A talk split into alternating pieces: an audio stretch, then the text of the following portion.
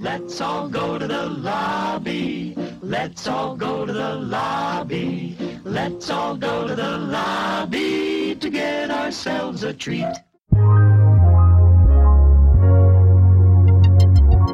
In these crazy times, the world just needs a hero to help cut through all the noise. Well, now you have two.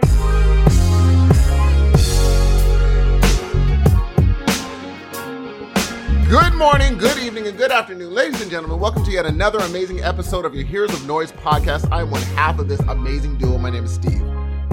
You sure there, buddy? Well, that is that one gonna work? one of these days, the bloop. See, now I'm doing it. One of these days, the blooper roll will come out, and you will see what really happens. But what's happening, everybody? My name is Dan.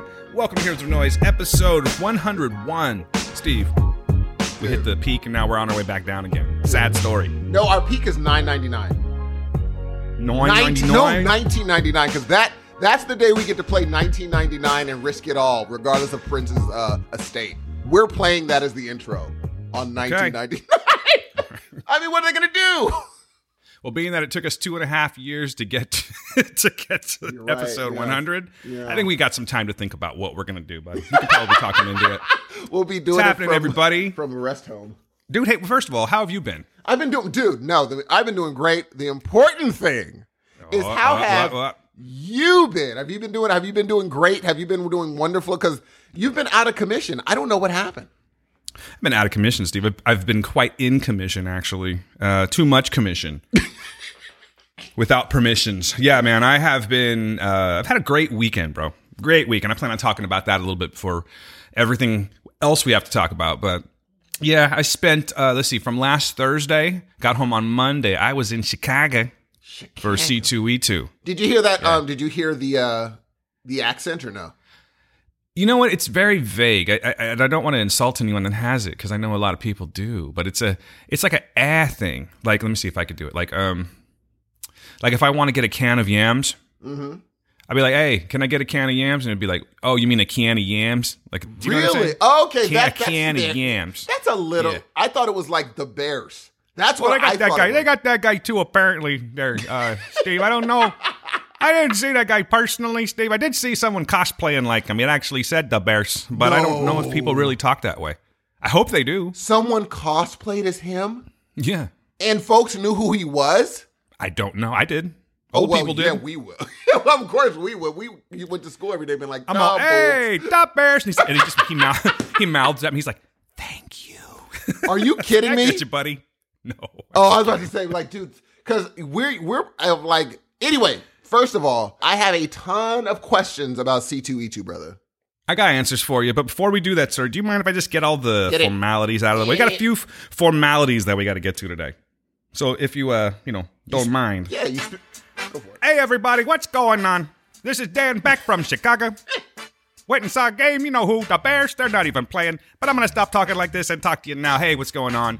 Listen, you want to get a hold of the show? You can do that. This is something that you can do, all right? All you got to do is go to heroes of noise podcast at gmail.com and you start typing and you write us something special and maybe we'll get back to you. We probably will. We're quite lonely these days, especially. But this isn't a guilt trip. Ladies and gentlemen, this is a celebration. You want to go to Twitter? Let's go to Twitter first, Steve. We, can we take them there? We can, right? I think I got about a minute and a half left on this song. Go, at Heroes of Noise is the spot. You can reach me, Dan, at Dan Q Public, and Steve at SE underscore Hudson Music. You can cut all of the bullstein and go to www.heroesofnoise.com. And there, my friends, you can find our show. You can find our other show, The Word, the unofficial preacher podcast. You can find the shows of our friends. You can voicemail. You can buy merch. You can do all kinds of stuff there. You can change the world, is what I'm really trying to say. www.heroesofnoise.com. That's where you go. Subscribe to the show. We're on Google Play, iTunes, Apple Podcasts, whatever you call it, Stitcher, iHeartRadio, Spotify, Pandora, and all that stuff. That's how we do it. Those people I was just talking about, those are the pods of justice. I don't know if they like being called that, but that's what we're calling them. And those are our friends, and we want you to listen to the show. But here's the real important part. I know it's kind of old. It's a, little, it's a little outdated, especially for you kids, you kids out there that like the Snapchats and whatnot. But I'm going to ask you to go back in time and go to Facebook, all right? Join the Heroes of Noise podcast community. That's where it's at. And we want you to be a part of our lives. We want to share things with you, little photos and things like that. Things I cook, I'll put on there. It doesn't. Okay, I'm turning you off already on it. Anyway, just go there and join up. All right, answer a couple of stupid questions. Basically, it's don't be a dick and you can join. That's what we'd like you to do. But last thing, we have this thing called Patreon. It's been sputtering a little bit, all right? I'm going to give you that. I'm trying to sell it, but I want you to know it was sputtering. But it's a new day, it's a new dawn. We plan on putting in choice content there. So join us on Patreon. Let us know what you think. And we'll give you little treats and shit like that. That's how it works. But there's more. There's more rules to it. But you know what? It's not, it's not time for this. This is not a legal part of the show. So with that, Steve, I think my song's winding down. I'm gonna turn it back to Steve, the guy I missed.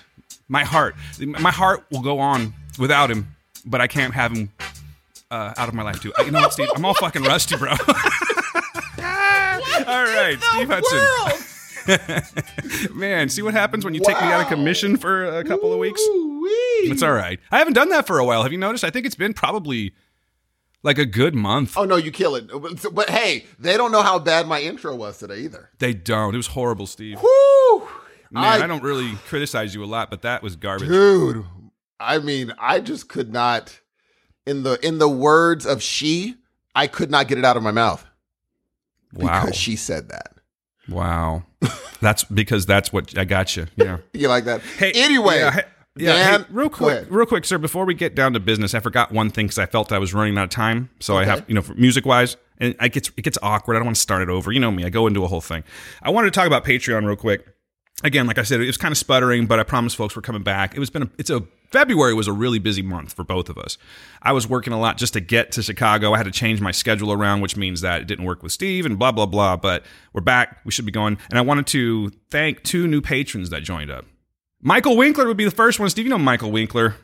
I spent some time with Michael Winkler this weekend, man. I got to meet a lot of uh, well not only our listeners but listeners of pop culture leftovers members of the leftover army uh, these two people are both of those things and i got to hang and like actually talk with them face to face. You know how weird that is? It's very weird. It's I can't imagine. No, I'm saying I can't imagine if I was sitting there and been like, like, uh, you know how the people you you listen to all the time in podcasts, and this is from the other side. If I ran into them and I heard their voice, I'd be like, wow, this is weird. So I imagine for him, it's very strange hearing your voice in person and seeing was, this was, amazingly handsome dude behind the voice. No, bro. Well, I felt the same way about this guy too, though. That's the thing. He's on podcasts. Uh, our other patron that joined up, Joe Stark. What a fucking nice guy. Not that Michael Winkler isn't, but Joe Stark. Like I just wanted to hug him after about five seconds of talking to him and just like not let Dude, go. I'll never yeah, let you go, sir. Loved his family on Game of Thrones. Yeah, I know. I, I my condolences. You made it awkward, Steve, but. I'm hoping he's over it and not grieving too much. But yes, I did meet the wonderful Joe Stark and his lovely wife Lindsay, and they were fantastic people. Yes. Found out Lindsay listens to the show too. So that not only does Joe Stark listen to the show, the Starks listen to the show. Steve, they need their own emblem. Dude, they totally need that. What do you call it? A uh, uh, crest is the word I was looking for. Oh, for dude, what are we talking? About? We gotta get. We got to make them a crest. Who's an artist out there that can help me out? No one. Okay, sorry, Joe and Lindsay, but welcome. That was a quick. Yeah, you pretty much. thank you guys so. I mean, I know, like, especially in these days, even two dollars, one dollar is a lot for many people. So the fact that you're even willing to put it, it's just amazing to us. Thank you so very much, Joe and Mike Weezy. Thank you so very much. And don't forget Lindsay. Wonderful Lindsay? human being. I believe it. I believe it. Did you? Okay, all right. I thought maybe you you, t- you snuck off to go get like a veggie taco or something while I was talking. Okay, number one. You're, okay, you're number one. Oh, talking. To, I like what you. But look, look, look, look. Number one, stop talking about veg- and I. Number two, remind me to tell you about the best freaking vegetarian daggone taco truck or whatever in the world. But anyway, before I do that, hey, when you were doing the hypothetical Chicago thing, the the the uh, you did the um, accent. You know yeah. who you sounded like? Who's that? Uh, remember Man on the Moon? Man on the Moon. Uh, you talking about Andy Kaufman? But whatever the other character was, he was doing. Uh, well, I forgot the guy's name, but he was walking around talking like that. I said, "Oh." You know what's oh. weird is I did we, Latka. I know you're not talking about Latka, the character from Taxi, but he came up this weekend. Isn't that weird? Wow, that we're talking about that right now. Da- what, it's not really strange. that weird, but it is kind of. But yeah, that, that all connected somehow. With the the character he did saying like, "I'm not Andy Kaufman, I'm this other guy." Oh, yeah, you're talking about. To, oh, god damn it! Steve, why did you take me down this? I can see him. Name? I can see him, and I just can't think But of it. right anyway, now. that's the Tony. voice. Tony. Uh, Tony. Mm, he had the tuxedo. yes, Yeah, yeah. yeah. that guy was an asshole. but I that's can't the think of that voice you do. And I was like, is was he supposed to be from Chicago then? I don't know, but it, I- I was going for the Saturday Night Live Dub. Okay, thing, okay, it was, okay. it was, you know what I'm saying? But Yes. because that was the guy that I was talking. Okay, about. I'm with Hey, one last thing, one last thing, because Yes. I promised this man. I feel really bad about this. I, I kind of dogged him out twice on this, so I have to make sure that I mention this. There is a another member of the podcast community. It's also a member of the Leftover Army. His name's Paul Hart. Paul Hart's a wonderful person. You may have heard his wonderful, friendly voice on episode 100 in segment one. Talking to him, great guy. Spent a lot of time with Paul this weekend too, man. And let me tell you what, again, just a stand-up human being, like the most huggable person in the world. We were talking about being cuddle buddies on the show. Guess what? We did, goddammit, because that's what you do. You keep your promises. Me and Paul just cuddling, cuddling the night away. And I wanted to say that I apologize to you, Paul, because I did not talk about the podcast that we did together. I was recently on his show, Movies from the Heart, and we did an episode about Steve Jobs. Gail didn't listen to it, so we went to the movies last night and she wanted to hear it. So I heard myself mention, I start talking about Steve Jobs, and then I dropped it because, folks, I don't know if you recall, I was drinking fine champagne and I kind of forgot. So I'm sorry about that. Yeah, that champagne will get you, man. You know what's weird about champagne? Before I go off, I'm on a little tangent, real quick. It's just that you can drink a lot of it and then it, you don't feel much and then suddenly you just want to sleep like 24 hours straight. It's really weird. I don't I don't know about champagne. Kind of Champagne kind of gives a- me a headache the next day. and it gives you a headache too. Yes, it did that. But because I didn't plug movies from the heart, I wanted to do that because it was a special episode to me, man. Um, first of all, instead of him hosting the show, I hosted the show and I asked him because what it is is uh, if you haven't heard the show, ladies and gentlemen, it's basically taking your favorite movie and breaking it down. Why is this movie your favorite? What's it mean to you? Whatnot. And normally I would have been the person in the hot seat, but it was Paul in the hot seat. He'd asked me to, you know, do do his like do his job basically, and he would sit down and be able to talk about a movie. And I thought that was a really cool idea. So we started talking, and I had you know some one on one with him on Facebook and whatnot. But that was the first time that we actually sat and talked, and it was an awesome interview. I'm not saying I did awesome. I'm saying that the experience that we had talking and, and pulling some some very not private, especially not anymore, but some personal things that we talked about. Uh, Paul was able to get something out of me that I've never even talked about on this show about my daughter. So uh, it was pretty cool, and I wanted to thank him for that you know opportunity to do that. And I also wanted to tell you people that if you haven't heard movies from the heart, you can find it on iTunes. You can find it pretty much anywhere that you can find us, and I highly recommend you check it out. Paul is a fantastic human being. And I consider myself a better person. I'm not even bullshitting. I consider myself a better person for meeting this guy. Wonderful human being. That is freaking amazing. And you know, that's such a smart it's such a smart, you know, podcast to have. Everyone has their favorite movie and the and most people can just wax poetic about their favorite movie. No matter how silly the movie is to most people, they could just wax poetic and it's dope that he's just like, "Well, let me extrapolate from this." That's pretty cool, man.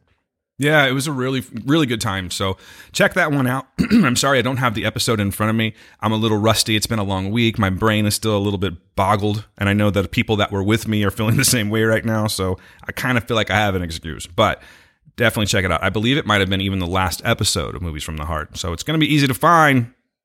Peep it. I see what he did there, by the way. Well, good. I'm thinking that was the intended thing. So looks like looks like Paul hit the mark, Steve. I'd be like, Paul, do you know your last name is Hart? You're gonna be giving him a Steve Hudson. Now, I didn't know. How old are you?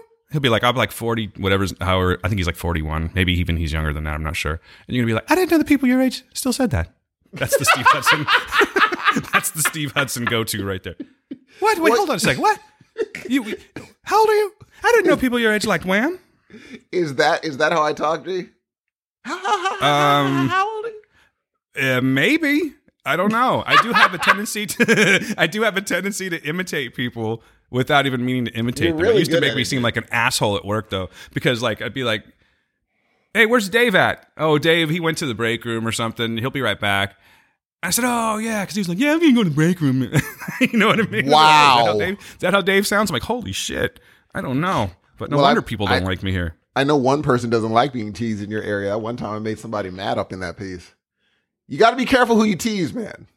Now you were wrong. I'm telling you, you were wrong. Oh, I'm not, dude. I know. Nah, I know her. I sure. know. I know her, and you don't, sir. Hey, I listen. I, tell didn't. you. Hey, listen. That's all I got to say about that. All right, I was listening though. I was listening. At me So, eh, so Dan, C2E2, you freaking went. I did. you know what? I say things a lot. Like there's a lot of things where I'll be like, "Yeah, I should do that," or "We should do that," and then I just go, "Oh, I didn't get a chance to." But you know what? I made it a mission to go to this thing, and I am so glad I did, dude. I feel like it. This is a little crazy, but you know how? Did you ever go to summer camp or anything? I did. Okay, now I'm I'm talking to Steve Hudson, so I realize that things might be differently viewed here. Yeah. But but did you ever I don't even see I just start laughing. I don't even know exactly how that's going to come out, but you already have the yeah. Yeah. Um well, I can tell you that I have never been to summer camp, but I have been through things like that. I'm, I'm sentimental that way. This is what I told some people. I think it's because I was raised on John Hughes movies. Uh, that's one of the things. One of the things. The other thing is that I don't travel a lot. I don't travel by myself ever. Yeah. And then, of course, when I because I don't travel a lot, I tend to really cherish those moments more than some do because oh well, I was just in Seattle last week and now I'm here. You know what I'm saying? Like people that travel a lot, I don't think that they actually they they don't see things the same way. But I could be wrong about that. But because of my situation mm-hmm. on what was it Sunday night was the last time I saw everybody because I had to leave Monday morning. I felt like I was leaving summer camp. I had the blues a little bit because I'd spent such quality time with these people that I was already missing them. Isn't that weird? No, I'm serious. I'm not even like joking for the sake of I know. just saying the time that we had, but it was just a it was a really cool thing. So I'll talk about that. What I'll- kind of give you the breakdown of my little vacation there and some of the things that happened. Oh, by the way, guys, real quick, in case I forget, because I probably will, I don't want you guys to tune out after the outro. Um, I've got a couple things in store for you. So I've got, we went to two panels. I went to several panels, but I recorded two of them. And the reason that I only have two of them is because I kind of forgot I had my recorder. Let's just say it was a long night the previous night. So I do have the question and answer portion of the Umbrella Academy panel, which is long. It's still probably like 45 minutes long, something like that. And it's pretty funny. And then I also have the full, not the full cast, but the full cast that was there of the boys panel. Now, you guys got to listen to this one, man. It's so funny. Like these people are hilarious. I would love to be on the set watching these guys work. You'll understand why when you listen to it, but I got a really good quality of it.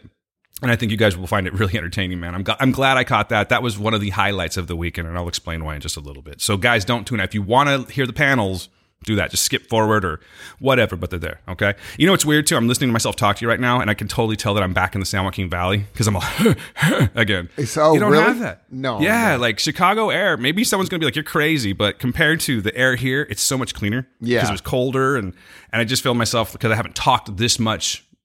Like, in, you know, I mean, actually, I talked a lot last weekend, but doing this kind of talking for since the last time, man, since episode 100, and I can hear myself all sounding like Bernie Mac again, like sick of this shit. You know what I mean? so yeah, I think you're gonna hear that a lot this week. Um, let's see, where do we start, man? Do you want me just to break it down real quick? Yes, all the way down. All right, all right, all right. I took some notes, Steve, because I didn't. Want I to of course things. I dude. I know you took notes for sure. I, I just just a little bit. I'm just gonna break it down. I'm not gonna go. And then I, you know, I went to the to the uh, airport, and then I got I got frisked by TSA. I'm not gonna do all that stuff, but I did. And You got know frisked what? by TSA? people are- yeah, it kind of scared me. like, do I have something on me? Because, I, like I said, I don't travel. So when you go into the airport, and you put your hands up, you stand on that thing, and that thing spins around you. It's looking for weapons and whatnot. Well, I guess my track pants, the metal on the on the zippers, set it off. So the guy was like, "Hey, you need to come over here." But it wasn't even like maybe that's his go-to, like to get you nervous if there really is something there. So you start acting a little funny. But I'm like, "Oh, okay." And I'm like, "Do I shit? Do I have something? I don't even know if I do." But no, it's just zippers. But I don't like TSA people, Steve. I'm going to tell you that right now.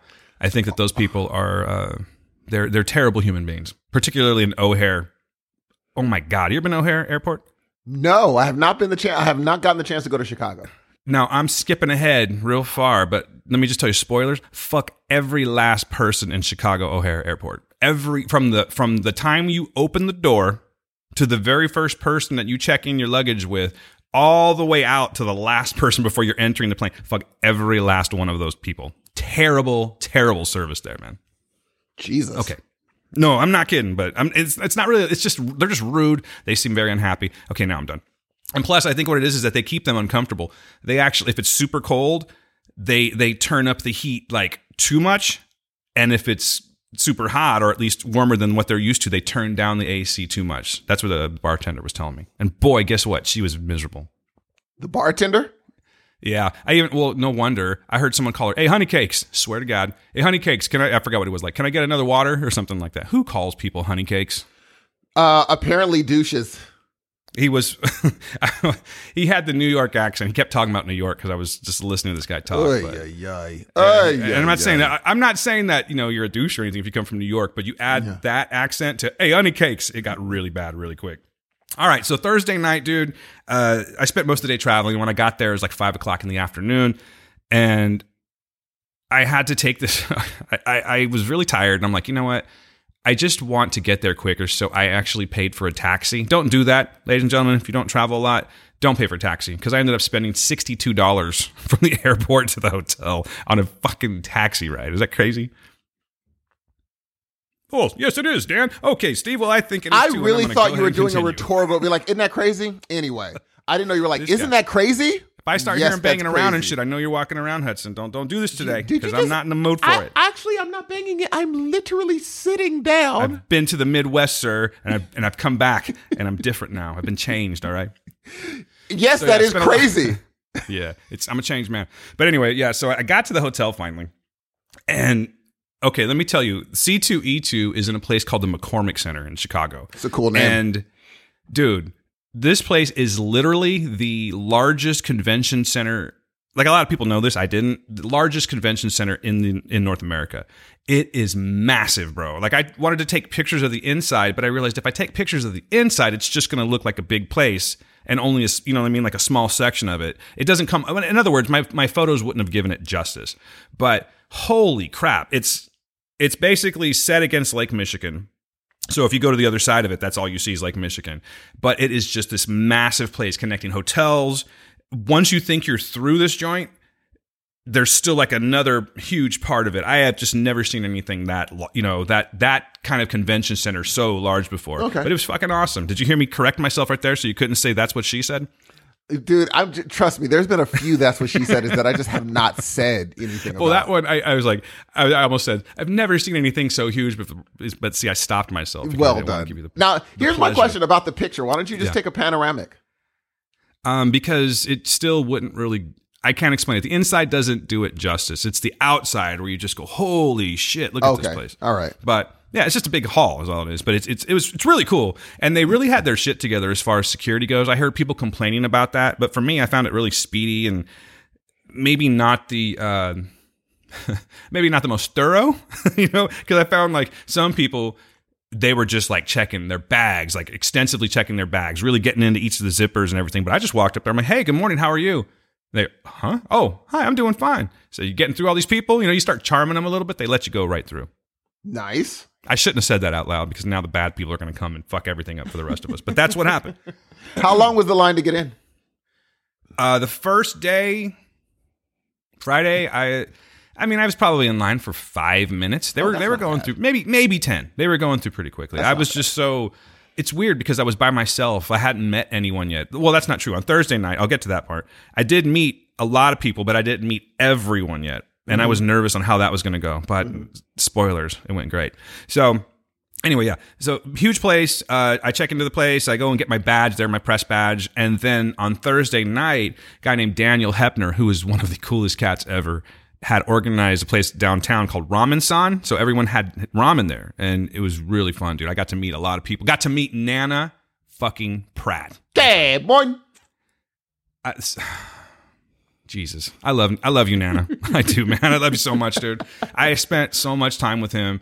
I got to, you know, it's cool. Like again, you know, you're, oh wow, I've heard you, we've talked, but we've never met. Yes, yes. And it could have just stopped right there. You could have just been like, okay, well, yeah, we're both podcasters and we've both been on, you know, we've been on each other's shows and blah blah blah. But that's where it goes. Okay, nice to meet you, man. I'm going to go this way.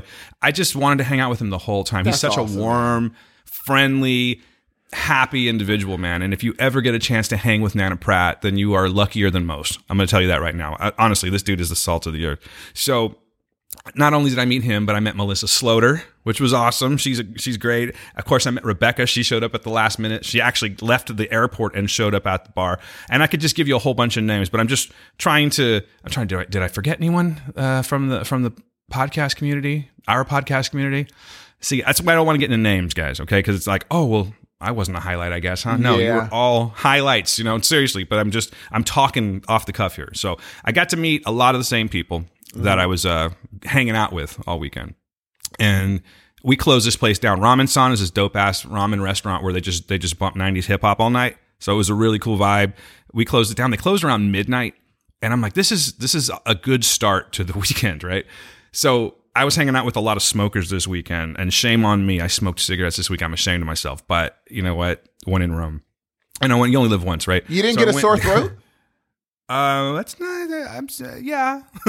I was like, normally after a while, you'll get a sore throat. Yeah. yeah, I'm feeling the effects of the weekend, and it probably had something to do with that. But I didn't smoke a lot. I mean, I was just out there for the. I was out there whenever they were because that's where the conversation was. Yes, and it gets you like the after smoke. If you smoke after a long time, you get the real buzz. Like you give a lightheaded I situation. was doing some swing. Oh, oh yeah, dude. Smoked a Camel Crush this weekend. Oh You know what a Camel Crush is? no, I don't. So Camel Crush, like men, when you smoked, you smoked menthol, right? Yeah. So apparently, a lot of people smoke menthol. Not where I'm from, but everyone was smoking menthol cigarettes. So a Camel Crush is uh, it's it's a it's a regular cigarette, but at the filter there's a little compartment, like a little a little another little filter, and you squeeze that, you crush the filter, Steve, and suddenly you have the goodness of menthol. Wow. You have the best of both worlds, Okay. or the I worst. Yeah. I would have stuck to Newports, but such is life. Well, you know what, Steve? You just live in a box, sir. There's lots. There's lots going out there. You know what? I smoked a Newport this weekend too. I think uh, was it a Salem or a Newport? I'm pretty sure that. Uh, well, yeah, I smoked one of those. I'm like, am I am I outing people that aren't supposed to be smoking? So I just decided to stop.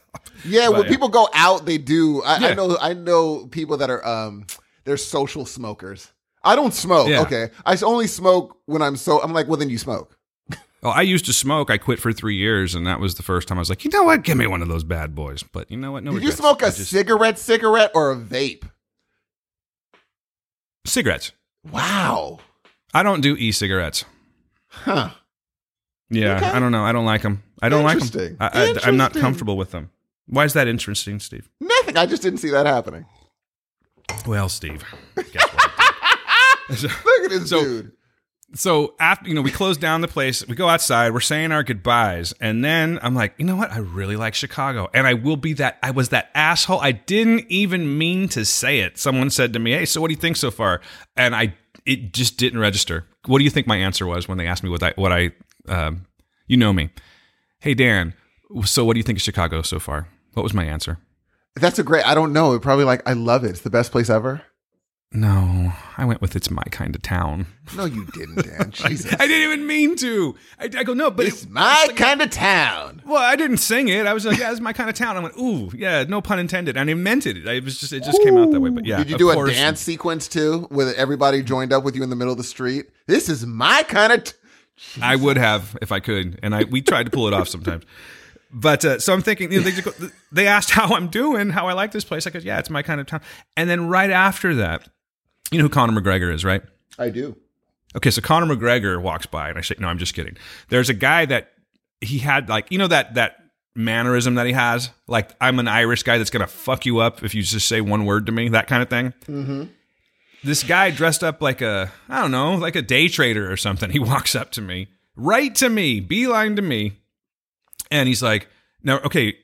Bear in mind, I'm standing in front of a ramen shop that's now closed down. Okay.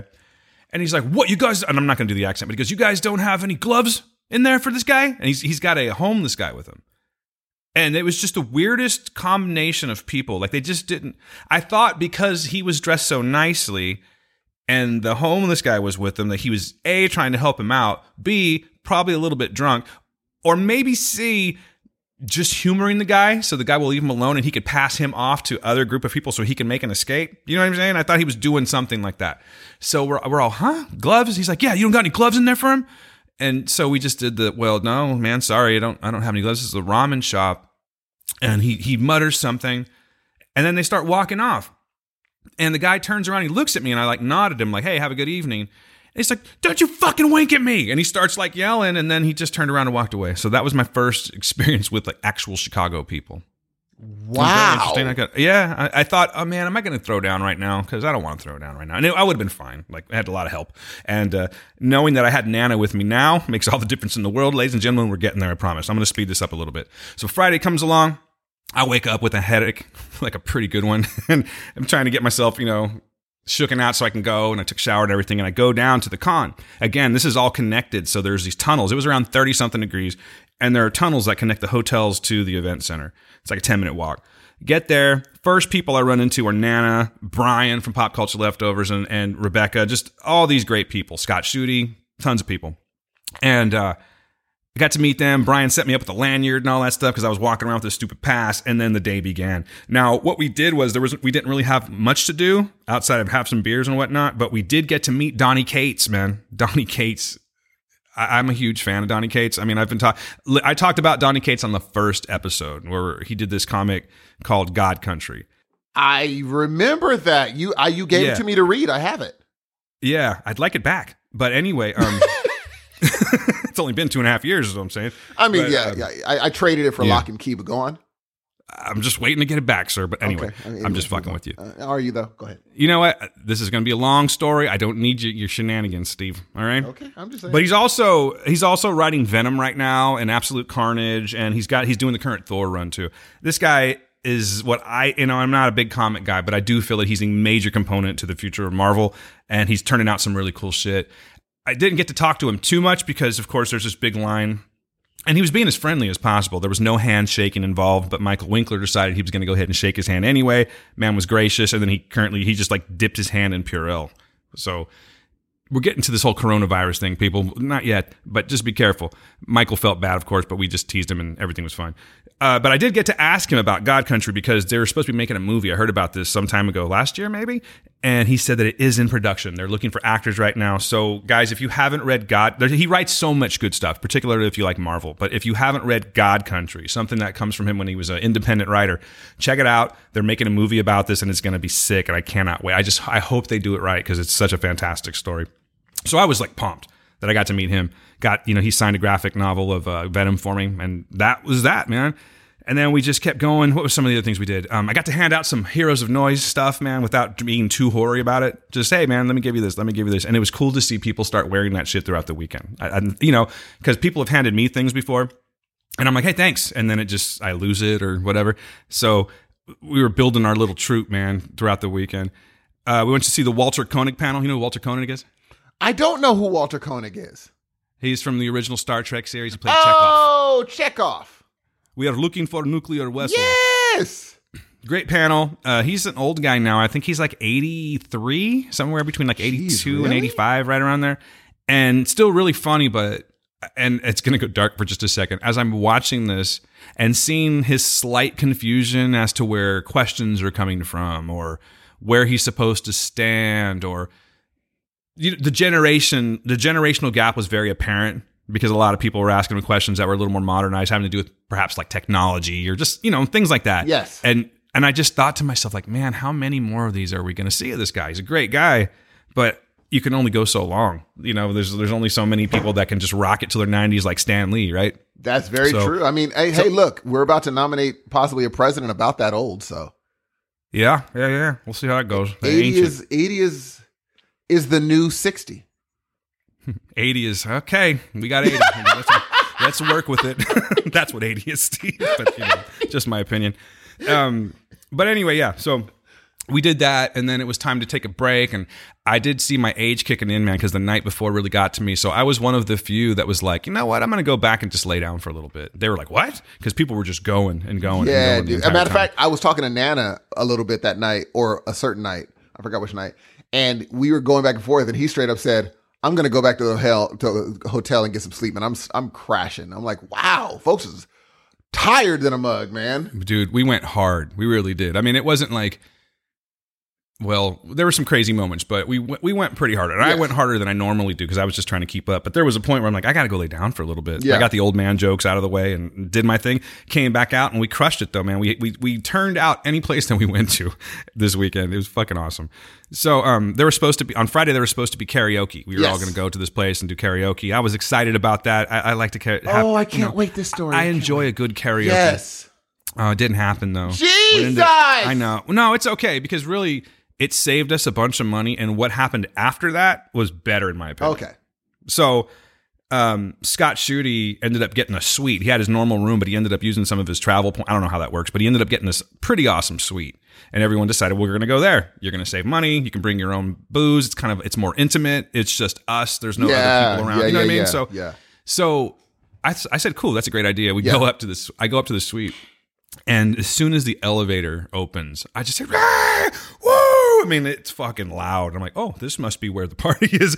I walk in, and yeah, everyone was there from the leftover army, and it was just a wonderful experience, man. And and it was weird. It was like the old school kind of keg party setting. Yeah, you yeah, know? yeah, yeah. And it just it just felt. I was like, I was. I mentioned them like I haven't been in this kind of in like a setting for a long time, and it, it was a lot of fun. Unfortunately people in the other rooms didn't agree. So we- we, were really loud. We were singing out loud. I am not going to confirm nor deny that I may have yelled "rock and roll, motherfuckers" at the top of my lungs at some point. Uh, I don't know. It's Okay. alleged, Okay. but uh, and it wasn't just me. Allegedly, it was just a lot of us having a, a really really That's fun beautiful. time. That's beautiful. Yeah, singing. I mean, just groups. I mean, it sounds weird out of context, but at one point, everyone was singing the theme to the Golden Girls. and Oh, I uh, love it. Yeah. Yeah. Yeah. Yeah. and you know we uh, they had this great speaker. I forget what the speaker was called, but it was we were cranking some Lionel Richie. Things were good, liking the vibe, and then suddenly, and you know how what goes on from there. So we had three strikes. First strike was done. That's your first strike. You guys got to be quiet. Second strike is everyone has to leave, and third strike is Scott had to bounce out of the place, and we didn't want to do that to him. So we all just said, let's go downstairs and see what's going on, and we'll plan our next move. That's exactly what we did. As soon as we get into the lobby, dude, the fuck, the elevators open up and there is a massive, massive party going on in the lobby. Everyone's dressed up and from their cosplay and stuff, or just hanging out. Everyone that was at the show is there. And we, I got to tell you, dude, that was probably my funnest night as far as just, we just, it was just this really cool place of like minds. Everyone was mingling. We were drinking, shots were going. It's not all about the alcohol, of course, but that was a big part of it. And and but this is where we just kind of got to really get to know people. Everyone was loosened up, and it was the first night that everyone was together. And these people, dude, let me just tell you something about these people. They they make you feel so welcome. There was not one even kind of an asshole unless of course possibly it was me because you know how like there's always one in the room and if you don't know you're that person but in my opinion i met nobody with attitudes or just like oh god i just don't want to be around them everyone is just so warming lots of hugs were given. I I just kind of fell in love with these people, and we really got to know each other there. I got close to some people, not close, but of course, you know, you can only be so close in a, in a matter of hours. But I got closer to some people that I'd um, never even talked to, but had kind of seen around the community and everything like that. And it was just, it was a really, really fun time, man. I got to tell you, I if I could have stayed in that lobby for the entire weekend, I probably would have, but I would have probably died of- alcohol poisoning, of course. But other than that, it was good. That is freaking amazing. Did and did anybody from the leftover army do any cosplay? Uh, yeah, yeah. Quentin was there. I ran into Quentin on Saturday. Q! Q was there. I didn't get to talk to you so much, Q, and I'm, I'm sad about that. Your wife is is a beautiful person. You guys make an excellent couple and everything, and you're so sweet. And I really wanted to spend more time with them, but I think the con took it out of him that on Saturday, dude, because he was dressed up as uh, Professor Hulk. He shaved off Oh, his beard. Oh, nice. Yeah, I and- saw and- that he was like he had a baby face. Yeah, did you see the uh, picture of uh, him with Mark Ruffalo? I did not. Yeah, they took because he was there. He did uh, some signings. He did a panel, but they got a great group photo with them. And uh, yeah, it was just super fucking cool. Oh my gosh, I didn't even I, I didn't even tell you, dude. So we. oh wait, that's coming up. I'm sorry, I, I'm a little lost on, on my time frame here. But anyway, that was the night. So we had a, a fantastic time. We stayed up. I think I went to bed around four in the morning. I remember walking back with a group of people, and we were all just kind of like bumping into the walls, and but in a good way. There was no there was no drama or anything like that. But four in the morning is about the time I went to bed. Saturday comes and I woke up hurting. Like I was not feeling very well at all. And uh, Nana calls me. He's like, "Hey man, I'm going to be on my way because he Nana stayed like across Chicago from what I understand. So he was going back and forth, and it, it just now okay. Let me let me explain something to you, and I think you know what I'm talking about. You know me, dude. You know how I am. Like I don't want to share a, a room with anyone, and I think you know you're the same way, right? Like if you're going, Yes. two guys are going to go hang out Bro, in the you city. already know. G. Yeah, exactly. So I'm I'm Well, I, I'm actually less of what I thought. I, I really thought that I was going to be adamant about that because I just that's my thing. I want my privacy. If I want to do whatever I want to do in that room, I want to be able to do it without having to worry about the the feelings or considerations of others. You know, so that's where I'm at. But Nana asked me, he's like, "Hey, can I leave some stuff in your room? That way, I don't have to go across town." And I'm like, "Dude." It was weird how it just came out so quickly because n- normally I would have been like, uh, and have to think about it for a second. And I was like, no, of course, Nana. That's that's just how cool he is. So he brought some stuff over. He was able to kind of basically I gave him a key and just do what you got to do. That's Because Nana's my boy. Nana is a friend for life now. And yeah, um, man. yeah, Winkler came by the room and stuff, and and then we had another visitor, which I'll get to in a little bit. But it, it- you know, I got to be careful on that one. But yeah, a- anyway, dude, what I'm trying to say is I was just feeling love all around. Okay. And we so that party commenced, and then I woke up, and then it comes over. Where am I at? I'm sorry, I'm just retracing my steps. So then uh, we go out to eat. And this is the thing with me. I think this is a reason why I was getting so hammered at the first couple of nights is when I travel, I can't eat a lot. Like, have you ever been in a situation where you're you're not feeling sick or anything, but you maybe you're just not hungry and you bite into something and it just doesn't want to go down? You don't you're Yes. chewing it and chewing it and chewing it. That's how I get sometimes when I travel. So didn't really have a lot of food in me, man. And I'm thinking that might have been part of the there was there was no problem, but it definitely helped with the buzz. So we uh, had decided on Friday that four of us wanted to get like pitch in because it was I think it came out to like 250 bucks all the way around, right? Four of us go in and we get to take pictures with the cast of the boys. So it was myself, it was Brian. I was also hanging out with Kevin Shanks that day. That's when he showed up. He showed up on Saturday, and again, dude, just such an awesome, awesome individual. And so it was, it was me, myself, Brian, and Kevin Shanks with the cast. We had um, Antony Starr, who plays Homelander. We had Karl Urban, we had uh, who's Butcher, Erin Moriarty, who is Stargirl, or excuse me, Starlight, and uh, Laz Alonso, whose mother's Milk, and then ah, I forget her name, but she plays uh, Queen Maeve. And it's weird. I don't mean to sound mean when I say this, but I think I don't remember her because she was with such big personalities, and she struck me as a very quiet person. So like even in the picture, when you look at the picture, you see us posing with everybody, and she's in the back looking like she's just trying to get into the picture. That wasn't the case, of course, but it was, it was a little weird. But uh, she seemed like a nice person too. All those people were super dope, like super friendly.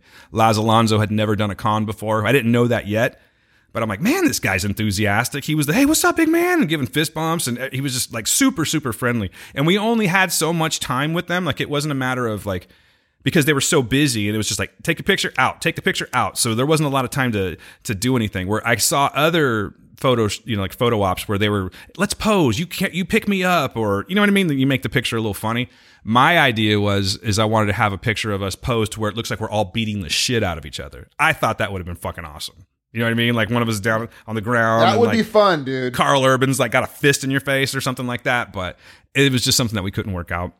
Anyway, the picture came out great, and it's uh, I'm so happy to have that. But yeah, dude, I got to meet the boys. It was it was pretty crazy. I was standing next to Homelander. I I, I was like fanboying out like a motherfucker in between Homelander and Karl Urban. Come on, Dude, that's cra And also, I wonder if Homeboy's real name is Laz. why is that? Because Laz Alonda, Alonzo, I, I, I'm imagining his name is is more than that. Like I didn't realize- Yeah, it's probably like a longer name because I was like, oh, yeah, it is Laz Alonda. Like I've, I've, I've, I've- Alonso.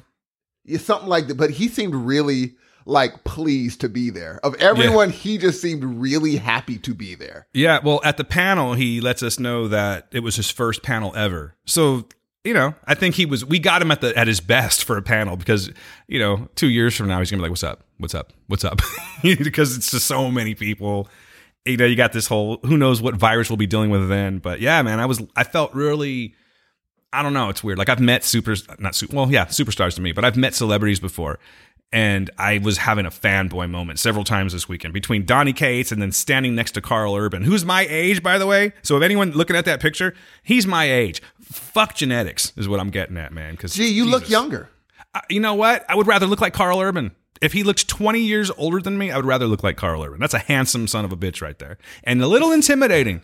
Because everyone was like, "Hey, how you doing?" Fist bump. How you doing? Fist bump. How you doing, Karl Urban? No fist bump. Hello. I'm like, oh shit. I'd be like, listen, Karl, I don't know who you thought I was, bruh. I know like, look, son, I was. You never heard of them heroes of noise, though, huh? So I Bruh, him a you know what I'm pin. saying? I'd He just ate, he just dude, man. he just ate the pin. I'm like, God damn. this guy's tough." Just swallowed it like it was a fucking Tylenol or something like that.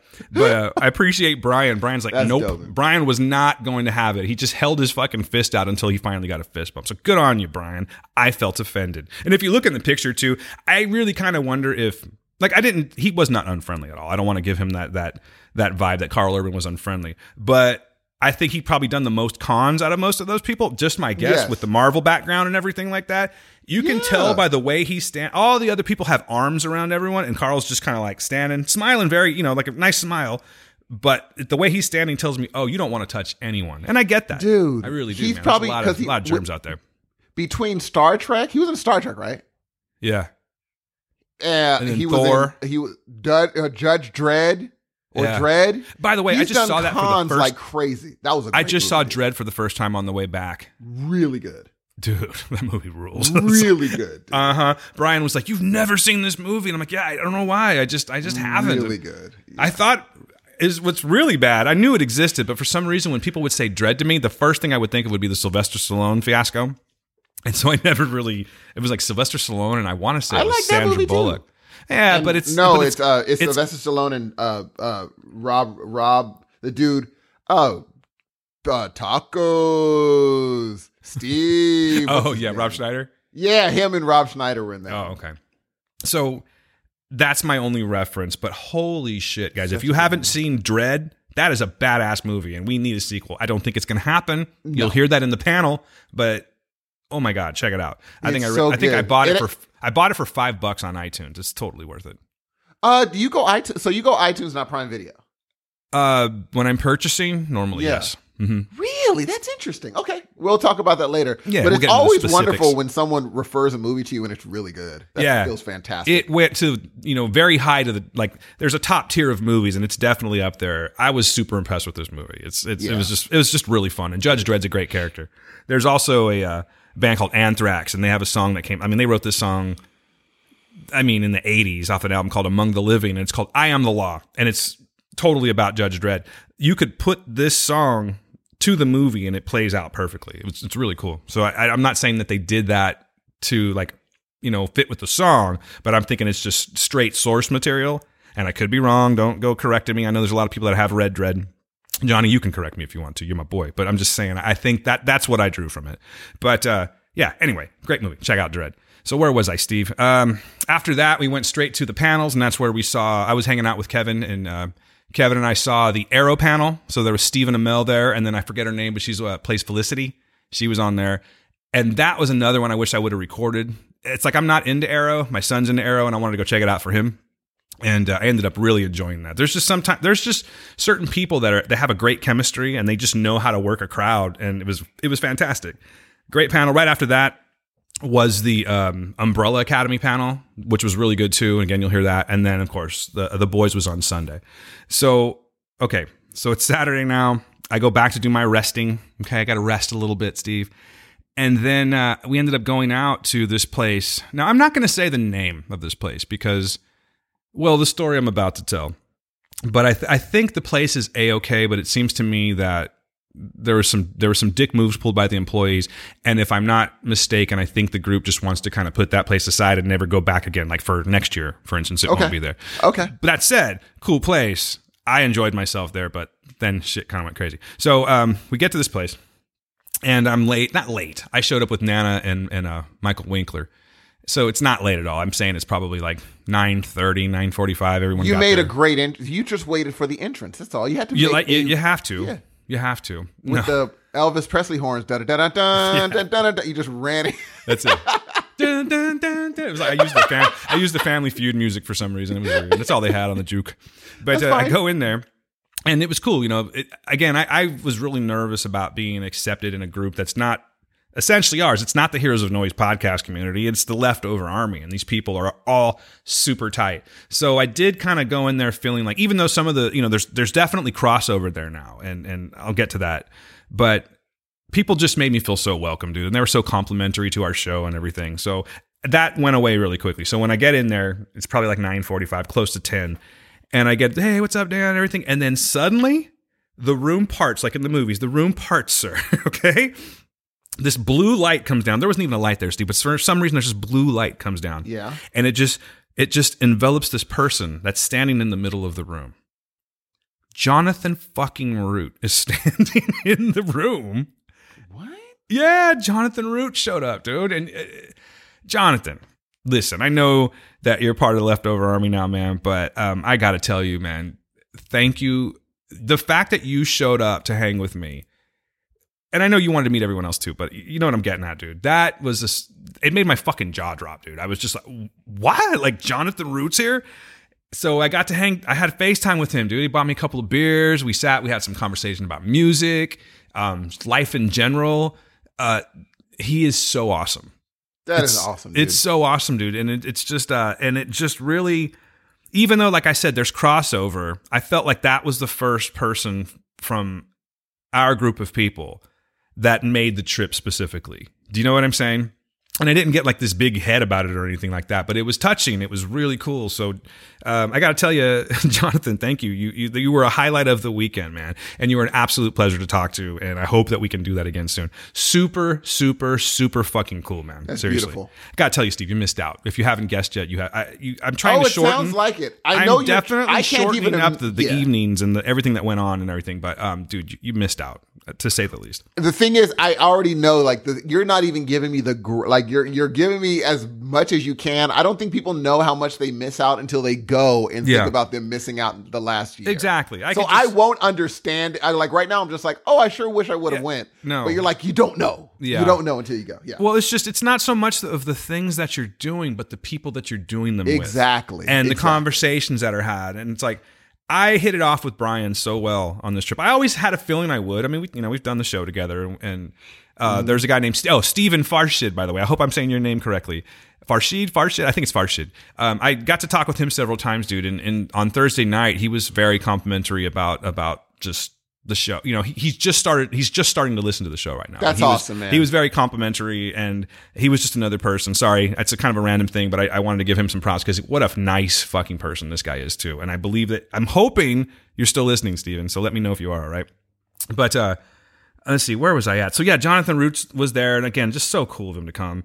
And then I start meeting all these other wonderful people. I already mentioned two of them, uh, Joe Stark and his wife Lindsay. They are just so I can't explain it, bro. They're just like when you look at them, they're just smiling and they just look so nice and so warm. You just want to go up and hug them. I know it sounds weird, but I just really enjoyed spending time with them. I wish I could have spent more time with them, but then the evening started getting crazy. Uh, I know I was feeling no pain, and I, I'm hoping that what I'm interpreting as a wonderful evening and spending time with people wasn't um, like well, okay, that's what he got for us, but I thought he was a little obnoxious. I don't feel like I misbehaved or anything, but you know, I like to have fun. So I'm hoping that I didn't come off like like like an obnoxious asshole. I'm hoping it was more of like they're feeling what I'm feeling because I, I had, you know what I mean? yeah. But um, yeah, this place was really cool, man. It had these uh, these video screens up, and it was playing nothing but like '80s music all night. So there was lots of a lot of music talk. Um, this is where I think the obnoxiousness came in, singing and whatnot. Everything's fun. We're going back down and you know outside again. I was hanging out with some smokers, and I met this guy. What was his name? I think he was the singing marine. He was this homeless guy. Got to sing. Oh, with- yeah. got to sing with him. There's video floating around of that somewhere. It was just a great time. Now, I, this is where I got to kind of be cool about it. So things took a shift, like towards the end of the night. They was starting to close. You know, they were closing out the tabs, and uh, there was some. There was a couple people there that had a little too much. That's all I'm going to say. They had a little too much to, to drink, and one of them ended up going back to the hotel. You know, there was very minimal problems, but there was one person, and I'm going to be very vague about this because I feel um, I just owe this to them because we've all had these moments in our lives. You know, if you drink and you, you you party, you have probably had too much at one point, and it was just this guy's time. So I'm hanging out with people and talking dumb shit, and suddenly I hear. By the way, Steve, I don't know if this is why, but I'm going to go ahead and blame this on you. Perhaps now, because I know over the last year I have kind of given a little more insight into what I do, right? Yes. Yes. but that probably would never have come up. So, Steve, you've been doing this. you've been doing this to me since what? 2016, I believe, is where we are. 2016, you've been telling people I'm a doctor. I'm a, a you know whatever a nurse. For a while, it was a doctor, and I know I, I cleared that up, but. Yeah. This is what happens, I, and I do believe this is a direct result of it. By the way, I was happy to do so. It just was caught me off guard. Before you start, I'm just going to let you know, and you're not going to go deep into the details. No, almost this exact thing happened and I was the person on the other side. You mean like you were in my position, or you were someone? Had, Uh-uh.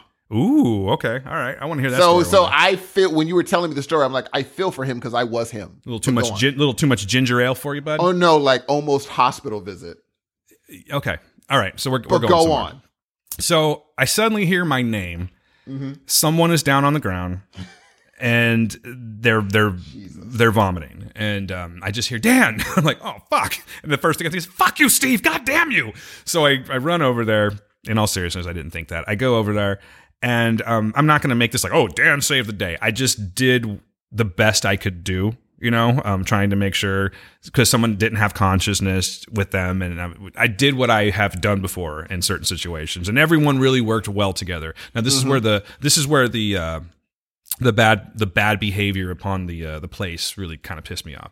So they're just trying to close the. I get it. You're trying to pl- close the place up. You've been working all day. You want to move people out, and it's not your responsibility, right? I, get that. Yeah. But it's the way that you present yourself. So this guy comes in. I just started calling. No offense to you, but I just kept calling him Steve the doorman. And uh, Oh, thanks. I appreciate. It. I don't know why. Steve. No, it's just That's the first a- name that came up. Maybe it was me. subconscious I'm thinking it was sub. What I was going to say, it's probably I, I'm subconscious on several levels because I'm mad you were supposed to be there, and then also uh, because of you, I think this is why my name was called. Was he black? What? Was he black? No. Well, you think only black? Matter of fact, I think you're the only black guy I know named Steve, if I'm not mistaken. Oh, here comes Steve the. Well, this is why I said that. I just needed a name, but I I remembered know, I'm saying it. dude.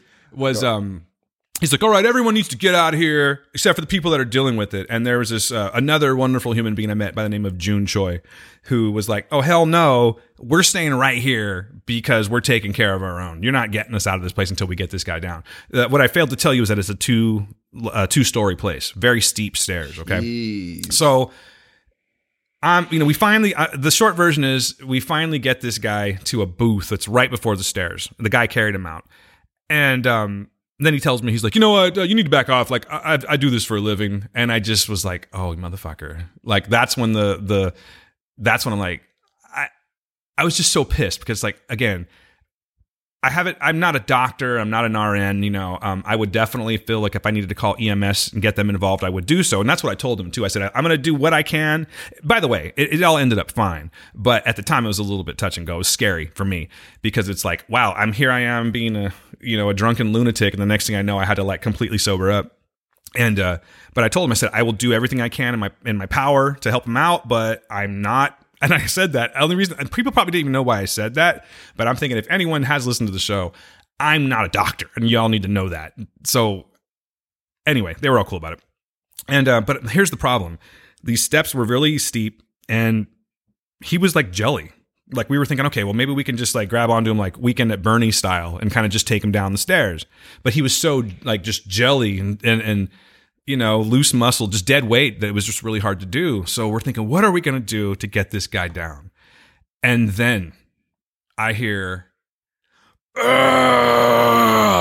I look over, and fucking Nana Pratt lifts this dude up and puts him over his shoulders like like how a, like a hunt, an old school hunter would carry a deer down a hill or something. You know what I'm talking about? Just over the shoulders like a like a shawl.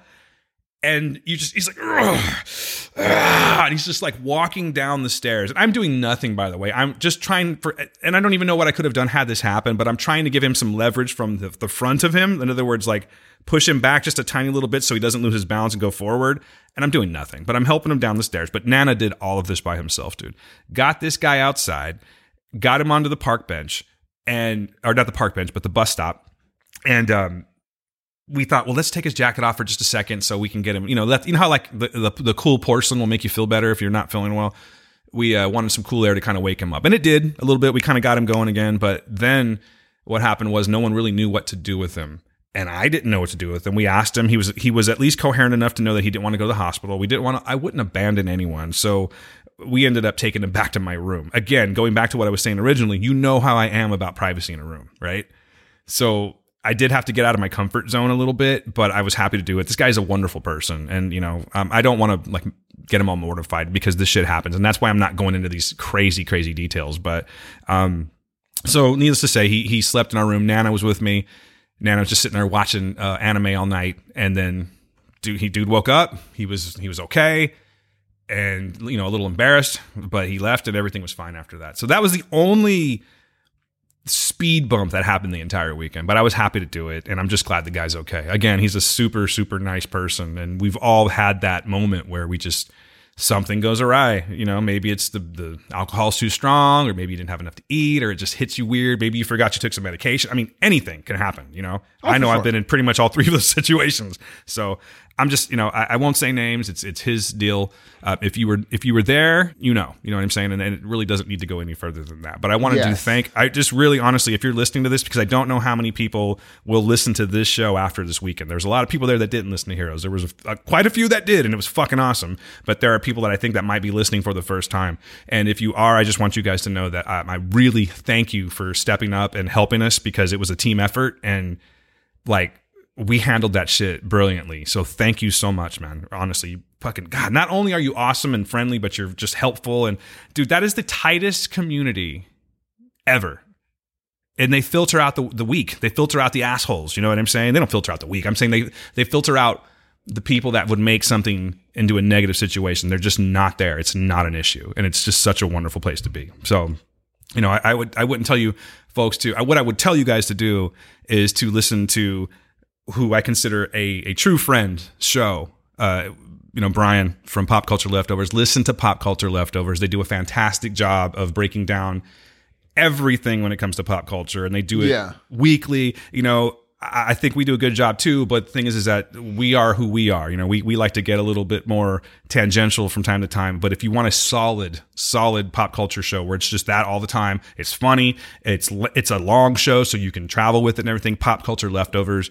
Um, dude's my friend for life too, and I got to meet Jake as well, the co-host. That that's on Sunday. But yeah, guys, listen to that, okay? Because there, with that goes this amazing group of people, and I will let you find out how to be there. It's not my job to just steer you there because you need to get there yourselves. Anyway, so that was uh, Saturday, Steve, and then on Sunday we just went to um, the con, and it was the uh, boys panel, and that was pretty much all that I was there for was the boys panel because I was already just spent. Like all of our all of our voices were gone at this point. We looked exhausted, so I walked around a little bit. Um, and we got to meet, like I said, Jake, the other co-host, showed up finally. He had some some car trouble and whatnot that kept in uh, some pet trouble that kept him from coming to the con. But he showed up just to say hi and, and do a couple of things.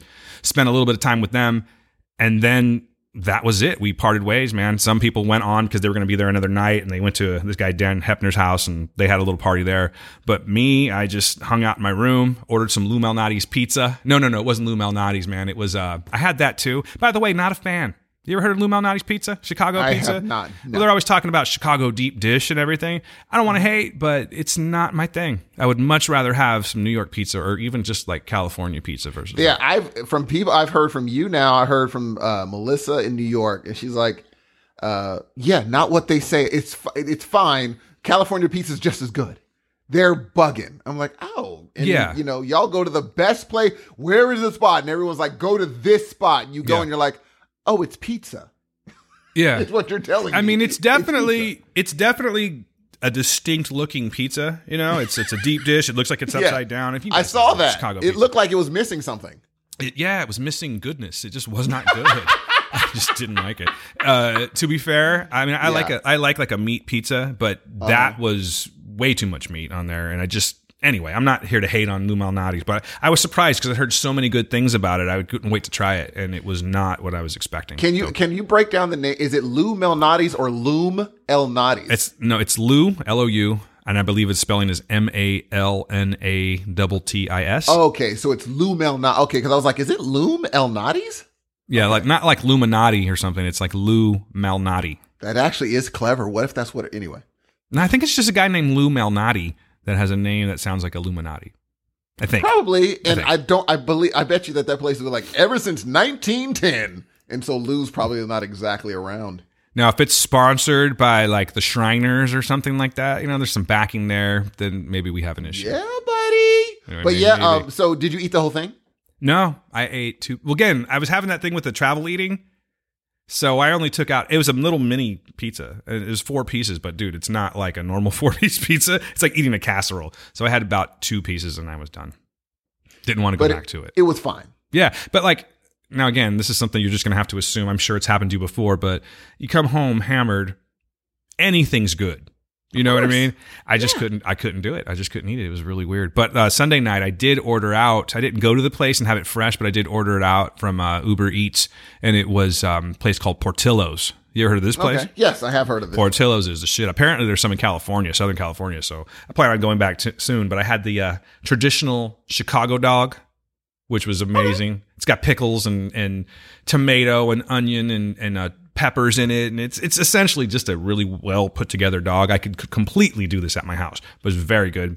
Poppy seed bun, very nice. And then I had the Italian beef sandwich with peppers. And I know your mouth's watering, Steve, as much as you love Italian beef, but no, it's um, it was a, a little slice of heaven, dude. It was so good. so my my appetite finally came back like the night I was leaving. So all I did was from Sunday to getting home on Monday was just stuff my face with everything that I saw. Airport food, it didn't matter. It was crazy. Sounds fun, dude. Yeah, it was. Anyway, I just want to say that I wanted to thank, like I said before, I want to thank everyone for being so gracious and and welcoming and you know, you I now have new friends. I feel like I'm a part of this special little place on the internet that it's it's if you know you know, and there's a way to get there, but you're gonna have to find that shit out on your own. It's it's wonderful. Um, it was one of the most fun trips I've ever had in my life. It was one of the most fun weekends I've ever had in my life, and I would. I, I honestly, as some other people are too, because we had this little group chat going, and it's still going today people are having the blues. Like I said, it's like leaving summer camp. You're hanging out with all these cool people. You have all these intense experiences, and then suddenly it just like goes away, and you got to go back to reality. And that's where I'm at. And uh, thank each and every one of you. If I met you and we hung out and we had some FaceTime and we laughed and whatever, you all are fantastic, and I cannot wait to see you again next year. That's my That story. Steve. That's wonderful, dude. I loved it. Give it. Give this man a round of applause. Thank you.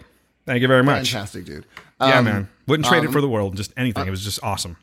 I'm glad you actually answered every single one of my questions that I was going to ask you. So that's that's pretty um, impressive, and I'm I'm really glad that you and you had a good flight. Had a great flight.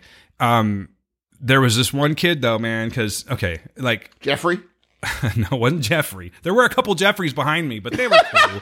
Honestly, I had noise cancelers on and I was watching Oh, uh. Dredd, so they weren't a problem. What was a problem was that nerves are very high right now for obvious reasons, coronavirus. Oh, by the way, I really think that I did myself a disservice.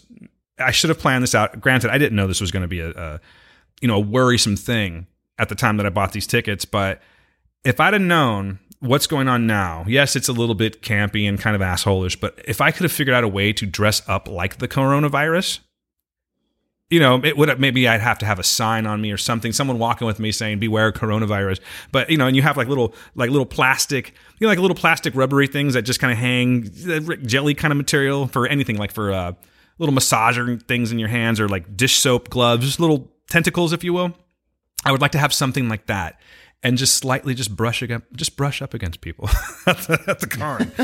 I think that'd be fucking awesome. It probably wouldn't go over well with everyone, but I No, think that it would, would be. not. I think it would be hilarious. Just, just, just slightly. You're dressed like the coronavirus, and you just slightly brush against people. That's funny. I think it would be great, but didn't happen. Uh, but on that subject, you know, it's like I'm I started traveling in the peak of it. It seems like, and you know, now there was there was a, a case in Seattle. Well, guess where I flew to? I flew to Seattle Airport, right? Um, and now it's exploding in Seattle. yeah, dude, it's uh, it's pretty crazy, you know. And then that other thing is, is that when you go to a con, I actually stayed out of the con more. It was more hanging out with the people. The con, I've been to many a con, so I was I did what I needed to do, and I didn't hang out there any longer than I needed to. But that said, when you go to these things, you usually pick up some gunk, and everyone right now has like their like my voice is a little bit shot. And again, I think this is more so the uh, the time of the year here in the San Joaquin Valley. But I'm short of breath and stuff. But Gail's like not having it. She's just like, nope, not giving you a kiss on the lips for two weeks until I you figure out. Like she's just The hibernation period. for real, dude. Like she's not having it. And um, but it's you know it's it's high it's high on everyone's mind right now. So when I was dr- when I was on the plane going from O'Hare to Seattle, there was this kid next to me, two seats down from me, and uh, this you know teenage kid, probably like 18 years old, with his buddy, and he had a little cough, and he just coughed for four Ay. and a half hours straight. Just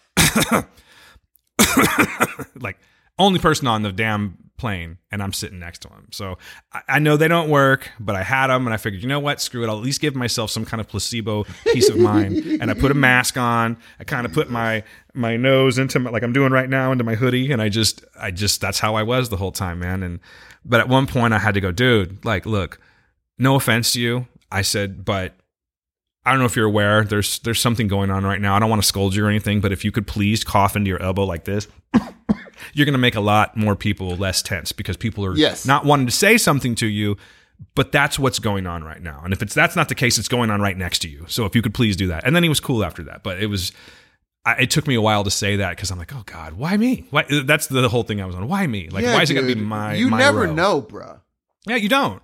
You know, I mean, that's it- how it starts. I've seen Yeah. way too many movies where that's how it starts. Like, Mm-hmm. if we go the way we're going right now, like we're all going to have a planet full of apes in 10 years. You know what I'm saying? Yes.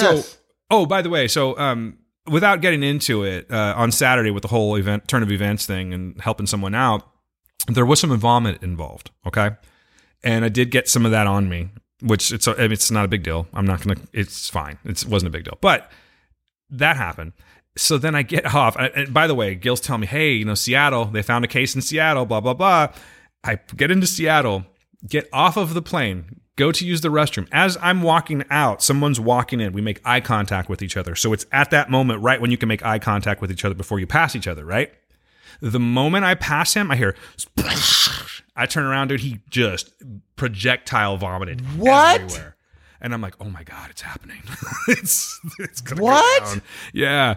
And I just thought pretty soon, like within like 30 minutes, the whole fucking airport was going to be just ran with the dead or something like that, the undead. But yeah, dude, Here's the weird was, um, part. he was right next to the bathroom. well, that's what I'm saying. It was I. Uh, Why you know, not go happened. It's- back in? I've only done this like maybe twice in my life, but there is a point where it's coming out and there's nothing you can do about it. It just shoots out, and He that's was, what- was he going sure that's- into the bathroom or going He was out? go- he was probably trying to get to a toilet, but it just he just didn't get there in time.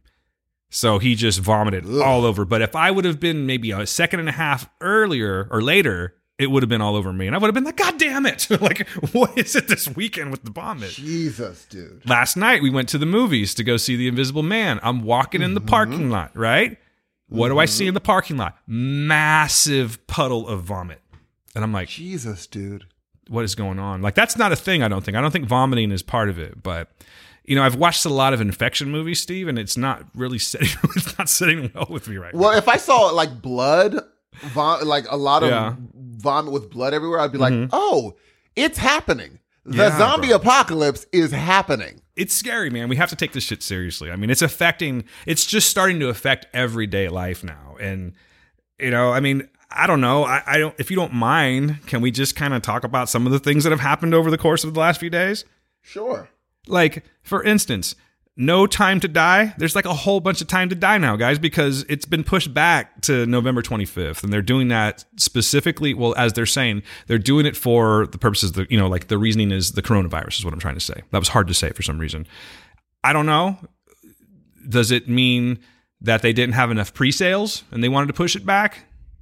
You know, or are they just afraid that they don't have enough pre sales and if that they continue with this this uh, normal time that there's not going to be enough people in the theater because theaters are closed in China.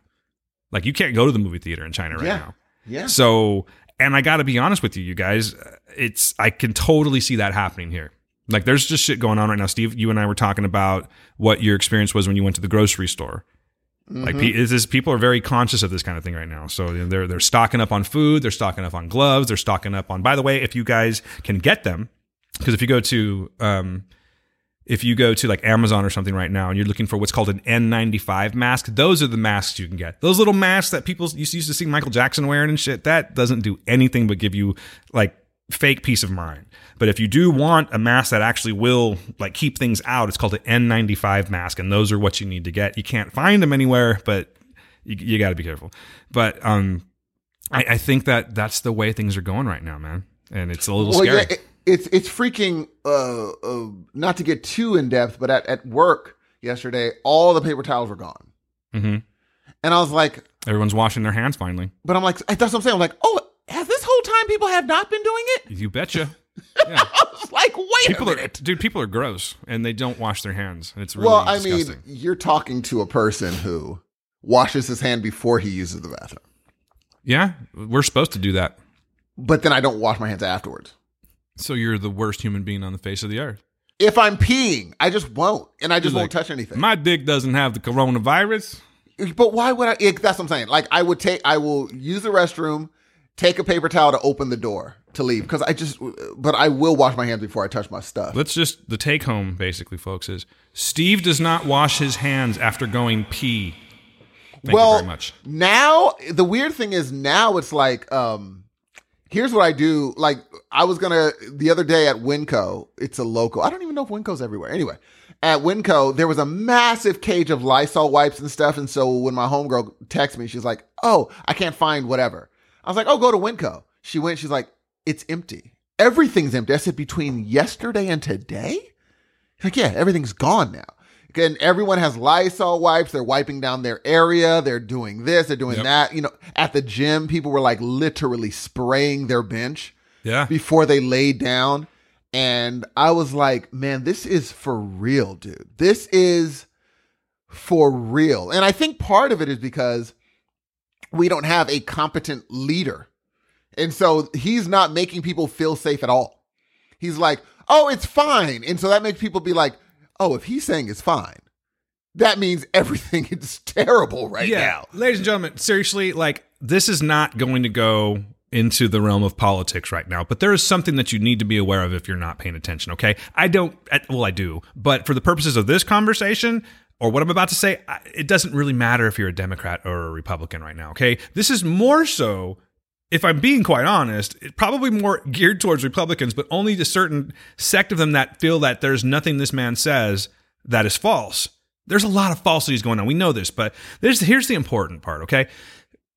Politics aside, the, what you need to be doing is washing your hands for 20 seconds each time you do it, washing them often, but most importantly, don't touch your face because the virus can't transfer by skin. The, vir- the virus needs something like a, a path to get through, meaning like your nasal passage, your uh, the membranes of your eyes, your mouth, of course. So if you're touching your face a lot, that is the that's the best way to transfer this, okay? Because with you know it doesn't have that, then it kind of starts to weed out a little bit. But make no mistake, there is a freaking problem, a huge problem that's going on right now, an outbreak, and it can totally get out of control. That's the truth. I don't give a shit. You don't have to listen to me. That's that's where I'm at. Oh, But no, it's totally true. Yeah. yeah, it's just true. It's fucking true. The CDC is saying it. The the WHO is saying it, okay? These are institutions that have been set in place for a very long time to help combat things like this, okay? They what I'm trying to say is they know what they're doing. What people don't understand and, and, and again, I'm not going to get political, but I am going to talk about Trump, is that he doesn't fucking know anything about this, okay? He does, he, he, he I know he tells people, like, oh, I, I, I know everything about wind. Yeah, huh? You do, you big fucking bag of it. But you don't, he's he's not he's not studying this okay like trump just didn't go to school for everything and for people to not shake their head and roll their eyes at him saying oh well you know the this is what the cdc says and this is what the who says but you know uh, I, I personally um, i have a hunch it's okay. And people are like okay then it's fine. Thank you. Trump says it's okay. Guys no it's not. Like it's that's not how shit works. So all i'm saying is try to leave your politics out of shit. I, if you're listening to this show, something tells me that you I can just say this shit openly. But for the one person that's like, oh, these guys are you know to the left a bit, yeah, totally true. But it has nothing to do with that right now. It has to do with keeping your family safe and keeping your friends safe, and you know um, this is this affects the very young and the very old. If you're you know, in your 20s to like say 50s, 60s, you're probably a little safer unless your immune system is lowered, which could be from anything from HIV to just anything. You know what I mean? There's there's just so many different reasons if you're just not feeling well and you happen to get the common cold, which is essentially a mutated form of the corona or the the coronavirus is a mutated form of like the common cold. Um, Yes. Kevin, if I'm wrong on this, please correct me, but this is what I I, I feel I've I, I'm not all versed on this shit, okay, but I think I know more than some. And I've been paying attention and it's just like yeah, this might just manifest as the common cold, but if your immune system is is lowered and but by the way, this is mutating into something else, it's going to be a lot easier for you to catch it. So simply just wash your hands, wipe your surroundings, be conscious of what you're touching, what other people's have touched, and don't touch your face. And that's that's the best I can do. I think the scariest part is, you know, people were wondering, can you get reinfected? And someone recently got reinfected. And it's like, so you don't get it, and then you have an immunity to it. Yeah, yeah. That is now that was when I was just like, oh. So if I shake it, my thought would have been like, we're good. Everything's straight. Be like, no, no, no. Now you have to still be careful. And you know, it's it's for for me, it could go left real bad, right. Per, like if it goes left real bad, it goes left. But if it goes, okay, we lost people, it sucks because those are someone's father, son, wife, daughter. You know, it sucks whenever you lose one person. But if they keep a handle on it and it goes fine, well, then great. Kind of like the bird flu. When the bird flu happened, everybody was just like, oh my God. And it did take people out. But if they, this seems, and I may be older, maybe, but this seems different. It smells different to me. To me, it's exactly. I feel the same way. You know, I, I don't know. We're not experts on this shit, so I don't. I'm just I'm just passing on information that I think could help you that I have obtained. You know what I mean? But it's certainly Yeah. not all of it. But we're not experts on this, Steve. So no. it's no. it's scary, man. We're just trying to help you out. They might be it. canceling the Democratic National Convention. Yeah, they might be like, nope, we're not going to do it. They just said I- that uh, the Cannes, the Cannes Film Festival is threatened on that because they have a ban on France has a ban on all gatherings until May 31st. Makes it's been extended till May 31st. sense. Look at okay, Microsoft. They they put a mandated work from home. Google put a mandated work from home. There's a reason that the smartest people in the room are doing this, and I'm thinking, I don't know exactly. Like I was asking you, what does a hospital do? What do you do? Like when you have to be there, they can't just say work from home, nurses. Yeah.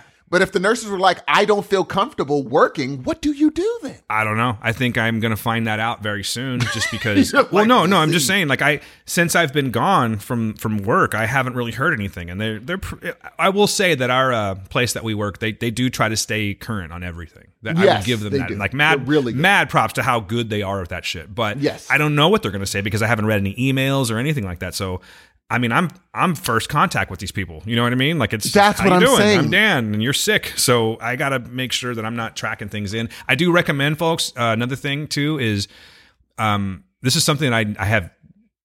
I don't know why I've struggled to get behind on this, but I have been adhering to it lately. Is don't take your like don't take your your work shoes in, and the work shoes are different, but like just take your shoes off before you go into the house, or leave them at a certain spot. Don't want don't track that shit onto your carpet, uh, particularly if you're in healthcare, because you know there's just ugh. But it's another thing, just another little thing you can do to help combat this and keep it out of your home.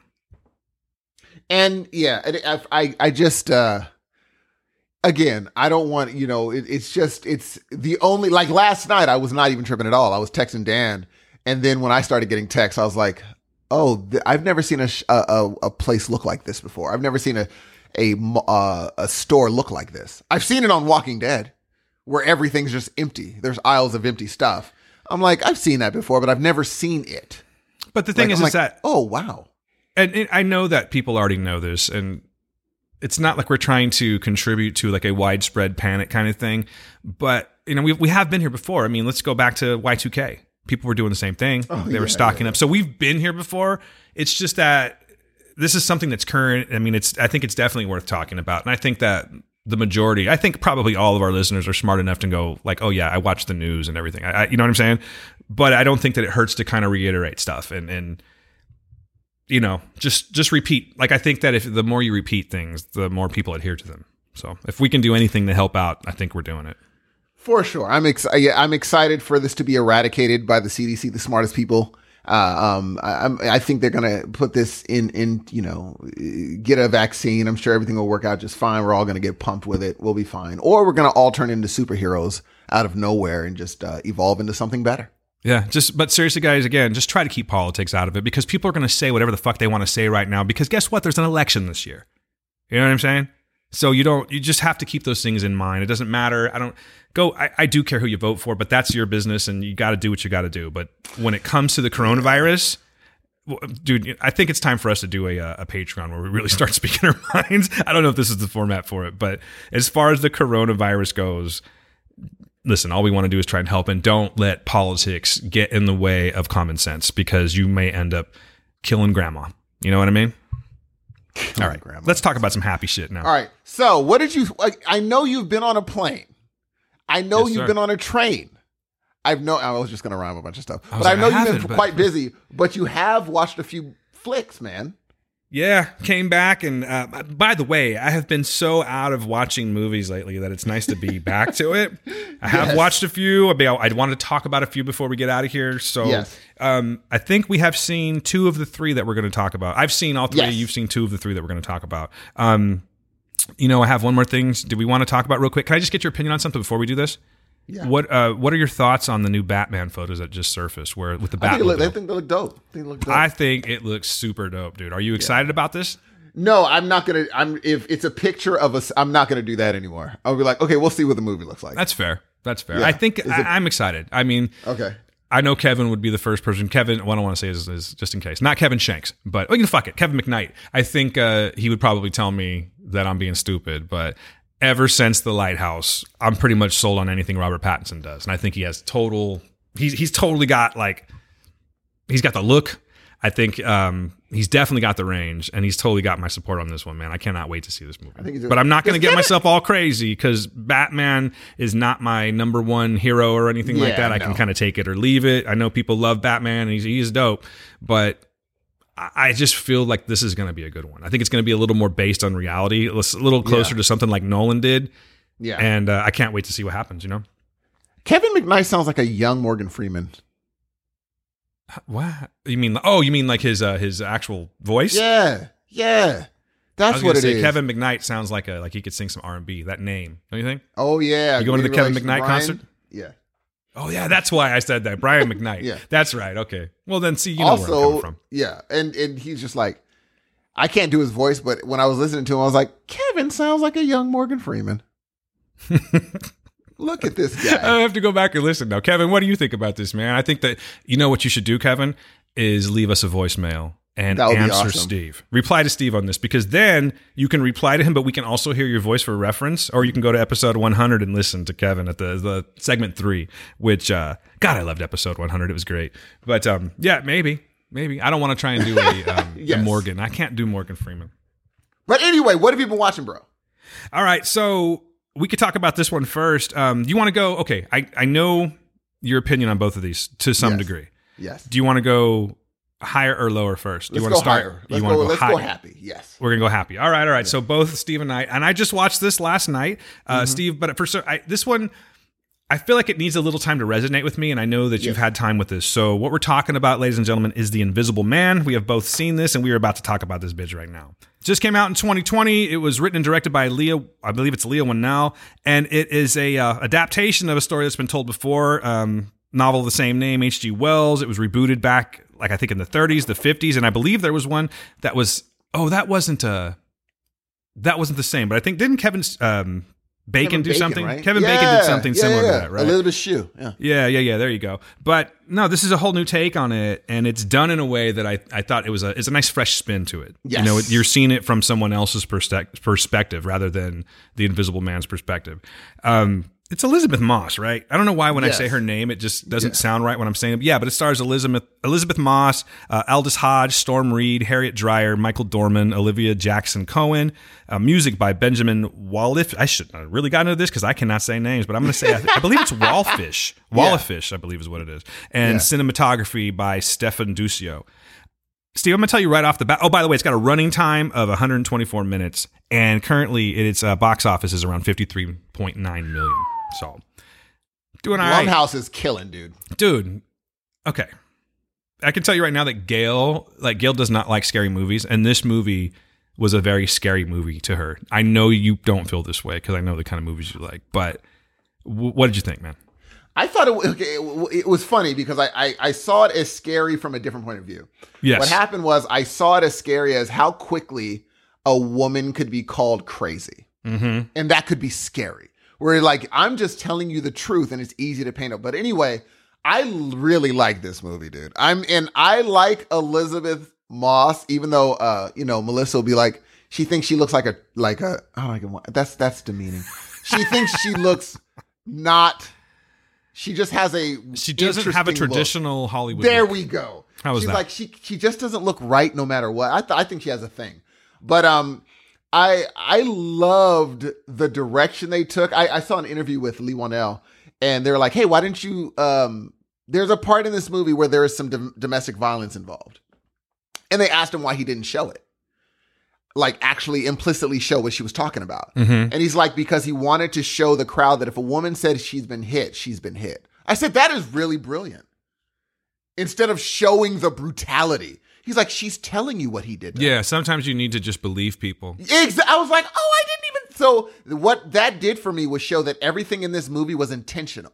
Every little move was intentional, and I I thought um instead of and I'm not going to ruin it for people, it is an invisible man, Yes.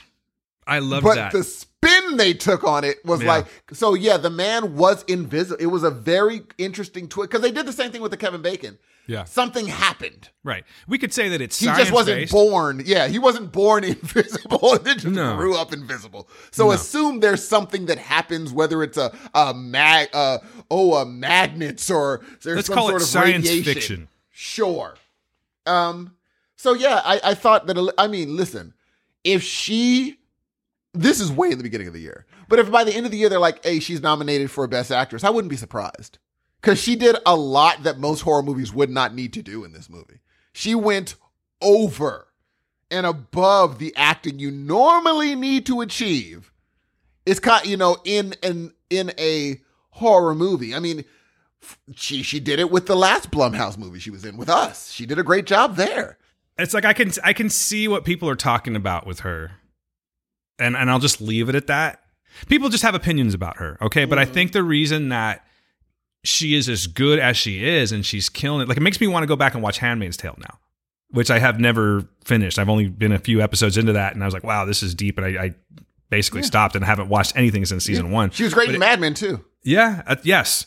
But she's just that's it. It's just that she's fucking great. She doesn't need all the traditional No, shit. She's just like, this is take me as I am because I'm about to rock it in everything that I'm in. Mm-hmm. And she murders the screen in this dude. She's like, she's so good. Like she's Very just good. like you, it's very believable. And I see what you're saying about her going above and beyond. Not because this is a Blumhouse movie. It could have been phoned in. Or we end up with us, you know. It's like one of those things. Are there's a there is definitely some some um, wiggle room when it comes to Blumhouse. And this is definitely one of the better ones, man. It was what the the cinematography was awesome. I love the little touches they had, like the the credits, you know, because there's certain things in this movie that are it's, it's still a uh, a bit of a horror movie. And if you are a fan of these things of the genre, you're still going to recognize certain things that are put in place for future reference. Um, Yes. you know what I'm saying? Yes. And so like at the beginning, the credits even kind of give you an idea of what's going on. As it's telling Oh, they got an in the- applause. They got an that was applause was that not crowd. dope? I thought that was a great touch, man. Yeah, they got the oh, the audience in my theater applauded the credit sequence. Yeah, the credit sequence is sequence is really cool, and it does. Um, you know, I'll just I'll leave it at that. I, I thought that it was Yes, really cool that yes, they put that yes. touch in there. But there are certain key little things that you show that show up, and you're like, okay, I know where this is going, and I'm not necessarily even calling that predictable. It's just I feel that that's how the genre works. Until they've, you know, there's every once in a while you're going to find that masterpiece that completely caught you off guard. This movie does have some tropey stuff to it, but that doesn't make it a bad movie. In fact, like I said, I really do think this is one of the better Blumhouse, Blum, ugh, sorry, Blumhouse movies is what I'm trying to say. Yeah. Um, it, it was uh more violent than I expected. Man. You know what I'm saying? Like, yes. um, Gail and I were talking about this afterwards. Have you ever seen the movie The Entity with with uh, Barbara Hershey? No. Okay, I recommend you check it out. I honestly think, I mean, it's dated now, but the practical, effect, you know how like the movie can be really scary at a certain time frame, but the practical effects can time. can- Yes. I think it's a it's a mix of both. There are some like oof that looks bad, but there's also some very effective things in this movie, and it is it's a little traumatizing, man. I saw this movie at a very early age. There is something. Okay, we were talking about this when I was talking about Underwater a couple weeks ago. There is a certain setting that can really like change everything. For me, Mm-hmm. it's like the ocean. You know what I mean? You you don't know what's coming at you in the ocean, and it's always Yes. been a fear of mine. Well, the the concept of invisibility and not knowing that something's in the room with you and, That and that something can strike out at you at any moment and you can Yeah. just swing and miss them. It- it's it's uh it's very it's a very threatening, very menacing type of thing, and I think that is one of the like I hope they don't start abusing this. Like, oh, the Invisible Man killed it. Let's just start making a bunch of Invisible Thing movies because it's it's kind of like a precious little area that is hasn't been tapped so much that it's like now gone stagnant. You know what I'm saying? Yes. And so, yeah, well done, man. Like I really, really enjoyed this movie. Um, I was having a little trouble kind of piecing it together. Not like I didn't understand the movie, but like Gail just got it instantly. Not got it. I, I totally grasped the concept, but just sometimes I'm like, man, I don't know exactly what to say about this movie. So I am sort of freestyling this without notes or anything. And as we're talking about it, it makes more sense. But yeah, dude, it just um, it was definitely the better movie, one of the better movies I've seen this year. I'll give it that. Oh no, quite like it has everybody. The worst I've heard from uh like online is, and this is the worst review, is holy crap that was better than it had any business being. Yeah. I was like, oh, that's as low as it goes. Everyone Yeah. else like it was good. Everyone else, other people like, you know what? The Invisible Man is better than it has any business being. I think Jason Blum, he's gonna start taking out major hitters. Like if they keep on running at this clip, what is his company's gonna be worth? It's gonna be. I wouldn't be surprised if now it's gonna be touching a billion dollars because they don't put a lot into it. They've already proven that they can do it. Yes, they made us. They're making all these movies for five. This one wasn't a five millionaire because it was in conjunction with something else. Just like uh uh you know us, they put more money into Jordan Peele stuff because they're like, you know what? If we give this guy more money, Yeah. maybe and and he's delivered. So I think I, I really am happy with what Jason what Blumhouse is doing over there. However they're choosing the movies, however they're choosing the cast, whoever chose this douchey guy to play her husband or her boyfriend, perfect casting. His face, I was like, I believe from the time I saw him laying down in the beginning, I said, that's a douche. You know what? Speaking of that guy, it's like no offense to him or anything like that, but he really doesn't do a lot in the movie. No, That he just actor- looks douchey. Yeah, he just looks douchey, but I mean, the movie that's just gives more credit to Elisabeth Moss, who's able to, Totally. you know, operate the screen like there's someone in the room that's threatening her and doing all these things. And this guy just kind of shows up and looks like a douche. And and quite honestly, the the I won't get into it, but towards the end, that's probably not even him. Oh yeah, I wouldn't be. And and you know, it, the funny thing is, uh, which is a dope shout out. I see how um, uh, Krasinski's Quiet Place has already influenced how certain people shoot quiet parts of a movie. Yeah, Like he- in the beginning, I was like, oh, that is a direct lift, yeah, Krasinski left his mark on that for sure. dude. and I'm looking like, forward to oh that one as well. Oh, they're doing listen, a, they're doing a double feature that I think I might just go check it out if I have the time. If it's With not on a work night. What's his name again? Who are we talking Dang, about? what is it? What is the guy's name in the new Quiet Place? Oh, sorry. Um, uh, uh, da- da- da- da- da- Ellen, not Stellan. Oh shoot. I'm gonna let you handle it. I wasn't. I wasn't prepared to talk about Quiet Place Anyway, too soon. uh, I, I'm looking forward to what he does. I love that he didn't bring himself back, where he's just like, "Ha ha, you thought I died." Fooled you. Ha ha, aha. I have a feeling he's gonna work his way into the movie somehow, though. Flashback or something flashbacks. like that. Yeah. I mean, I think it's going to be an amazing. But yeah, as far as uh, In- Invisible Man, loved it. I'm very interested in what your rating's going to be, though. I'm gonna go ahead and give. You want me to go now? Yeah, All right. Let me think about this just for a hot. yeah, I want to because I have a, a number in my brain out of five that you're going to give it. Um, it's. I'll give it a 3.5 out of five Boom. mystery slaps. That's a good one, G. Yeah, that's what I'm going with. Dude, he pump. Okay, my bad. Yeah. I'm not going to ruin it. There's a part where he really. I was like, I was stop- walking stop out. hitting him. I, I was uh, I was walking out. I was just for some reason I had to have something from the theater because I love spending too much money, right? But uh, as I was walking out, that took place. So I did turn around and I, and I heard it. But I, yeah, Jesus, dude. yeah, yeah, yeah, yeah. You're just like, just let him go, dude. hmm What's you, what'd you give it? I gave it a. I I thought you were gonna say 3.5. I was right. Um, I'm gonna give it a 3.5 also. Nice. You Uh, mystery really, slaps? really loved- I'm gonna give 3.5 um fountain pens. Ooh, good, good, good. I like that. Wait, wait. I gotta. I also gotta figure out what the crap happened in that part. I'm like, wait, how are you just walking around now? Oh God, I want to ask you a question. Don't. Not online, at least right Uh, now. you know what? Okay, but from now on, I think what we should do is we should have the liberty to spoil a movie if we want Totally. to. And it's just that you know what we forget to do is give a spoiler warning. Well, the But- thing is, it's so soon though. This movie came out so recently that it's hard to be like, Yeah, you but should there's have still seen it. but there's such a thing as fast forward, you know, and people That's can true. if we give them the warning, they can choose to or not That's to true. listen. So yeah, I wish we could have Like gone a- spoilers on this one because there is one. Um, let me ask you this: Yes. How can I ask you this? So her situation that she finds out she's dealing with later in the movie that changes Yes. everything for her Yes. was that against her will because of medication? Absolutely. Okay, I thought so, but I and that's what you're getting at, right? How they don't they don't really show Mm-hmm. it. No, Is that what I'm you were talking saying? about. I'm talking about something that happens in the shower where she clearly does something, and it looks like. she- Oh yeah, yeah, yeah, yeah, yeah. I'm like, how is she just walking around now? Right.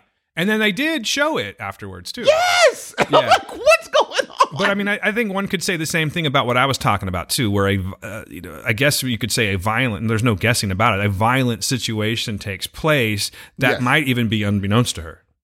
Absolutely. Yeah. Absolutely. So okay, no, but see, there's you're right. There was little elements to this movie that do set it apart from like just traditional horror movies, and and they did put in the work on this one. So Dude. you know, again, you've, you heard my rating, you've heard Steve's rating, but if you haven't seen this one, and maybe you're not like totally into scary movies, this is a really good one to you know, as long as you can handle a little bit of violence, we can all handle that, right? It's good. It's good for the holidays. I think that you're going to be fine. And Oh, check it dude. out. And I think it's a good, um, like a jumping, like a, a jump off point for horror movies. Is what I'm trying to say. Also, the way uh, you'll never, I don't think another director can film an empty room and in your brain you're putting something there. Yeah, those little It where, was they, so where the camera will move from one side of the room Yes, to the other. and there's nothing, but then she'll just they'll just show her staring at a door, yeah, but you brilliant. know he's there. You know, it's like that was brilliant. I really like that. Yeah. It's good, but yeah. So yeah. Um, what else you been? Okay, what else you been watching? All right, I think we're gonna have a difference of opinion on this one. Oh. I, I, I was in your little group group chat. I was were excited, you? too. Were you there? Because I didn't see you. I was. Johnny, did you see him? I didn't see him. What are you, uh, fucking Big Brother or something like that? Now you can you can't reply. It's like no, texting I, you on a normal after I watched it, basis. I didn't want to reply. Go on, dude. But Please. Johnny, I was there for you. I just want you to know that. When you when you reached out, I took your hand. The movie that we are talking about was truly released in 2019. It didn't see like I didn't see it in this town, and I only saw it for one night, which I didn't get to go to. It was until 2020. Uh, it stars Nicolas Cage. Boy, does it! Uh, Joely Richardson, Madeleine Arthur. It's written by Richard Stanley, and uh, this is based on a, uh, a short story by H.P. Lovecraft and it's called Color Out of Space. And I gotta tell you right off the bat, I enjoyed the shit out of this movie because because it is what it is. You know, there's there's just getting back to like what I was just talking about with the last one, where there are certain tropes. There are certain tropes in this one too that I feel were almost done on purpose. And uh, let me let me just explain this here, with because this really does exist, Steve. And I know you know what I'm talking about. We just have these things that happen with movies where like and and please correct me if I'm wrong or just tell me that you don't agree. Like there's a lot of the black guy dying first in movies, right? Would you not agree? Dude, I yeah, but there's also the black guy staying entirely too long where a black guy wouldn't. And I was waiting for you to say that because I was thinking about you during still of course of this Like, movie. nigga, leave, leave. Well, he did look a little. It could have been mulatto man. It could That's been that true. Maybe it was could the have other been that half second half. but but on the flip side, this movie is a classic case of white people don't know when to say when Gee, in a horror movie. Listen, If you don't believe me, watch it and you'll be like, God, he was right. Because, I mean, Eddie Murphy said it best, right? Too bad we he was talking about Amityville Horror, and they're like, oh, this is a beautiful house. We got our new life together, and I just can't wait to spend it with you. Get out. Too bad we got to leave, you know? that joke was so funny. But but but in the movies like this, white people don't do that. They will just endure and endure and endure, and they'll even feed into it more. They'll make it easier for the the you know the baddie to to, to make it like Dude, ten times worse for them. So. What this movie is, the premise is a secluded farm is struck by a strange meteorite, which has apocalyptic consequences for the family living there and possibly the world. This movie, in my opinion, draws heavily, without getting into it, it draws heavily from John Carpenter. A certain movie specifically, which I may end up saying. Um, one of my favorite John Carpenter movies. In fact, I was looking for it yesterday because I, I wanted to watch it after watching this. Mm-hmm. Yes. But it draws. Would you not agree? It just draws heavily. App, when as soon as I saw a certain thing, I was like, "Oh, that's from a certain thing."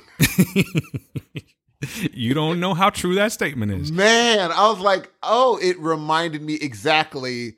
And that just shows how amazing the original. I was like, "Wow, that that mug looked really good because this is almost identical." Yeah. And that was years ago he did that. I'll give it this, Steve. If you're into movies about family bonding, this is the movie for you. you know what I'm saying? Yeah. I'll give it that. Um, I got to tell you, man, I like this movie. It was just, it's a, it was a fun movie. I liked it. It had that weird Nicolas Cage thing. Like every once in a while, there I want to see some Nicolas Cage, and I think that I've enjoyed. I enjoyed him in Mandy, not more than some, but I did enjoy him in Mandy. But uh, what was that movie? Was it The Parents or? Oh, that was Mom a good movie. Yeah, Yeah. that was good. And that's Cage at his finest right there. I think this is Cage at his finest. And I just I like that weirdness about him. I like that at one point he kind of goes from talking like a normal Nick Cage into this weird kind of like absurd Nick Cage. And I'm Yeah. not sure if that's like possession or or possession's not the right word, but you know what I'm saying. Um, yeah, influence of the whatever. influence of a Yeah. certain thing. But yeah, so basically, this this meteorite lands. This family is uh, from the big city, I, as I take it. I'm given the impression that the wife had some kind of an illness, and they needed to get her away from a lot. So they end up kind of dropping everything that they're doing and moving out into the wilderness. So the wife can continue doing her what looks to me like a day trading type of a job, perhaps something like that. Uh, we've got teenage students that have been take teenage kids that have been taken away from their high school experience, and now you have one that's gone full Wiccan and and trying to summon the spirit. you know, just she just got she just got super Wiccan. That's all I'm gonna say. gee. And then you have the older brother who's probably just hanging out in the shed smoking dope all day and is good at computers and shit like that. And then there's the the young kid too. Um, like I said, the wife's doing day trading, and then my man Nick Cage has decided that, and this isn't really a spoiler or anything, but he decided that what he's going to do is he's going to revol- revolutionize the meat industry and start working with alpaca. That was going to be the meat of the future. So he's he's tending to his alpaca. So they have this little normal life going, and then this meteorite falls. And instantaneously, you should be like, you know what? Perhaps we should at least get away from the area. Yeah. This- you see this massive glow. They're like, it's a color that you can't explain. There might be some spoilers on this one, guys. I'm going to be honest with you. So if you don't want to hear, I, I can't say there will be, but I have a feeling I'm going to spoil some things on this one. So you have been warned.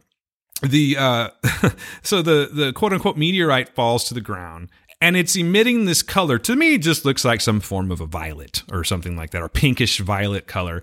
But if it, and then and then the daughter walks outside and there's lightning that is continually striking this Yeah. thing. In other words, it is channeling all the lightning to strike it. It's it that right there would be something to go. Well, maybe this isn't right. You know, like, but they're just like, oh, look how beautiful it is.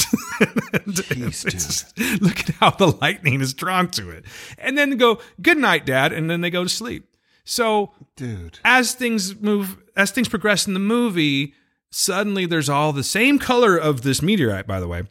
There's all these this vegetation that starts to come up. Uh, there's always a slight hue to it wherever you go. And they're just like isn't you know and, and nick cage's like isn't this beautiful isn't this just a isn't this just a wonderful thing and the wife's like yeah he's like did you plant those because it's oh no maybe they're perennials really doesn't have anything to do with the fucking meteorite that's right there in the ground dude. that's what I'm talking about when I say that they do fall into that trope of white people just don't know when to say when. I'm sorry, it's true. It's just you know, maybe it's a They stayed harsh, after the true. family bonding thing. after the family and helped. I'm sorry, Gail. Listen to me if you're listening right now. I know you didn't watch this movie, but we'll watch it together because I'd love to watch it again. Uh, when when if if what happens to you happens to the mom in this, I love you, babes, but I'm out.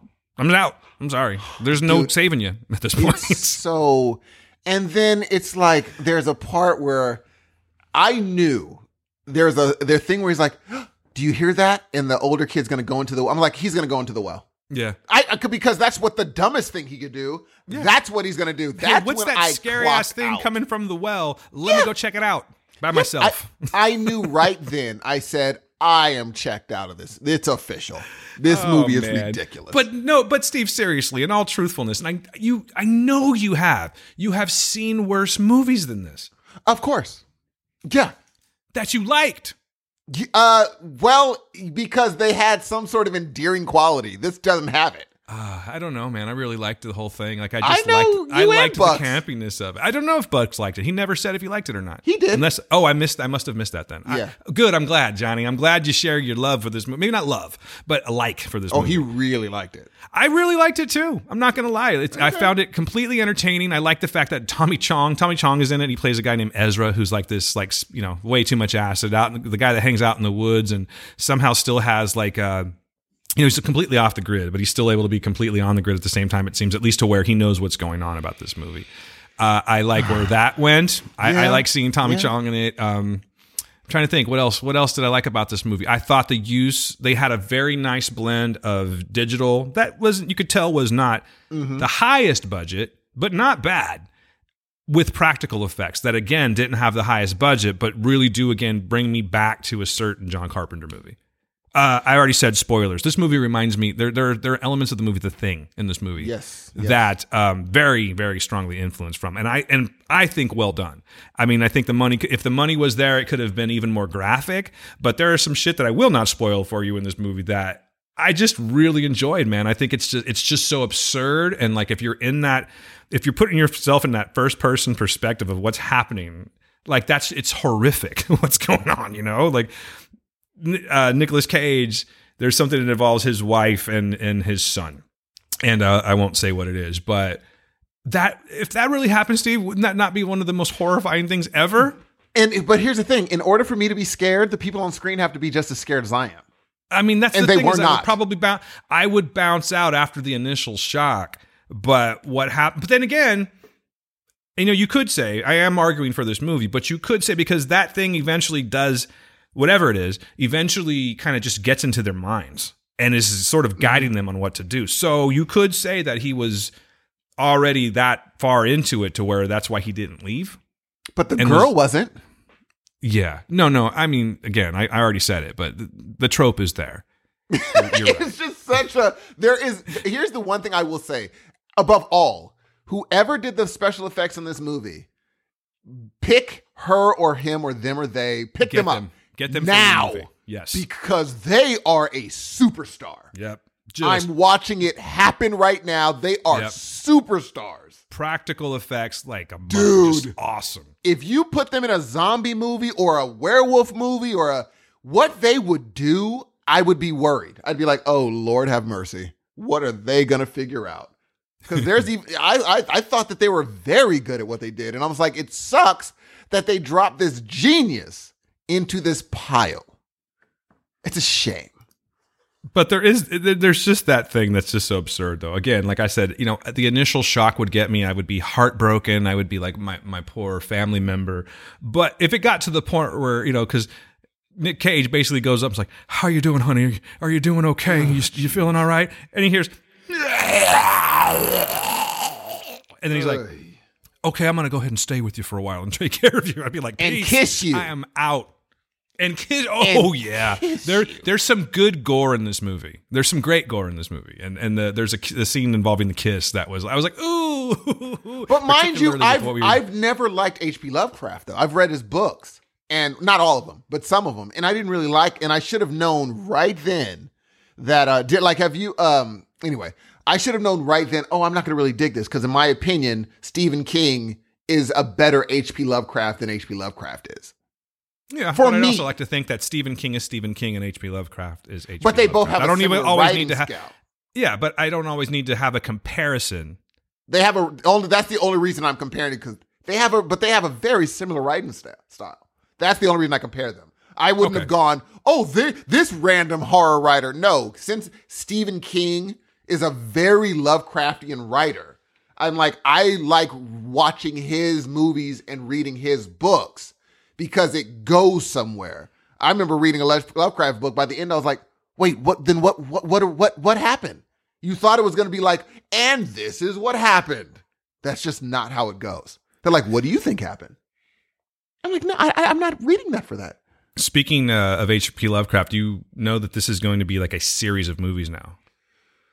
Like I think I'm not sure if it's always going to be the same people, but I think they are going to start expanding on some of Lovecraft's work and making more of these movies. I'm totally in, dude. I'm you know what? okay. It could have been it's not the best movie I've ever seen. There's a there's a lot of campiness to it. There's Uh-huh. um but it's a Nick Cage movie. You know what I'm saying? And if I go into a movie that's starring Nick Cage, he's the he's the big seller.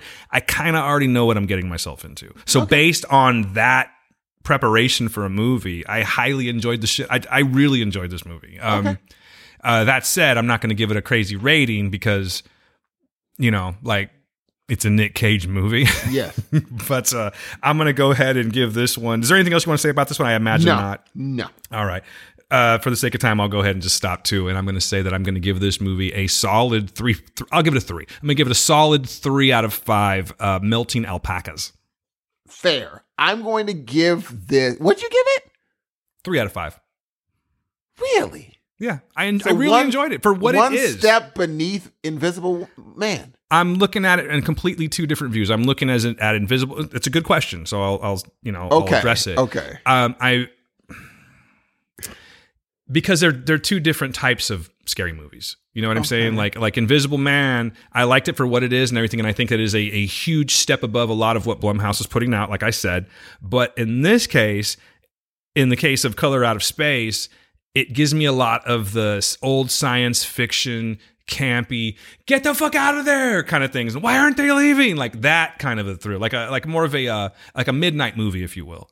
And because of that i like that kind of shit and that's why i'm giving it a little bit of a higher rating. It's i, I think it's definitely higher than a 2.5 Okay. Um, I will give it a 1.5. okay that's fair. I mean you clearly did not like this movie. Was there any outside of the practical effects that was it for you? Yes. Okay fair enough so And you have two Man different should have been gone. Yeah, yeah, yeah, yeah. That's we did. I know we kind of left him out again, but we did address it at the top of the review that um, it does take a little bit of a spin on things, and he was a little lighter complected, so I'm thinking that's why he stuck around a little bit longer. Maybe. I'm thinking I that's just what. and, but is. here's what I will appreciate. He they get the 0.5 because they let him in the whole movie. He Okay. survives to the end, which is a a thing that mo- a lot of horror movies don't understand rarely that ever happens. yes, I'm like, okay, you need to be conscious that this is a thing and When not the- kill him first. Yeah, I mean, when you're the only brother in a movie, and it's usually going the way of like Yes. being dude. super tropey, your ass is gone within the first 10 minutes. You're Yes. usually saying shit that's a little bit of comic relief. You know what I mean? You're a little more scared or, whatever. Like it, it's, it's something that I'm just really, I really appreciated that about this movie that they did not do that to this guy. They gave him, uh, you know, a solid career. They gave him some education behind his, in his background of what he was doing and why he was there to do that and how he was being helpful. And that's another reason why I give this movie just a little bit higher is that they, they did not take that trope. They used other ones, but they didn't take that one because that's just like low hanging fruit. So that's why I'm giving this movie some That's, props. that's dope. All right, I got to get out of here, G. okay, cool. Uh, we will go Um, right now. One day, what one day I, I do want to talk about.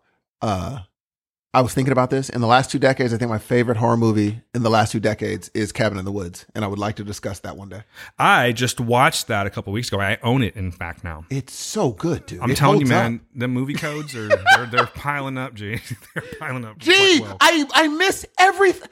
How? Okay, we'll talk later. Yeah, that's But a later thing. Hey, real quick, though, I'm going to say this. go I was going to do yeah. a, I was going to do a quick review, but I, I'll just say this. Um, I did watch Dave last night. That premiered on FX, and it's uh, it's, it's a, basically it's a TV series about Lil Dicky. If you're into Lil Dicky, uh, it's it says a neurotic mid 20 sur- uh, Don't worry, Steve. I'm gonna get you out of here. Neurotic mid 20 suburbanite convinced he's destined to be one of the greatest rappers of all time. Now he's got to prove it to everyone else. Um, this is pretty much you get you, what you see is what you get. This is loosely based on on uh, Lil Dicky's life, and it's very. Uh, I don't want to say it's like Curb Your Enthusiasm style, but it does have that kind of like reality based humor to it. I've watched the first two episodes. It's okay. I'm not entirely sure if I'm going to be sold on the whole thing, but I do like Little Dicky as far as just just him as a person and what kind of what he's about. His his you know his comedic. Uh, contribution to like hip hop and things like that. So I am a little bit of a fan of Lil Dicky. Um, I would recommend you check it out. On two quick viewings, I'm gonna go ahead and give it like a. Uh, I'll give it like a two and a half out of five. fair. Um, Okay. Uh, Dead Children. That's what I'll go with for now. and other than that, that's all I got to say this week. All right, ladies and gentlemen, Dan is back. The Manathan is back. Uh, it was great to have you back. I'm glad that you got here safe, my brother. Great having you back on the shitto, going back 100%. Next time I'm going to have my intros way better. I promise you. Hopefully they'll never hear those bloopers. But they'll um, hear 'em. anyway, people, the next voice you'll be hearing is Dan the Man. I'm out. Uh, you're gonna have some. Aw- Listen, the fact that he recorded these panels, that's a lot of work that he did not have to do. He did it on his time off. So we need to applaud this man. Thank you so very much, Dan, for all your hard work. We'll talk to you soon. Peace out. I know you're always speaking the kindest words, Steve, but I just hit record. That's all I did. But I wanted you guys to hear it because I was really excited about it. It is good to be back. I'm glad that we are now into the hundreds, the triple digits of Heroes of Noise. Ladies and gentlemen, fucking put on your seatbelts. This is going to be a great year. I came back from C2E2 completely hyped and ready to destroy this year. So if you'll stick with us, if you'll be kind, stick with the Patreon. I promise that's coming too. Things are going to be pretty badass this year, and I'm and I'm just glad that you're along for the ride. So, in closing, to all the people that I met last weekend from the leftover army that are now hopefully listening to this show, or at least my friend, I want y'all to know something. I love each and every one of you. I cannot wait to hang out with you again. As for the rest of y'all, We'll see you next week. We're going to talk to you next week. We're going to do this all over again. It's going to be a hell of a good time. My name is Dan Ramirez. That is Steve Hudson. We are the Heroes of Noise. Ladies and gentlemen, be good to yourselves. Be good to the people around you. Peace.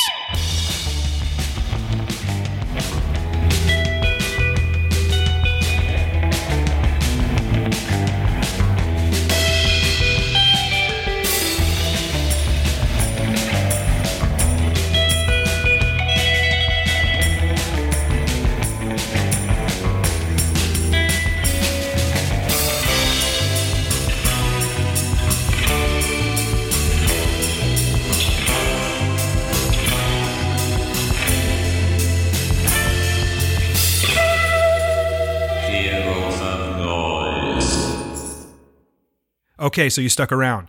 As promised, I have two panels for you right now. The first one is a partial panel. It's around 45 minutes long, and it is the question and answers portion from the Umbrella Academy panel that happened last Saturday at C2E2. I'll go ahead and get to that.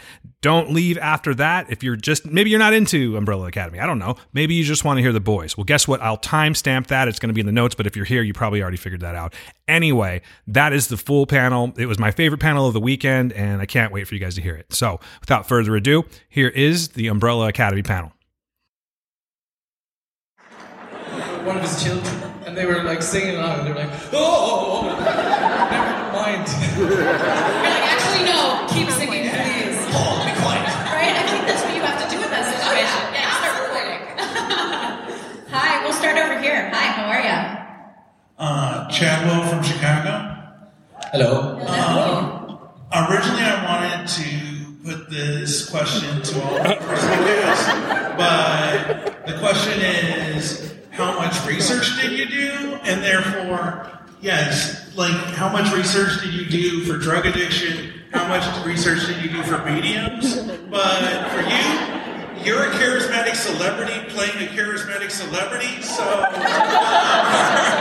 and going, oh, it's difficult to tell people what you want them to do. If you told me to shut up, back to my seat. I heard a rumor that you.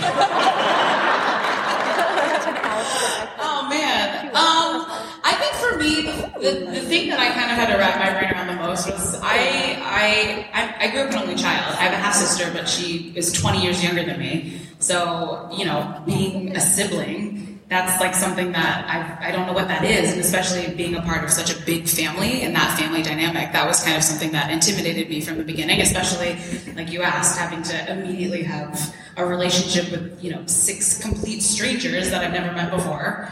Um, so that was that was kind of the thing that you know I don't really know how you research Google how to be a sibling, but I think uh, you know that was kind of have really close friends, and so I kind of investigated the really close friendships that I have in my life because you know some of my really close girlfriends are my sisters, um, and so I kind of tried to bring as much of that. Um, you know, into into Allison as much as possible, but also, you know, Allison is a mom, and that that was another thing that I kind of had to wrap my brain around a little bit. And but also because my sister is so much younger than me, I also kind of investigated that relationship. So everything that I needed to figure out who Allison was, I did have in some form or another as like as Emmy, as myself, and so I kind of. You know, as actors, we try to pull as much from our own lives and the experiences we have in real life and kind of manipulate them into this new being that we're trying to create. And so for me, the friendships that I have and having a really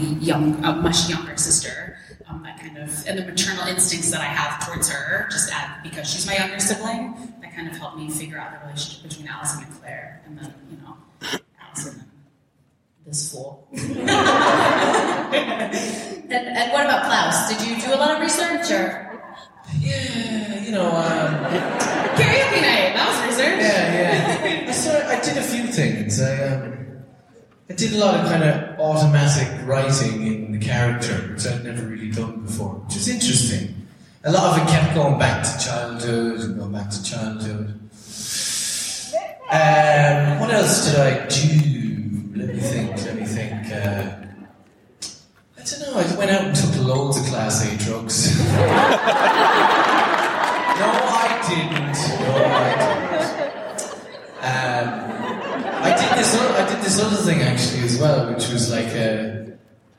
I, d- I tried to do like an an artistic diary of Klaus, but I'm not very good at drawing, so I just ended up googling like pictures of taps or pictures of things that I was trying to draw. You know, it was like, but. uh, I sort of, I just, uh, you know, actors are sort of solitary creatures sometimes. And you, you kind of go in a darkened room and pace back and forth and try and wear the skin of the character as much as possible. Like I'd go into shops as Klaus, you know, for a while. Was you really? Yeah, yeah, yeah. in London, and just, just, just be him on the street and to strangers and stuff. uh, You know.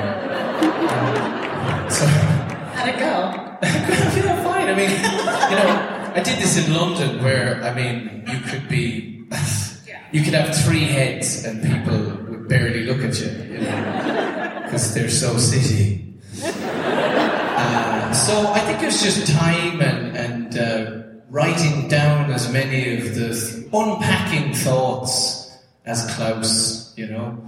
You kind of have to, you, you have to build a past, a present, and a future, and all of that informs the performance, you know. It really does, it really, really does, and I think things happened unconsciously in the performance as a result of discoveries that I've made of the character. So uh, research is kind of often this, it's the same journey. It's like you have to figure out who this person is. And I heard Daniel Day Lewis say a nice thing. He said, "It's not a character; it's a human being. It's a 360 human being. You have to treat them like that and give them everything that a person has. You know." a life, you know. And so the more you give them, the more of that nuance shows up on screen. So I just sort of did as much of that as possible, really. Yeah, absolutely. Thank you so much. Thank you. Thank you. Great question. Hi. Oh my God! Hello. Statue was talking. Uh, my name is Babs. I'm from Chicago. Um, thank you for being fabulous as Klaus. Thank you.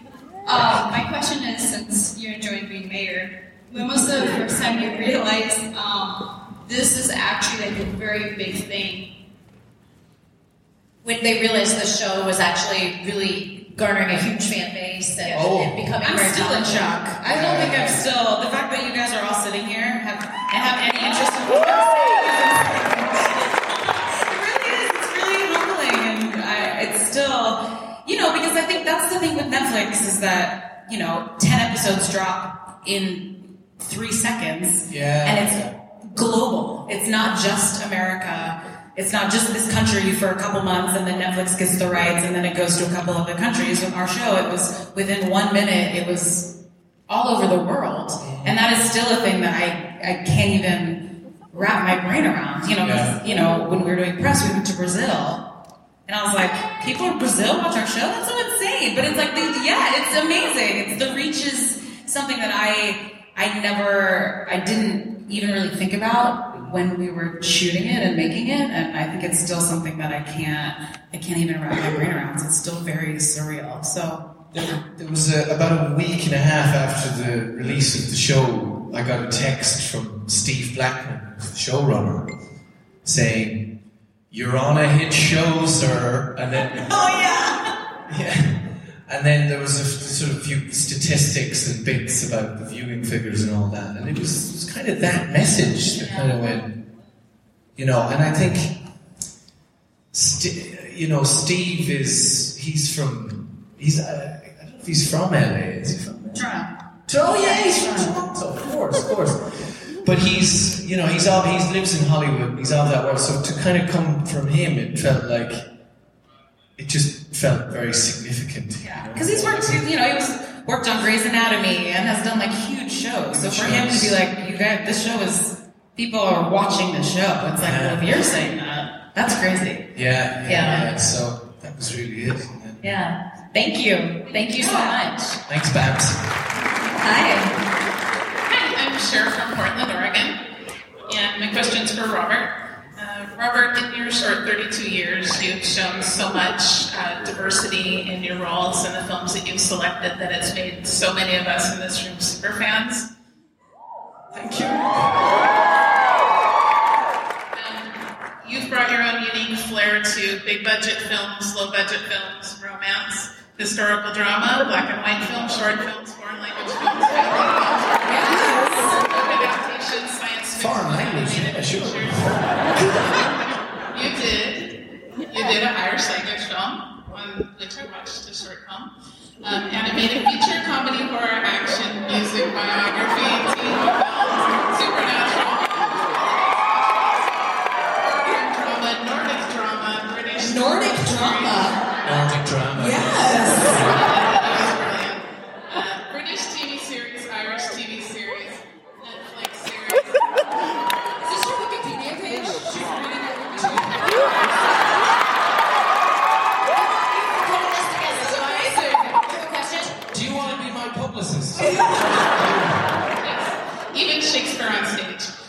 flawlessly nailed at least 10 accents and you stole every scene. So my question for you is one thing that you haven't done is a Netflix spin-off. Are you open to Klaus?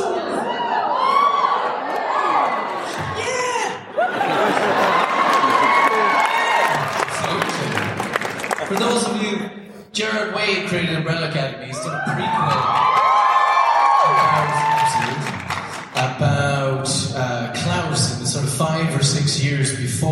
the beginning of the Umbrella Academy story, where he's just sort of pottering around and get essentially It's you walking around London. Little did I know. Researching that as, much as doesn't. Uh, so yeah, it's it's the kind of Klaus story before um, the reunion of the family, essentially, because before uh, the of Umbrella Academy, they're all very very strange. They all haven't seen each other in I believe about sixteen years. So he, and you know, he talks about it in, in, in the context of when he was, you know, in full rock star mode. You know, he had problems with, with drugs and alcohol, and he had a very, very reckless, hedonistic time, as far as I know. And you know, if he'd gone on any longer, it would have killed him. So he stopped. But out, he said, out of that time, there's there's a great creative well to draw from. Is how he put it. So I think that's where the um, the kind of inspiration for the, the few years of, of Klaus just kind of and some of the stuff he's told me about that's going to be in it is just so incredibly dark and tough. So um, yeah, I'm well up for that. Absolutely. Thank you. For that, that dossier. That was great. Thank you. That wiki page. Can I get a copy of that? What's your new resume? I do you know about Nordic films? He's got a resume. All right. Um, my name is Kevin from Indianapolis, Indiana. Um, Okay. Hello. Hello. I have to address the shoes. I absolutely, I, I absolutely love them. I want to know where you got them, and do you have them in any other colors? They're Doc Martens, and I, I was back in my parents' house in Ireland over the holidays, and because bless my parents and their eternal patience, whenever I move, like if I go away, you know, for six months to do a job like Umbrella Academy, I often just move out of an apartment. You know, I've been very sort of nomadic in my life in that way. So my parents, at, at that juncture, will just end up getting ten more boxes on a van that go up in the attic, and I was there over the holidays, and I was going through some of the stuff, memory lane, memory lane, going down memory lane, and I found these pink shoes. I was like, "What are you doing in storage?" Sat in a box for like two, three years, so I've, I've let them spread their wings once again. They've, they've been a great hit today. Got so many compliments for them. Really. Thank you, you for that question. Thank you. Hi. Hi, my name is Ashley. I'm from Hobart, Indiana, Northwest Indiana, not too far away. Um, so, first of all, I want to say, Robert, great as Klaus. I love the portrayal. My Thank question, you're welcome. My question's for Emmy. Um, the scene with you and Luther dancing is like one of my favorite scenes. Yeah. and I was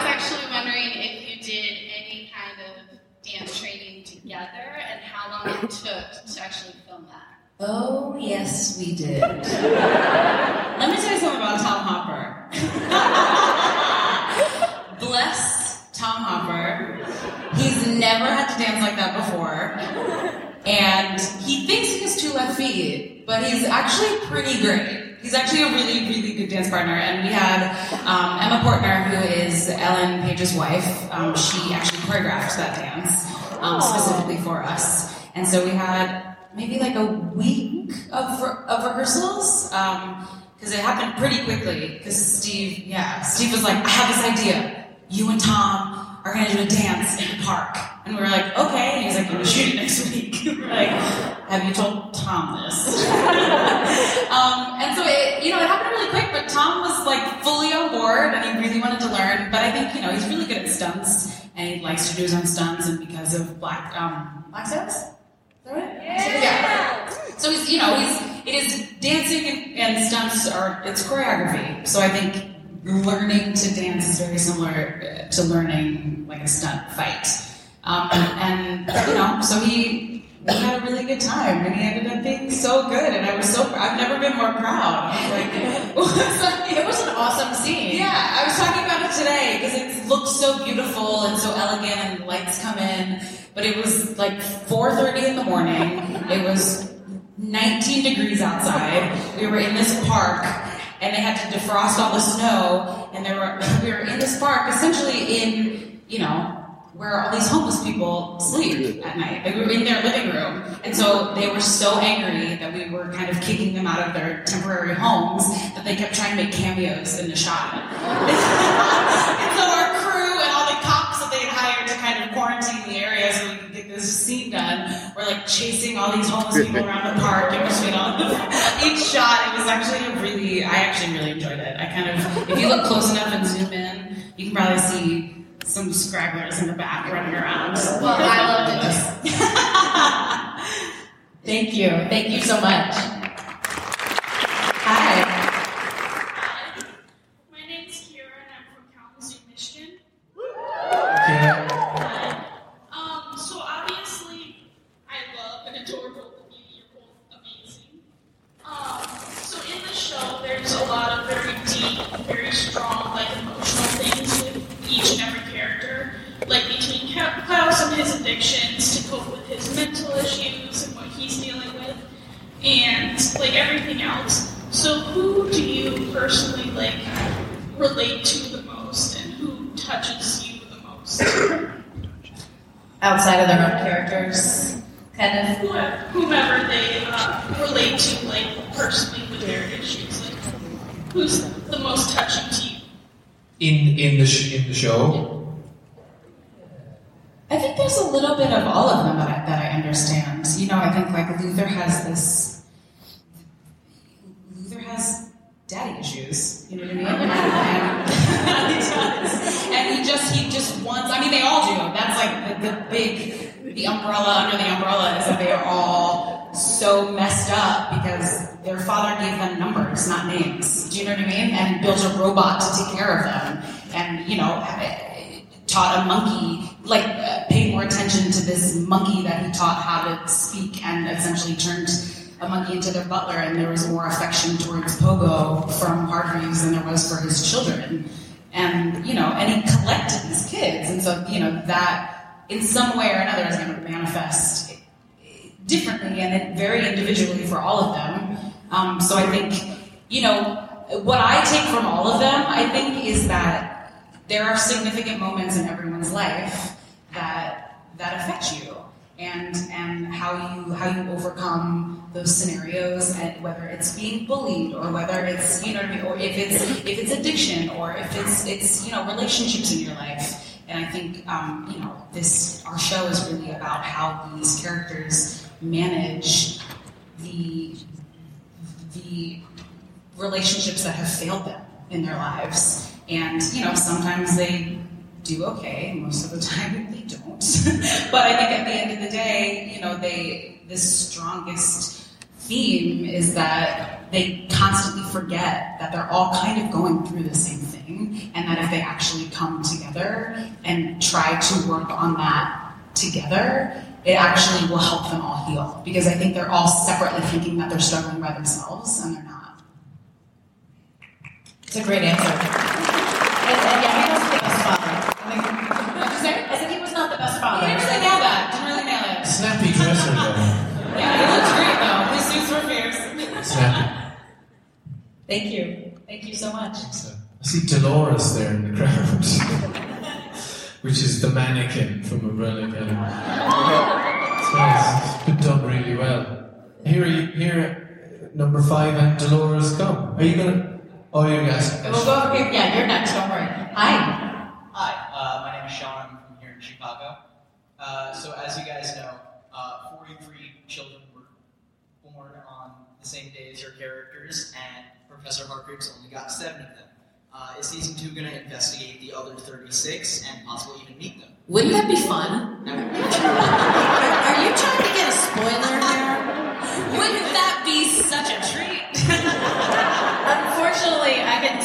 for them because I've been warned by Netflix myself that we can't talk about season two. But I'm with you that that would be very cool. That's all I can say. You're bound to get around to it at some stage. You know what I mean? There's too there's too many of uh too many of the others. Out there, Yeah. somewhere. Fingers crossed. Thank you. Hi. You look amazing. You look so awesome. You're making Aiden very proud. Oh, hello. Can, can, uh, I can, would you mind coming slightly closer to the mic, dear? Thank you. There we go. Yes. Perfect. How are you? Ben slaps uh, Klaus, and he's a ghost. Do you think he's alive? That's a really good question. Yeah, he Patrick Swayze's me. Really does. yeah. Well, he's. I think the, the kind of the evolution of Klaus as a result of him becoming sober sort of starts to see a development of not just Klaus but Ben and Ben's direct influence on the world. Even though he is a ghost, he is he is still technically dead, even though he's sort of dead with privileges. He's dead adjacent. So, I think it was it was a way of uh, showing a, a kind of a strange benefit to Klaus's sobriety. You know, that Klaus is like absolutely just bored to death with being sober, and he can't wait to escape into oblivion through terrible, awful, poisonous drugs. Um, but then this thing happens, and it's like, what, what is this? You know, and it comes directly from the, the sort of the the start of the sober journey, you know. So, and that, you know, without spoiling anything, that certainly is explored more in the second season. So, yeah. was this cosplay your own idea? You put this together? Yeah. You look awesome. Yeah, you look awesome. Where are you? Hi.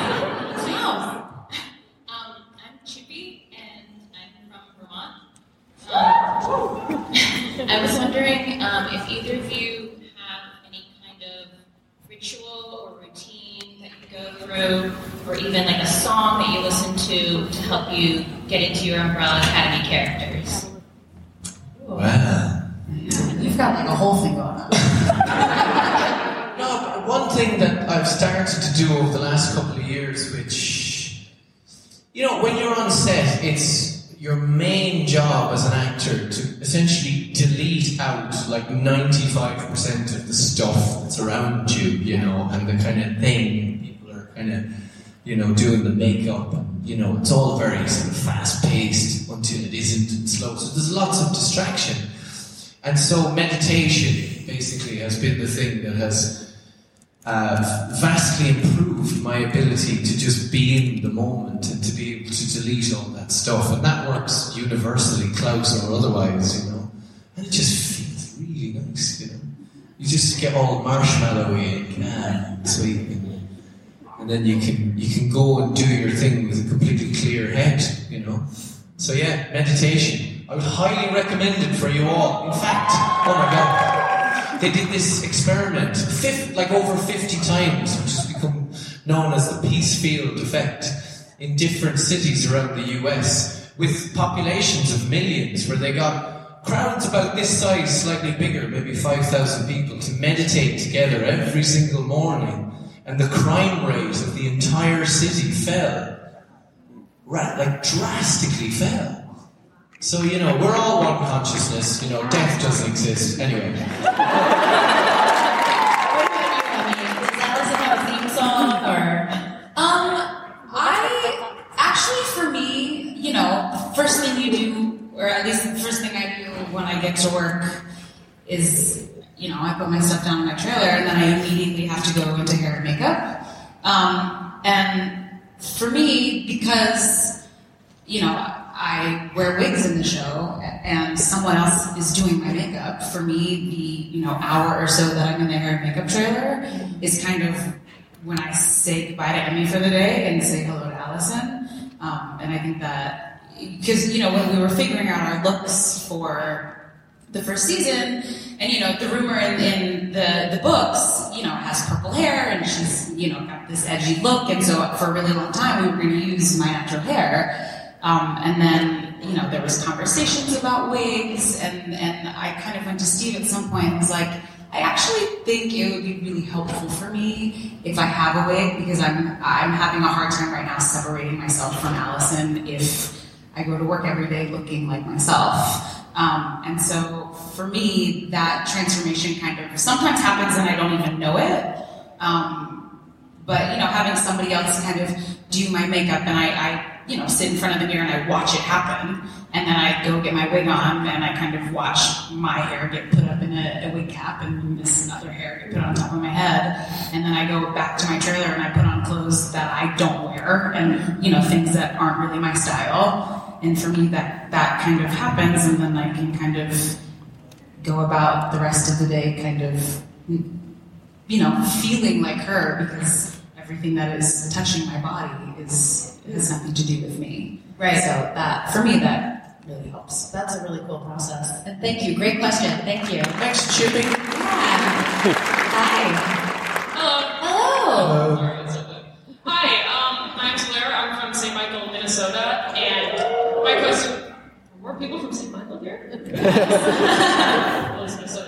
Um, my question is the, the show involves a lot of music. Like one of the people who made the comic books is a yeah. musician, Uh-huh. and there's some really cool scenes with amazing songs. So I wanted to know what's your favorite scene involving like a really cool song or a really cool part of the soundtrack. I quite like they used uh, uh, Noel Gallagher's solo uh, tune, which was, I think it was in the, when number five was just in the apocalypse. And, Oh, uh huh. and they used that tune. I really liked it. And, uh, you know, the, the, the music sort of transcends time and space because it's from all over the place, which is great. Mm-hmm. Um, but that song really, don't know why exactly. It was just, I can't remember exactly what song it was, but it was a Noel Gallagher's High Flying Birds, which is his solo thing. and I think it was from his first album.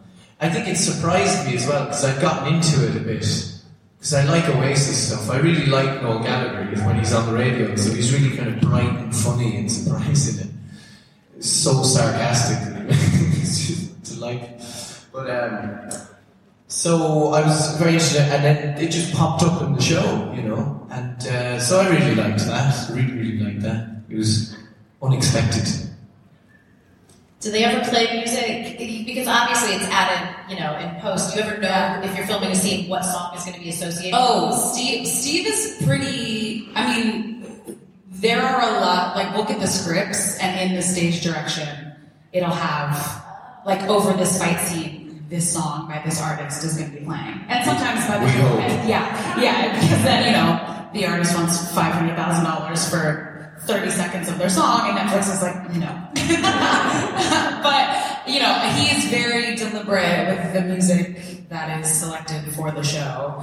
Um, but, you know, like the, the compilation of all of us dancing in the first episode, like we knew from day one that it was going to be that Tiffany song. Tiffany right? song. Yeah. And so on set, you know, they essentially just let the cameras roll, press play, and for 30 minutes we all just danced around our rooms. And that was pretty much it. And then they just took what they liked and, um, you know, but yeah, I think that's one of the really fun, unique parts about our show is that the, the music is very specifically selected. Um, Yeah, front and center. yeah, and Steve is really, really good about that. And so, you know, Gerard has his creative input as well. I think he's really adamant about songs and the music that um, is because you know, music tells a completely different story. Absolutely. So it's really important that the story that the actors are telling and you know the final cut is telling is you know accompanied well with the music. I liked the cover that Gerard did, Yeah. Hazy Shade of Winter. Uh-huh. I like that very much. Isn't that a Simon and Garfunkel song? Yeah, yeah. I Because love Mary did a cover, I did a cover. They're, they're also, I know, I was like, Steve, you're really having me out here doing all the things. but yeah, What but did you cover? the, the, the my cold open in episode eight, Stormy Weather, when I'm driving, that's me singing Stormy Weather, which is also That's awesome. I didn't know that. Amazing. Thank you. Great question. Thank you. Hi. Hi, I'm Maria from Chicago, and I was wondering what your line is from the show so far. Do you have a standout line from your character, or it could be another character? Maybe. I honestly think you just Patrick Swayze me is one of my favorite lines. Which I made up. Um, oh man, that is a great one.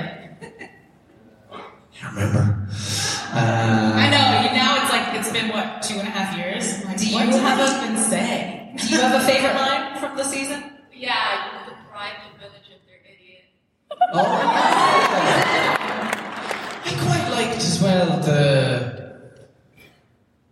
when Diego was tying me up in the attic, and there was just this lovely bit where it's nice when you get to reminisce on camera. I think it's a very nice thing when you draw people in through remembering something. It's a nice trick, and uh, so there was a lovely bit where was specific details of Klaus's time in Vietnam when he like j- j- just experiencing the beauty of, of that country, the mountain of the crouching beast.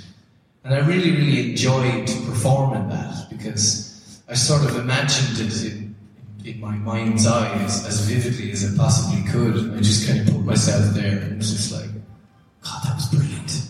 and uh, so that was really nice. I, I really liked that dialogue because it was, it was very well written. Thank you. Thanks. Thanks, Maria. Hi.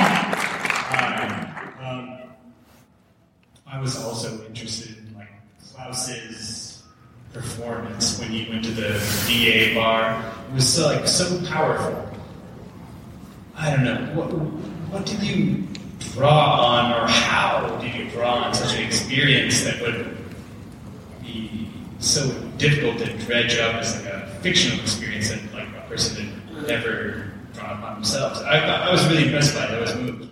Thank you very much. You know, I did a play a few years back, and I was rehearsing it, and I remember uh, being in the rehearsal room, and all the other actors around the sides, and Sir Trevor Nunn, like famous theatrician of the last 50 years, was sat in front of me, and I felt terrified. And I went, Rob, your terror is not needed. And when you feel that heckle, just put it aside because that's not what people are coming to pay tickets for to see. You know, it's self-indulgent to be scared. And what happened then is I made a realization that wow, when I could just completely turn down the volume on that primitive heckle, then you're free to to express emotion as intensely and as vividly as you possibly can. So that was a, a thing that kind of advanced me forward, and I think was key to the intensity of, of all that for Klaus, you know, because uh, I basically for about nine weeks in London was having a nervous breakdown on stage every night, and it was brilliant. I loved it so much. It was beautiful, you know, it was therapeutic, and. Um, so I felt I was sort of practiced. That had only been a few years before, and uh, yeah, yeah, I think I think that was a lot to do with it because I, I was I played Richard III on stage, so it was like Jesus Christ. So yeah, that that helped greatly. Yeah, thank you for sharing that. I agree. It was such a poignant scene. It was really beautiful. Super cool. Thank you. Thanks to you both. Appreciate it very much. Hi. Hi. Um, I go to school to be a psychologist. Excuse me, a psych- yeah, psychologist.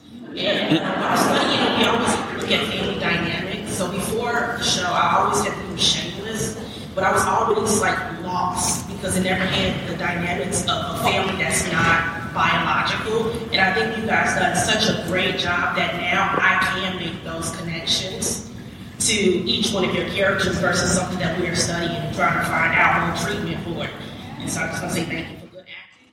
And also, I have to tell you, sweetie, it is still incest if you are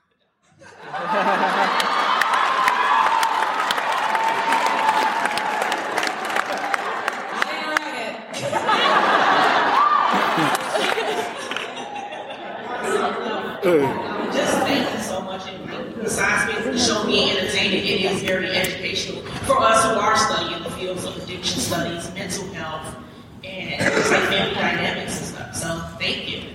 Awesome. Thank you. Good luck with your degree. I'm Thank you. Hello. Hi. Um, I'm Jenna from Sterling Heights. I, besides asking the obvious question that I know is bugging so many of us, Robert, where are our seed balls? I thought, you know, American customs might be asking questions if I brought a big bag of soil to America. You'd be surprised what you can. Anyway. Uh, yeah, I gave them all away. I did this Extinction Rebellion event last week in London, and part of there was loads of different things going on. There was a voodoo clown priestess, and there was a there was which which by just as a side note, that was incredible. It was this, it was this amazing performer. and She was walking around this party with such incredible intensity and dedication. And I sort of just came up to get a closer look at her because to, to see how she was dressed, she looked, she looked exactly like that. She looked like a clown priestess. Uh, she was in this kind of green garb. And then I came up to kind of get a closer look and she stopped and she was carrying this lotus flower made out of material with all soil inside of it. And she saw me and she turned to me. And as she turned to me, her two aides, these guys dressed as in green as well, they, they took me aside and they put a, a mat down on the floor and they said, She bids you kneel.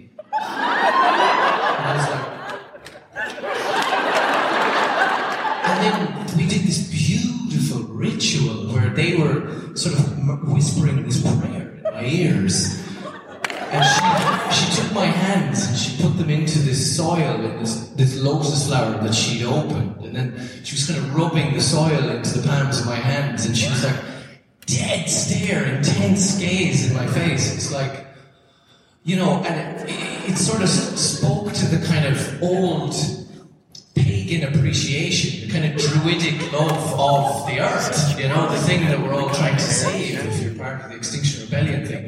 And it hit me in such a non rational, deep, poetic way. It was like, wow, holy shit. Anyway, next to that, I was doing a seed ball making station where, where you show people how to make uh, wildflower seed balls, which you can just kind of sling, you know, next to a tree or in some grass.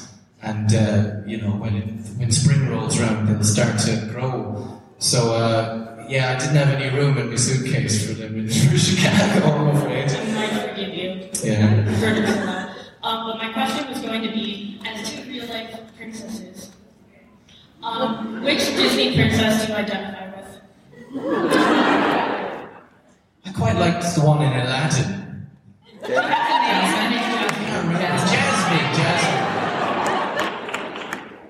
Because she had really cool clothes. I liked her her garb. She had these kind of new romantic pants on. And I liked her look. Are you trying to reach her length in hair? Yeah, possibly. Um, she's not a princess, but I Mulan is my favorite. Just go into a movie. Can't wait. I'll be there opening day. We shot that in New Zealand. Thank you so much. Thank you. Thank you. Please forgive me. Hi, um, I have a quick question. What's the most embarrassing thing that you had to do?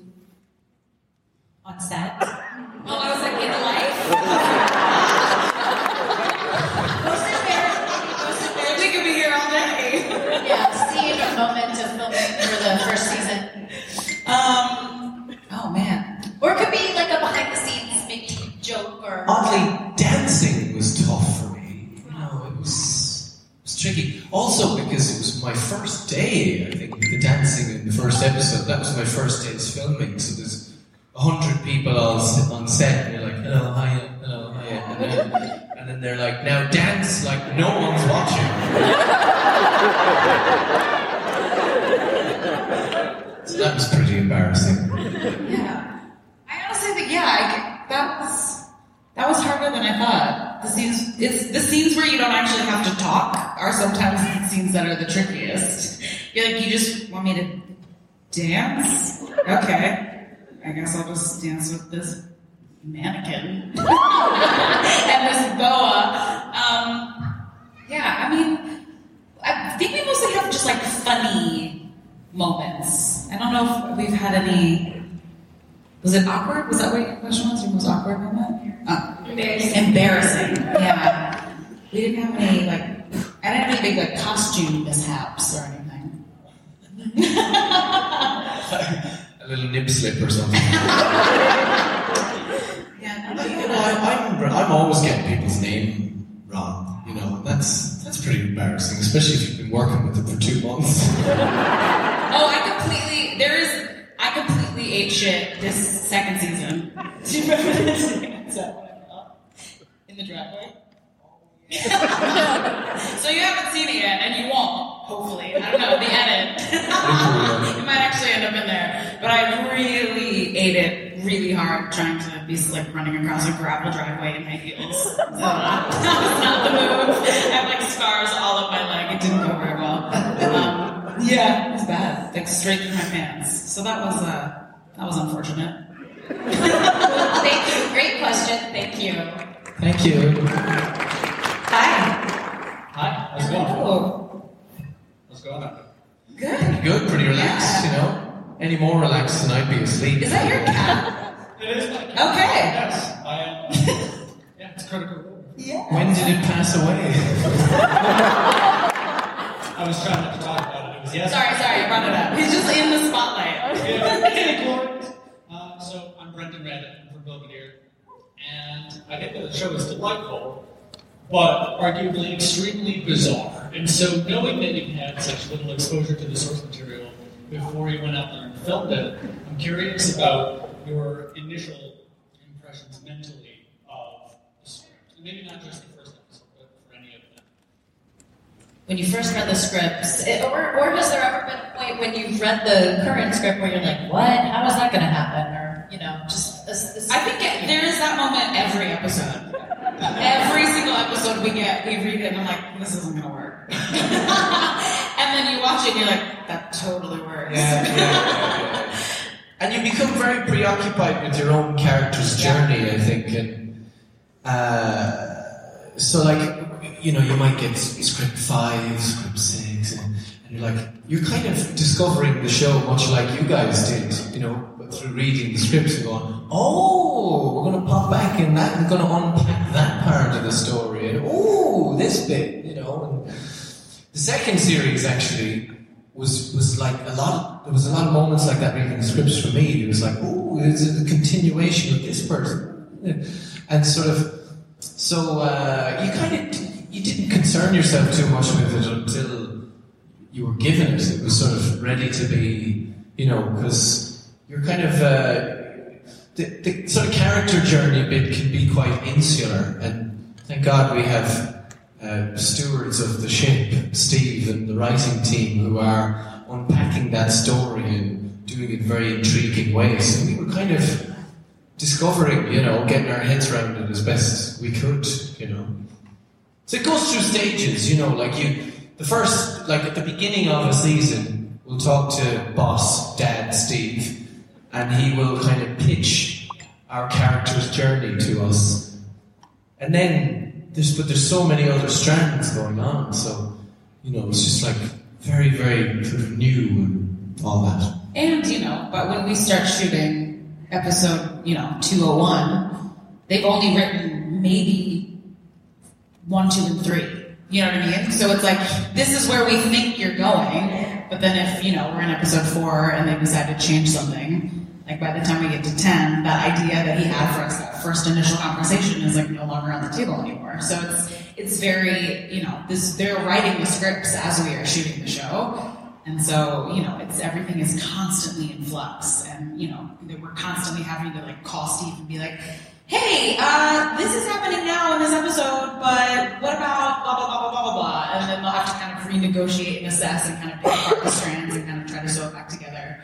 Um, so you know, there's a lot of manipulation of the script as we go. Um, even you know while we're shooting, it's happening. Like you know, we'll have to call Steve while we're on set and be like, "This dialogue isn't actually making sense anymore because we changed something in the other episode. So now I'm kind of saying this thing and it's weird." You know, so it's a lot of it is constantly changing, which is cool. Um, and you know, I think that's the exciting part is that you know there is kind of this.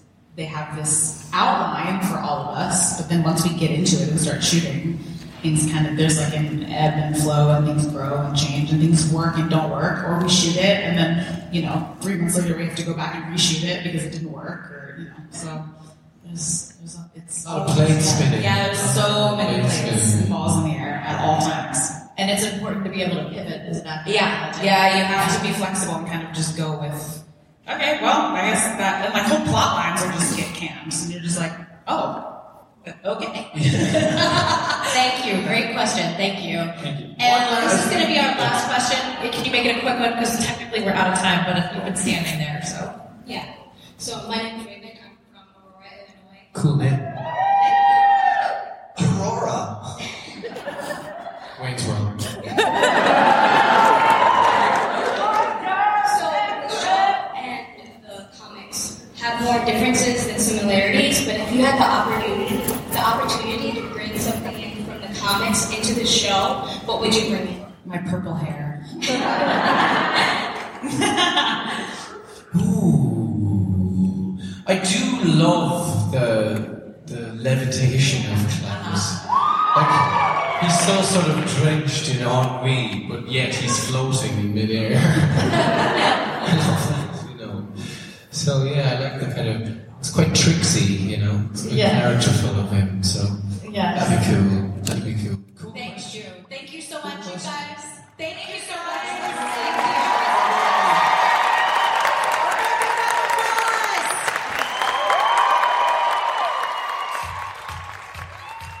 And now my favorite panel of last weekend at C2E2. This is the boys panel. It features a cast of five. It's funny as hell. I'm just going to let you guys listen to it. Everything is self-explanatory. You're going to know who's there, the whole bit. So ladies and gentlemen, without further ado, the boys panel. I hope you enjoy. So, folks who've been in this room all day, you know the drill for all of our new folks. in just a few moments, I'm going to introduce our moderator. Her name is Claire. Please make sure you show her a lot of love. She's been working really, really hard on this stage all weekend long. She's going to introduce the folks that are coming out the back from the show. When they come out the back, I need everybody to jump out of their seat and toss a whole damn baby. All right, I need you to know that you guys are here because we need you. You're in show. The more you clap, the more you cheer, the more you smile. Better the show gets, better the show gets. Ratings go up, ratings go up. I don't have to go back to being Woody Woodpecker at Universal Studios. So enjoy yourself. Not a joke, real life. I hug your children, get over it. So enjoy yourself. Not kidding, it sucks. So enjoy yourself and have a whole good time the entire damn day. It's time to do this thing. It's time to introduce our moderator. Are you ready? Clap and cheer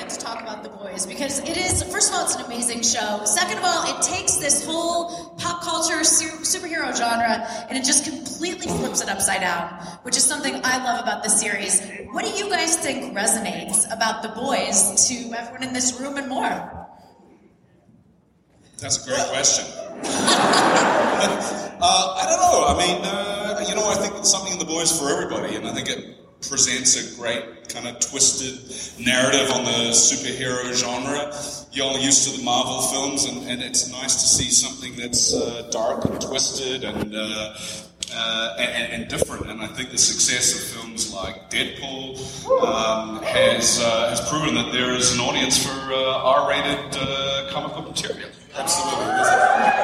We're so saturated in comic books and, and, and you know, DC universe. Everything's a universe now.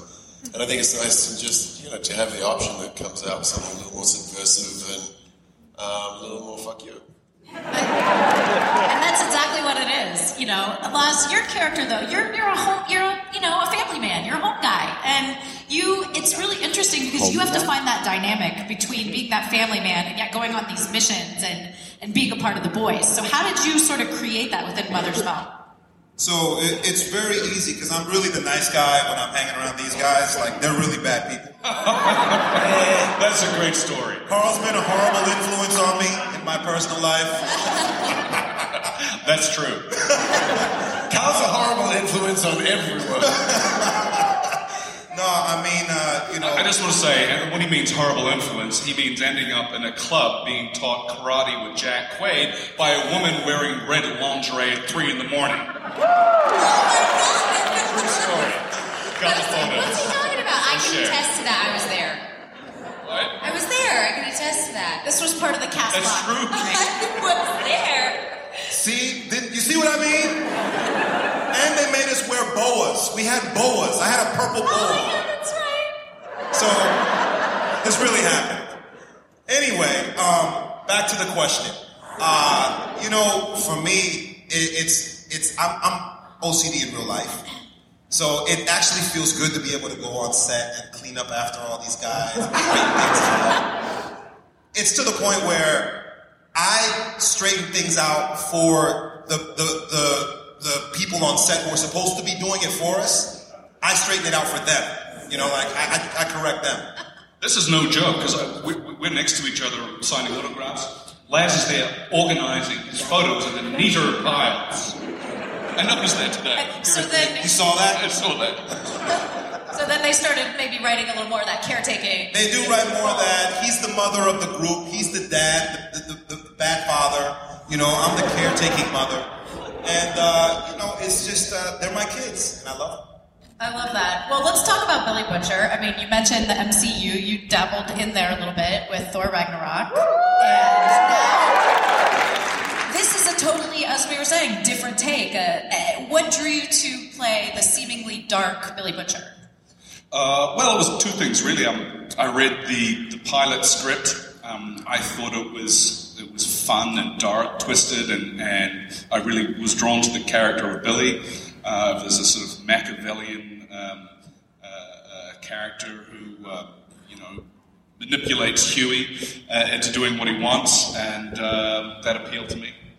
Uh, it's so far away from what I'm like. Really. On and off. Nice guy. nice, guy.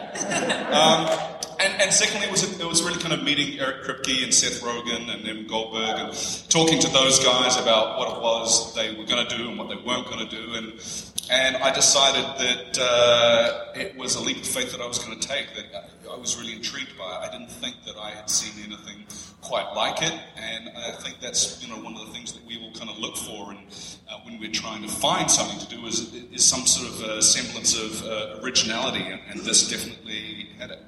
Were any of you familiar with the graphic novel before hearing about the show? I mean, not so much. I mean, I was aware of what it was, Right. but I hadn't read it. What about you guys? No, I no, I had no idea.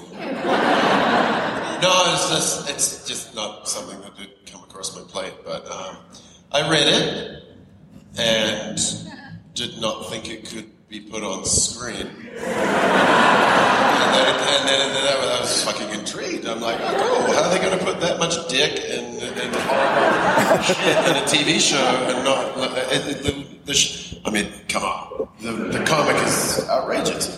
But I think, um, you know, Karl mentioned the creative team around it. I think what they've done pretty successfully, I think, is, is really just negotiate, negotiate, uh, uh, walk that balance of being true to the graphic novel, but also making it accessible and something that we can actually put on TV.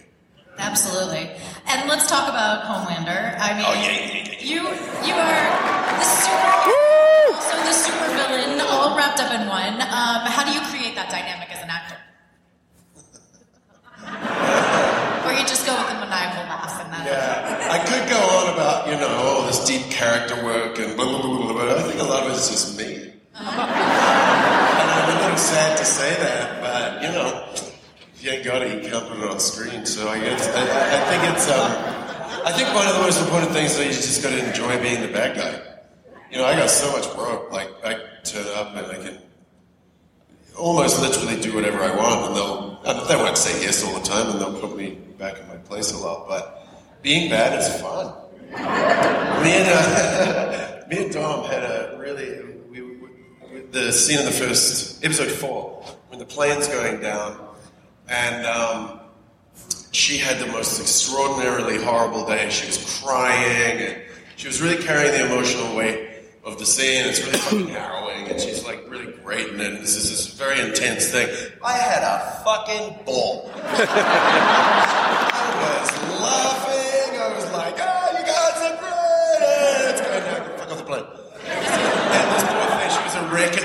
Day. Did a great job. It's amazing. We had such different experiences, and I think that's one of the great things about being I had a blast a that bad week. guy. That was the best week of filming. It was so much fun filming that plane scene. I mean, it was I, my favorite, my highlight, my highlight of the first season. Yeah, Yeah, it was pretty cool. was It the was fight. fun. Yeah.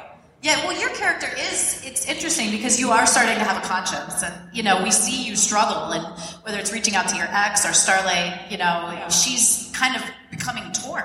So, Well, I think when we meet Maeve, she's quite torn. She's jaded with everything that's been going on, and she's been the victim herself. She knows where Starlight is standing because she stood there herself. So um, when we meet her, she's um, she's quite broken, and and we're meeting her at a very low point. And from there, I think through Starlight, we see her start to see herself and become aware of of the journey that she needs to take to get out of that situation.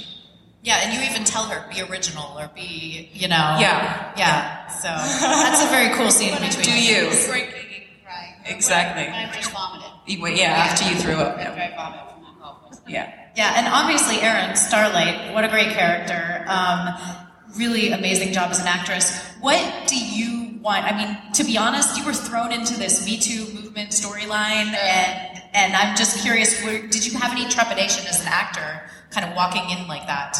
You know what? I actually didn't because so the version of the script that I originally got cast in when it was a pilot did not include that storyline. And I remember I booked the job and I started to read the boys comic book and I and I read this moment that Starlight has with bunch of these guys and it's like the situation in the pilot but even worse.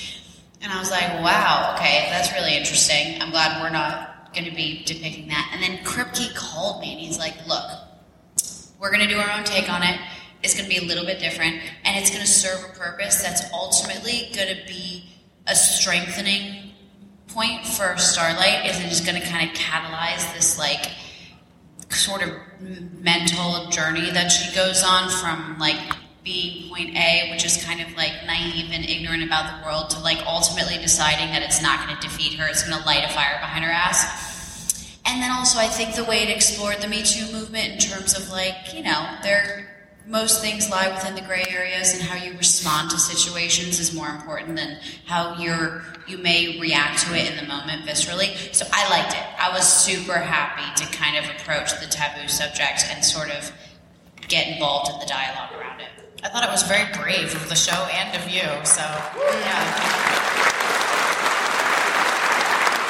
Dom, you mentioned the fight scene, and I mean, it's an extremely physical show for everyone, you know, wh- whichever side you're on. What is the training like for you guys um, in preparation for filming? Is there any, or you just kind of go in and the stunt coordinator teaches you in the moment? How does that work? Oh, well, I definitely trained for my fight sequence that I had with the three wrestlers, Yeah. big guys. Yeah, there was a lot of choreography for that.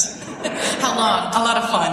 Or um, I probably learned that choreography maybe in a few days, but I had trained beforehand. I had done Muay Thai and I was in the gym doing weights and stuff like that. So, um, yeah, but I think that was another highlight. I, I loved shooting that scene. It was the dialogue beforehand that was the tricky part. I think that was, I think, yeah. The, but the action was awesome. I The- remember every time walking in, and I was meant to be really like in a bad mood in the scene, and I kept seeing you kick ass, and I was like, "Girl!" But then I was like, "You looked amazing." Thanks. Yeah. I don't do anything. I just walk around in a cape with my hands behind my back and, and laser people, um, which I love because I did a show for four years called Banshee. And that, the entire world's fans are in this room. the five people that watch that fucking show are here. Thanks, guys. Um, Plug. You may know me from such shows as Banshee. Please don't go and watch it. I need the money. I'm living on the streets. Um, no, but, that, but there was so much action in that. So this was just like the prospect of walking around in a, in a puffy suit. And, like, like I fly. Just they put me in a harness, and that can hurt sometimes. and that's about as long as I tuck right. Like that is literally the only problem I'm gonna have. Well, there's art to that. I'm There's sure. no kids here, right? Yes. I bet there's kids here. I bet some bad parents have brought their kids to the plays. You can't watch the boys yet.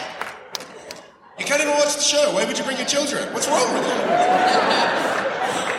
Well, Karl, your character goes through the first seven episodes thinking one thing and then finds out that his wife is alive. And how does that change Billy um, and his objective, I guess? Well, this is a season two question, really, isn't it? Um, yeah, because you know, I think I think Billy in season one never never really gave up on the fact that his wife was alive, but you know, really, if he was to think about it, would, would kind of feel like she was dead because he's exhausted all possibility of finding her. So, it's really interesting. I am listening. I am listening. Yeah, yeah. So uh, then, you know, uh, obviously, I think you know, in season two, uh, that's what we're really going to explore, and I think delve right into the rape of it all, um, which will play really well. By the way, I mean, I think he's America's favorite rapist. Um, yeah. So, but no, all good things. We, we, I mean, you're gonna, you guys will love. it. I mean, just gets. I can't Season wait. two just gets uh, deeper and, and uh, obviously more, more character. Everything gets more intense and taken up Yeah. a whole lot of notches. Basically, everything that you know, it's like it's like it's a little bit like drama 101, right? Whenever someone's got something, you take it away after they get married, you break them up, whatever. So everything that the characters end up with at the end of season one, or don't end up with, then they get or they lose. And I think you know you don't want to spoil it because there's some pretty crazy stuff going. on. I'm thinking of one scene in particular, which you'll you'll you'll know when you see it. Um, that I've never done anything like it, but but it is. It's like you know, it is. It's, I think it's a. It's, it's difficult. That's this. You know, it's the difficult second album. Um, it's hard to come out from a show that's got a little bit of momentum, and um, we felt pretty good about it. And then, what do you do to follow on from that? And I think our creative team, Kripke, and um, the writers did a really good job of balancing that, not pushing it too far, but it, it- but at the same time, extending on uh, the, the, the elements that the fans have grown to love. I know what scene you're talking about. I know what scene you're talking about too. Like, I, I couldn't wait till it happened because I went into the makeup trailer the next day so excited. Like, did Antony have a shit fit? Did he go off? Was he pissed? Did he have a mental breakdown? And what and nobody realizes is that is just you and like your natural. Yeah, but no one knows what we're talking about, so Exactly. none of this is relevant. But it's still very interesting. So we're all speculating about what's going to happen.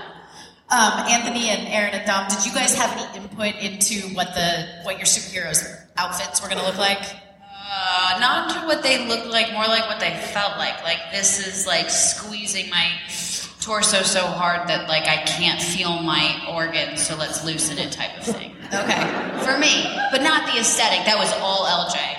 Okay. Mine is quite uncomfortable. I've got a bustier and a corset, and then that thing that I, I literally can't bend in. So um, it definitely adds to those fight sequences where you know it's a little harder. But um, but obviously we were just trying to be accurate and represent the comic books properly, and that was that was the priority. So. Yeah, I did. Yeah, I think these guys came off worse, really, because especially you know we're shooting up in Toronto, so by the end of the summer we start dipping into winter. These guys are out freezing. Um, I spend the summer melting because I've got so much. Believe it or not, I'm not as buff as Homelander. I know you. I know you look it, but um, but like it's so hot in that thing. So I've got a cooling system that pumps cold water, and I have to walk around like with a little bag and. It looks like a catheter. It looks like a little catheter sticking out of the I- I'm gonna get one IV bags, right? Yeah. Just, like hanging up and walk around like I'm in hospitals. Yeah, I was so disappointed the first day I saw you on set. Like, I was like a fanboy. I was like, oh shit, Homelander. And he turns around and he's got a little bag. yeah. Carrying someone with him. That's Ah, you must be Lazarus. Great to me. That's exactly what happened. Oh, there's about. Amazing. Um, we're going to open it up for questions because I know you guys probably have a lot of questions for these guys. There's two mics in the aisles, and while they kind of get themselves sorted, um, everybody in here loves the boys. They love you guys. What do you guys geek out about? Are you watching anything? Are you listening to anything in particular? We actually just started watching. Well, I started watching Succession. Yeah, the three of us are obsessed with it. Oh, Love that. Oh, so I mean, good. the boys. That is like my favorite group of deplorable Oh characters. my god, it's such a good show. Oh, good. So well done. I also just watched that show Taboo. Oh. It's if you haven't seen it, Tom Hardy is the lead, and it's just phenomenal. He's amazing. I love him. He's, he's not bad. Hi, we'll start over here. Hi. Hi, I'm Melanie. I'm from Atlanta.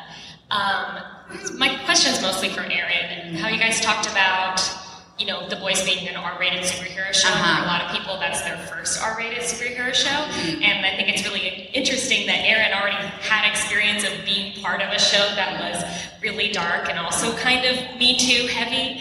Um, I just kind of wondered, what did you draw from that, or what was it like, kind of when you realized your new storyline and like, what experiences did you bring from Jessica to the boy?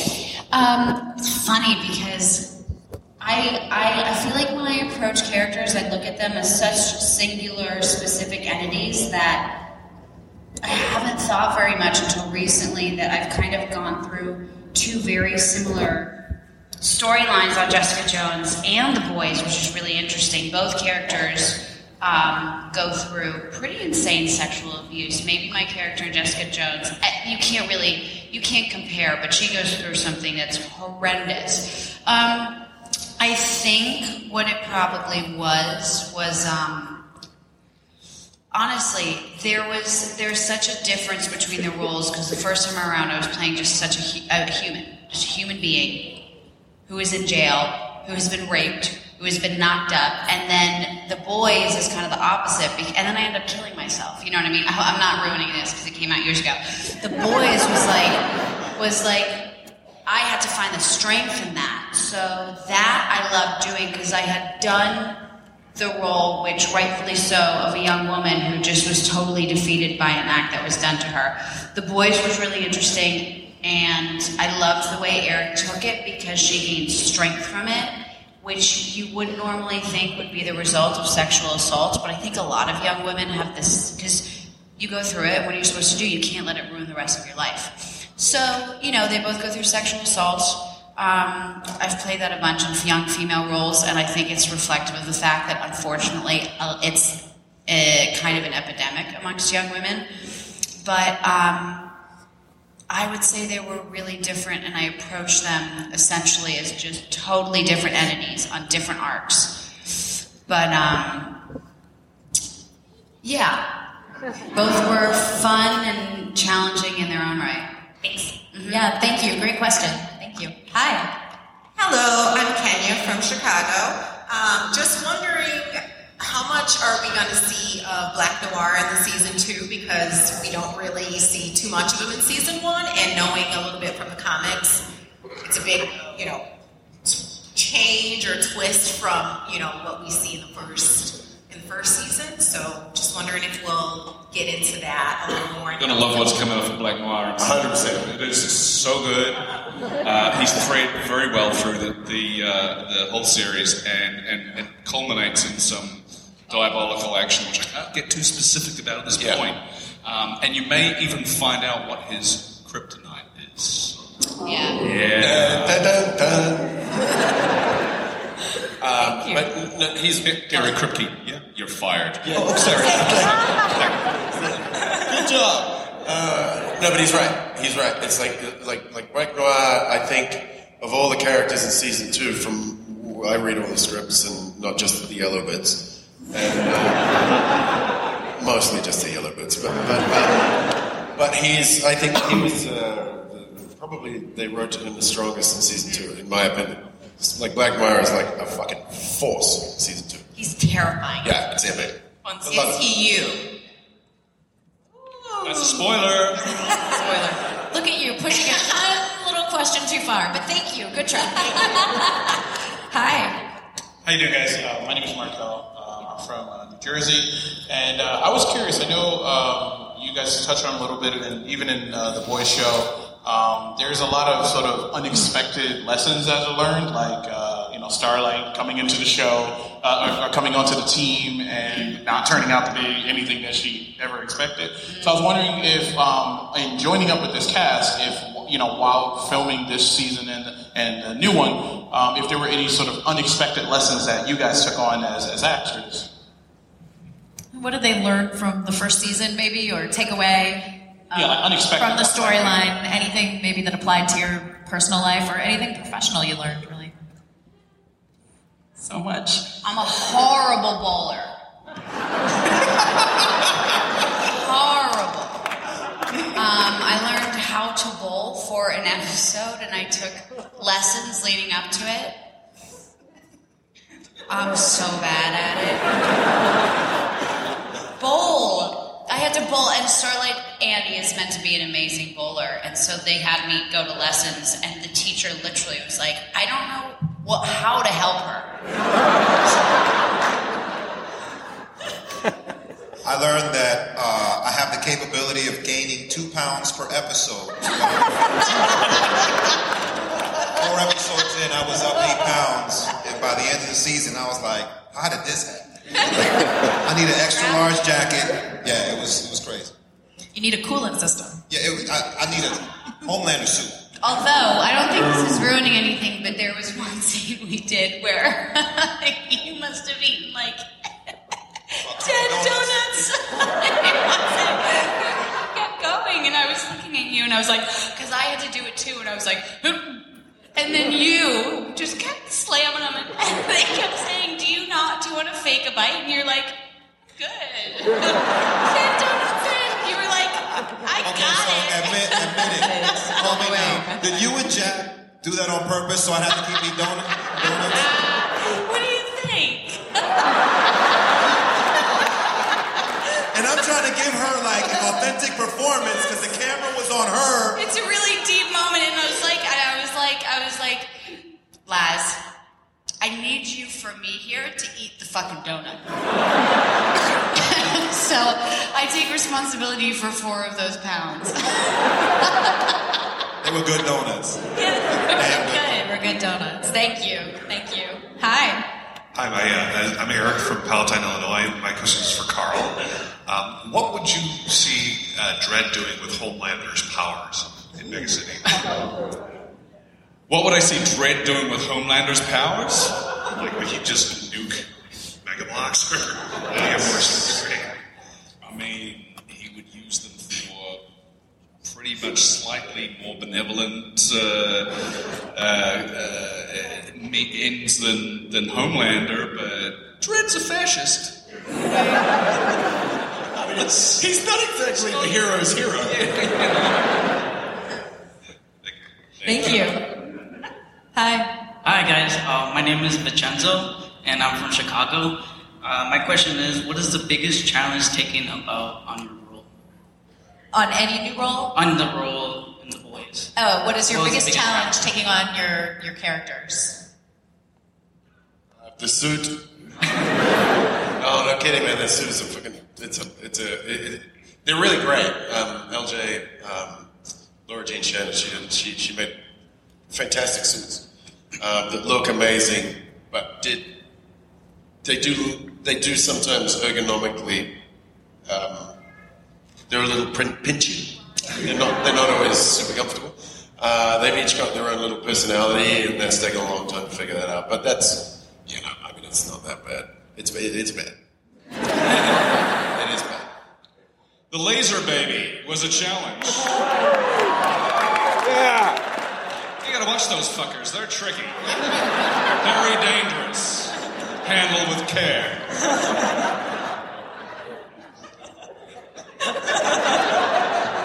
There's got to be a spin-off show. Laser babies. Anyone down on that end? Any particular challenges? I would agree with um, Antony. Definitely the costumes, for sure. Biggest challenge. It's hard to pretend to be strong because I have so many scenes where I have to remember I'm a superhero, but then Erin is like trying to open a door, and I'm like, oh, God. and then I make an effort, and and the director's like, so you can't. You're a superhero. Like we had a scene where, well, ah, I was just about to dive into something, and I don't think I can tell the anecdote. Never mind. Is it a season two story? Yeah, it was really funny. Basically, I'm really weak. Starlight's really strong, and there's a disparity. And uh, I've had some silly moments of directors being like, "That's just you can't, you can't be like that. you can't act like that." So maybe I should train more for the job. I think you're doing a great job. Thank you for your question. Thank you. Hi. Hi, my name is Jerome Green from Chicago, Illinois, born and raised. My question is for Karl Urban. When are we getting a sequel to Dredd?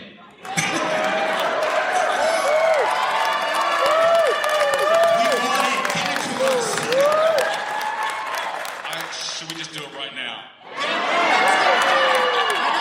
Hey, in Chicago, we got plenty of tall buildings. We can, we can.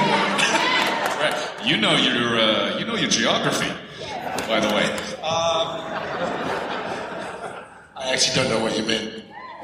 Listen, uh, I would love to make it. Uh, I've gone on record saying that uh, a bunch of times. Um, I, I don't know if it's going to happen. I think that you know the guys who own the rights to Dredd Rebellion. I, have, I think they're developing something called Mega City One, um, and it would just be great to see more Dredd, whether it's with me or not. It's uh, it, it doesn't matter. I'm a fan of Dredd, and I would, there's so many great stories there. I would love to see them, and I have no doubt that someday someone will make it. Um, it's just a question. It's just a matter of Just, time. it, it will be me. Anybody back He doesn't know that yet, but I've already signed on. So. I got your back, sport. Thank you. Hi. Hi, uh, Sam from Chicago. Uh, I was curious if there was any omissions from like the comic book that you guys wish would have been in the show, at least from the first season or something, like Terror, Butcher's Dog or something. You know what? You're gonna love season two. Shit, it's Kripke again. I'm rehiring you to fire you again. We're going to be banned from doing these panels. We've uh, we're actually all doing a, uh, uh, a, a, a television festival thing uh, week or two, I believe. In a- Hey, Where, where we're PaleyFest, where we're supposed to, you know, talk about season two spoilers. Uh, we, we're going to have nothing to talk about, and they're going to be so infuriated with us because you guys know it first. Yeah, if you love Terror, you'll love season two. This definitely Terror makes an appearance. Thanks, guys. Yeah, thank you. You're giving Chicago all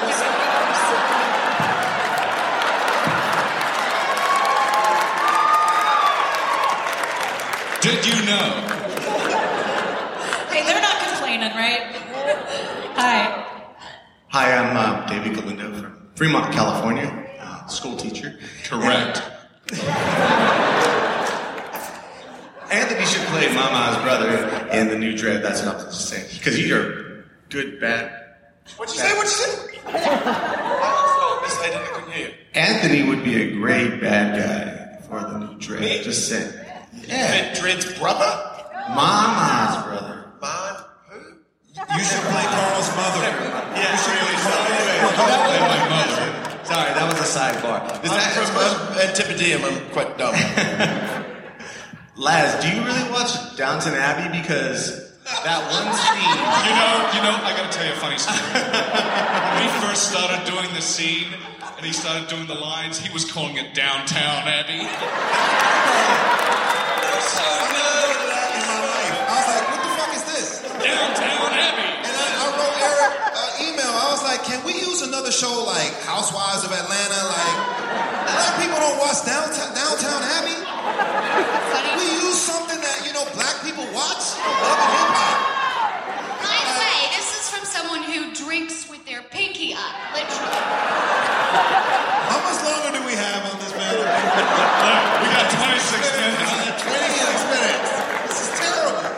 Should designate 25 on you. So to answer that question, brother, no, I, I do not watch Down, Downton. Downton. You almost did it again. No, Downtown. Downtown. Is it downtown? Downtown. Down, Downton. Okay, I- Downtown Alley. Downtown Abbey, man. Downtown Alley. Downtown Alley. No, I mean, just because I started watching that show because of you oh, with my wife. I swear to God, I, I would never watch that show. I would never watch that show because you know I was like, yo, you gotta tell brother, and I was like, hey, let's watch that. She like, and then I swear, is it good? It's hella good. It's so good. That's my movie. It's good. Yeah, but anyway, I, I'm gonna go tell her that. I'm gonna text her right now and be like, babe, he, he, he really don't, but she thinks. But you know what? Check in with him in a year. Maybe he will. I think I might. I might start. Mother's milk does, and that's the point. Hi. Hi, Vanessa from Chicago. So I follow a lot of you guys on Instagram, and I noticed that a lot of the cast they have like this little joke where one of them will take a picture, and then the second picture. I was just wondering who started that. 'cause That shit was. Who started that, pal? Yeah, this is a long story. Not very interesting. We got 25 minutes, 25 seconds.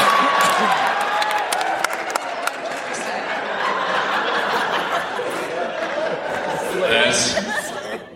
Yeah, there was a little bit of prank war going on set between the boys, and uh, I was on set one day, uh, and I did this kind of Burt Reynolds pose on the bed, and very set, and I didn't have really time to really reference the Burt Reynolds of it all. And we get to set, and I'm doing this, and it's quite a heavy uh, scene that I'm shooting. And then I and I see Laz and Jack starting to act really, really mysterious and coy. And I'm like, hey, what's going on? Oh, no, no, nothing, nothing. No, no, come on, what's going on? Nothing. And I whipped out the phone, checked the Insta, and these guys had done the exact same pose on the bed in the set next door. and then the rest of the cast joined in. So, so that's how it. Uh, that's how it started. But uh, I believe it was heading into the weekend like. yes, it was. That was. That was like the second or third one. That's what it was. A little bit of sexy Uh, kiss. So yeah, we've been we've been having fun. I got Jack a goodie. He had one day for some reason on set he had to have this bit of whiteboard pinned to his chest. So I just shot the shit out of that, uh, and then and then put in a whole lot of slogans on it, and then we agreed to have a truce. So Not, you, not before. but you, Not before he actually got me back by using his power as number one on the call sheet bullshit. You hope that that's the case. and getting a scene rewritten that you're gonna see in season two. And I'm not gonna tell you what it is, but when you see it, you'll know Karl got me back. Badly. Badly. That's when I decided to wave the white flag. Well, we look forward to that. It's bad. It's so bad. Thank you. I can't wait for these people to see this. I'm just sitting here going, oh my god, I just want to tell you guys, I want to tell you guys. I can't. Don't ever go to prank war with Karl Urban. You're gonna lose. Karl pranks back hard. Hi. Hi there. Uh, my name is Zach. I'm from the Midwest, whatever. Um, listening Chicago, whatever. From the Midwest. Um, my question is actually for Mr. Starr. Uh, so you're international from New Zealand. How was it to transition to this hyper nationalistic American icon? Yeah, yeah. Good luck. At the moment, your country has um, a pretty fucking good example of the White House.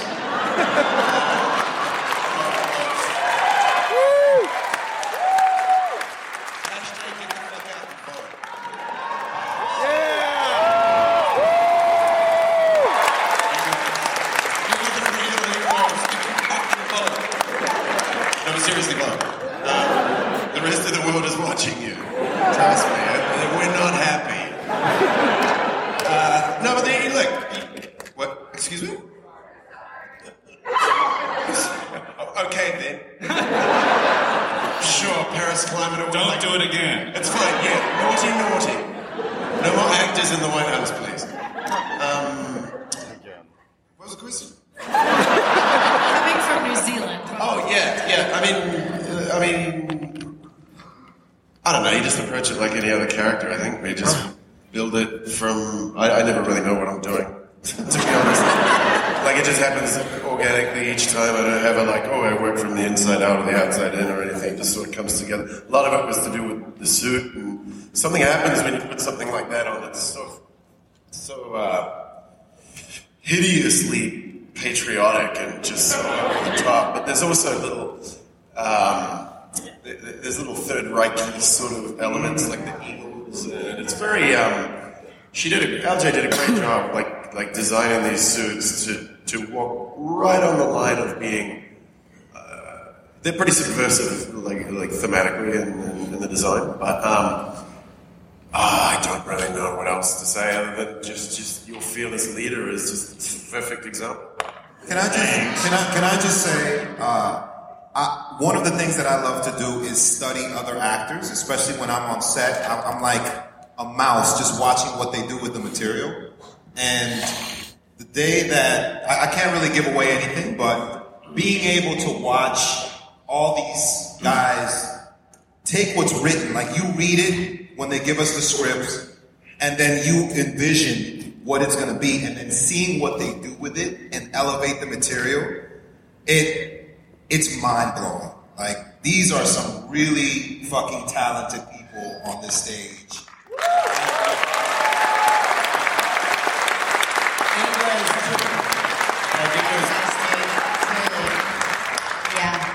That's actually what he wanted, is everyone to stop clapping and then go, but you're the best. You too, Laz, you too. No, no, no. I mean, there, there are scenes in my head that I'm like, damn, he, oh shit, like that's not on the script, you know. So I say that with all sincerity. That's amazing. Thank you. Hi. Hi, uh, my name is Jeremiah Johnson. I'm from St. Louis. I did watch Banshee. Number four. Uh, my question, well, first comment more is uh, I really appreciate how you know the show talks about you know the Me Too movement, but it also talks about the inherent corruption that comes from like corporate greed and corporate money because that's like where the corruption of the superheroes comes from. So would you say this show has like opened the door for more lesser known comic book properties like Transmetropolitan? Uh, yeah. and like, or like Chew or uh, Planetary, like by Warren Ellis, where it does a very deep dive on fringe topics that are important but usually don't get big screen time or television time that I think a lot of people are starved for in this industry. No idea. but I hope so. I certainly hope so. Yeah, I hope so. And I tell you what, I, I would, what I would, I don't know, maybe the, I might be slightly off topic. I might not the person who answer this, but so uh, when I went and saw Joker, um, I was. Did I steal you? Yes. Sorry. Um, I went and saw Joker, and I was like, what the, why am I going to see Joker again? That's done. Heath Ledger did that. That's like it's done. And then it wasn't until I got in there that I realized, oh, they're not even trying to compete. They're just they're making a film about mental illness, and it was so much deeper and darker, and explored so much more than I realized it was going to be about. It just happened to be set in that DC in that universe. So I don't know if that help if that's any sort of answer to your question, but I feel like that kind of depth and being able to do character work and character study and film study that goes that deep. People fucking love it. People like people are smart and hungry for that kind of thing. So I think shows like ours help uh, to open that door. But I think there's other things as well now, like Joker, for example, that are coming along. Like there's a new wave, there's a new trend that people are wanting a little more from their um, superhero universe than just good guys. I think. Definitely. Thank you. And I, I definitely agree with you. I think it will open the door for more lesser known properties. Hi. Hi, my name is Eddie. I'm from Quincy, Illinois. And I know you guys do other um, conventions and things all over the world. What stands out uh, to you for Chicago C2E2 as opposed to like San Diego or some other conventions that you might have been to? Anybody have deep dish pizza? Deep dish, deep dish pizza. Um, look, hey, oh, I, I just spoke, but I'll do it again. Um, you know what? I don't, I don't, I haven't done that many conventions. He's Mr. Convention is on my left, and he can probably, he, he probably add a little more value than I can. But, but what I would say is like, is with the, the few that I've done, um, it's maybe not a difference, but it's just you. I mean, you guys are also fucking genuine and warm, and it's so great, like meeting you because we, being in the show is kind of a bubble, and it's very difficult to get a hands-on sense of how people feel about it. And some of the stories you guys came up, like someone came up to me today saying that her, her mom uh, was, had chr- had chronic depression for five years and watched, not the boys, Banshee, for, um, through that. Unfucking believable. Ladies and gentlemen, Antony Starr. Just fucking watch it, please.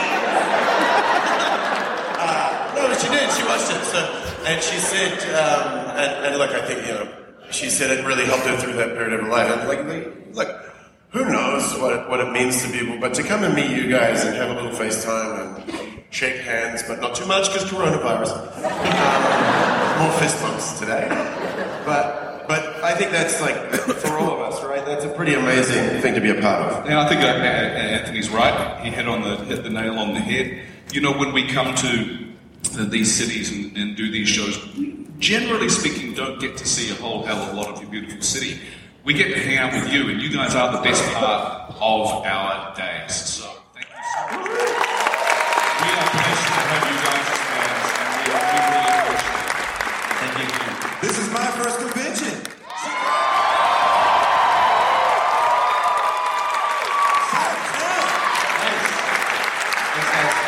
Thank you. Well, but then I feel like it's the appropriate time to tell you you're amazing in Avatar as well, and you're a great actor, and, we're, we're very happy to have you.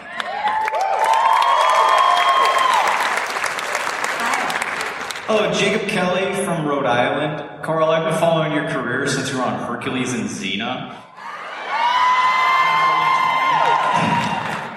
And my question is do you believe that if superheroes were real, your show is the closest to what it would actually be like?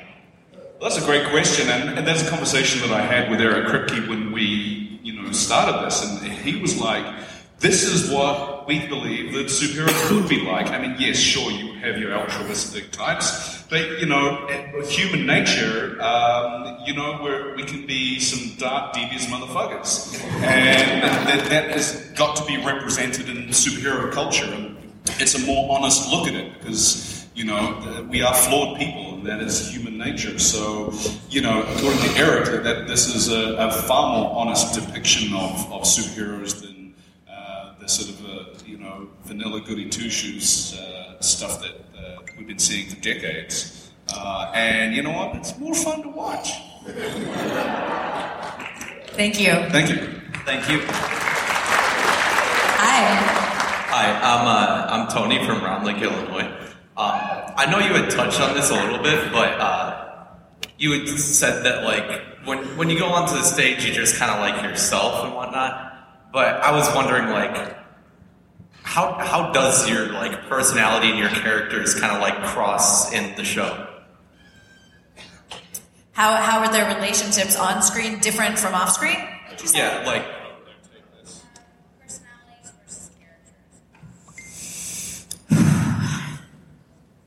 I definitely think personality and character, right? Look, How much like Starlight are you? it's hard to. It's hard to. I don't feel like I can properly answer this question because, in my mind, we have such a glaringly obvious parallel to his own character next to him. Okay, but I'll try and answer. Um, listen, Starlight Annie is a better human being than I am. She is more of a badass than I am. She uh, handles situations more maturely than I ever did. So I actually am learning from a character I'm playing, which is pretty cool and something that is a little unprecedented for me. And so it sounds a little cheesy, but whenever I walk away from this job, and knock on wood, it won't be for a while. Um, I'm gonna kind of keep little parts of her with me because I think she's just fucking. And I add my two cents, Erin is way more thugged out than Starlight. Or what? Thugged out. Thugged out. Oh, Oh, yeah. for sure. But let me just tell you, Thank there's God you reason. don't have powers because you will be blasting people in their chest. It would not be good. I'll just tell you that. And I have this nickname on set. I'm not gonna lie, and it involves the word thug. So The nickname is Thug Life. And there's another one called Life of Sin. It's true. So Because she had a sip of coffee one morning and went, "Mm, all I need in this life of sin to herself. And they told us about it. I'm convinced she has Thug Life tattooed on her stomach. She's just never shown it to us. But us. let me tell you one thing. Let me tell you one thing. You can get invisible tattoos where they ink your skin and they don't show up. So let me just tell you, if you used like a light and shone it over my body, you'd see a lot. I'm just saying that. Yeah, leave, yeah, leave it alone. But Well, thank you. So much. Yeah. Hi. Hi, my name is Rachel. I'm from Chicago. I get a, a lot of hate for saying this show is my favorite because of how dark it is. So, what would you say to defend fans like me for loving the show? Fucking lighten up.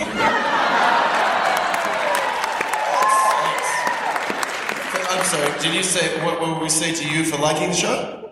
How, how would you defend me and other fans? If, if she was going to defend people against saying that show is so dark, but I mean, you know, what show doesn't have different dynamics? You know, I don't know.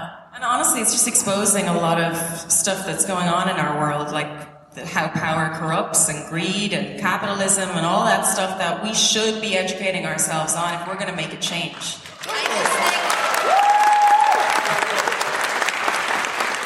Turn on CNN. It's lighter than CNN. Fucking dark. What your boss is doing. That's dark. So we're not arbitrarily throwing out dark material for the sake of throwing it out there. I've said this phrase before in terms of describing our show, but sunlight's a good disinfectant. We're trying to rip away like the weird, false, artificial facade behind, um, behind you know anything that. I lost my train of thought. I got too wordy. All right, sunlight's a good disinfectant. Oh, we're trying to like we're trying to just approach the taboo subjects because nothing's ever going to change. Like the Me Too situation, I've gotten a lot of flack for maybe being at the center of portraying that role, but we are starting a dialogue to change these things. We're not we're not condoning them. We're admonishing them. So. And sometimes art is a good way to do that because people will watch art sometimes before, you know, investing in politics and doing something like that. So I think I think it's only a good thing. Tell your friends to turn it on. Give That's it right. They can, and they can, they've always got Teletubbies. There's always Teletubbies, yeah. Guide them to the Children's Network. Thank you. Thank you. Hi. Hi, uh, Mitchell Deligio from Chicago. My question is for Karl. Um, what were some of the takeaways you had, and this is a dated question, from Lord of the Rings? What were some of the takeaways from what? From Lord of the Rings, I mean, like, besides props or, you know, maybe stealing a horse or two. Oh, you mean literally? Did he take anything? Well, no, well, but like takeaways, like maybe you learn anything, maybe that including like. Do you have anything for sale? Lord of the Rings. I got a lot of thermal underwear. I stole a lot of thermal underwear. Um, uh, Peter Jackson and uh, and Fran and, and um, Richard Taylor gave me my helmet from Lord of the Rings, which was pretty rare. Um, and I mean, I guess the the deepest takeaways would have been um, the experience of getting to work with, uh, with that cast and crew, um, uh, particularly uh, Viggo, who worked with Viggo. haven't yes, and Viggo, Viggo Mortensen uh, one of the best. was like, if I'm ever in a situation, uh, you know, that is somewhat uh, precarious or there's a moral choice to be made, I'm like, what would Viggo do? Um, no, I'm serious. That, that guy is one of the most amazing altruistic human beings I have ever met. And uh, uh, so for me, I guess I feel blessed to have just been a part of that experience and to know those people. And um, uh, yeah, I think that's it's the people, it's the sort of the legacy of those friendships and and um, and, and the memories of what we did 20 fucking years ago. Oh my god! Yeah. Thank you for your question. Appreciate it. Yeah, thank you. Thank you. Hi. Yep, your turn. Right here. Black Mar. That's a question for All right,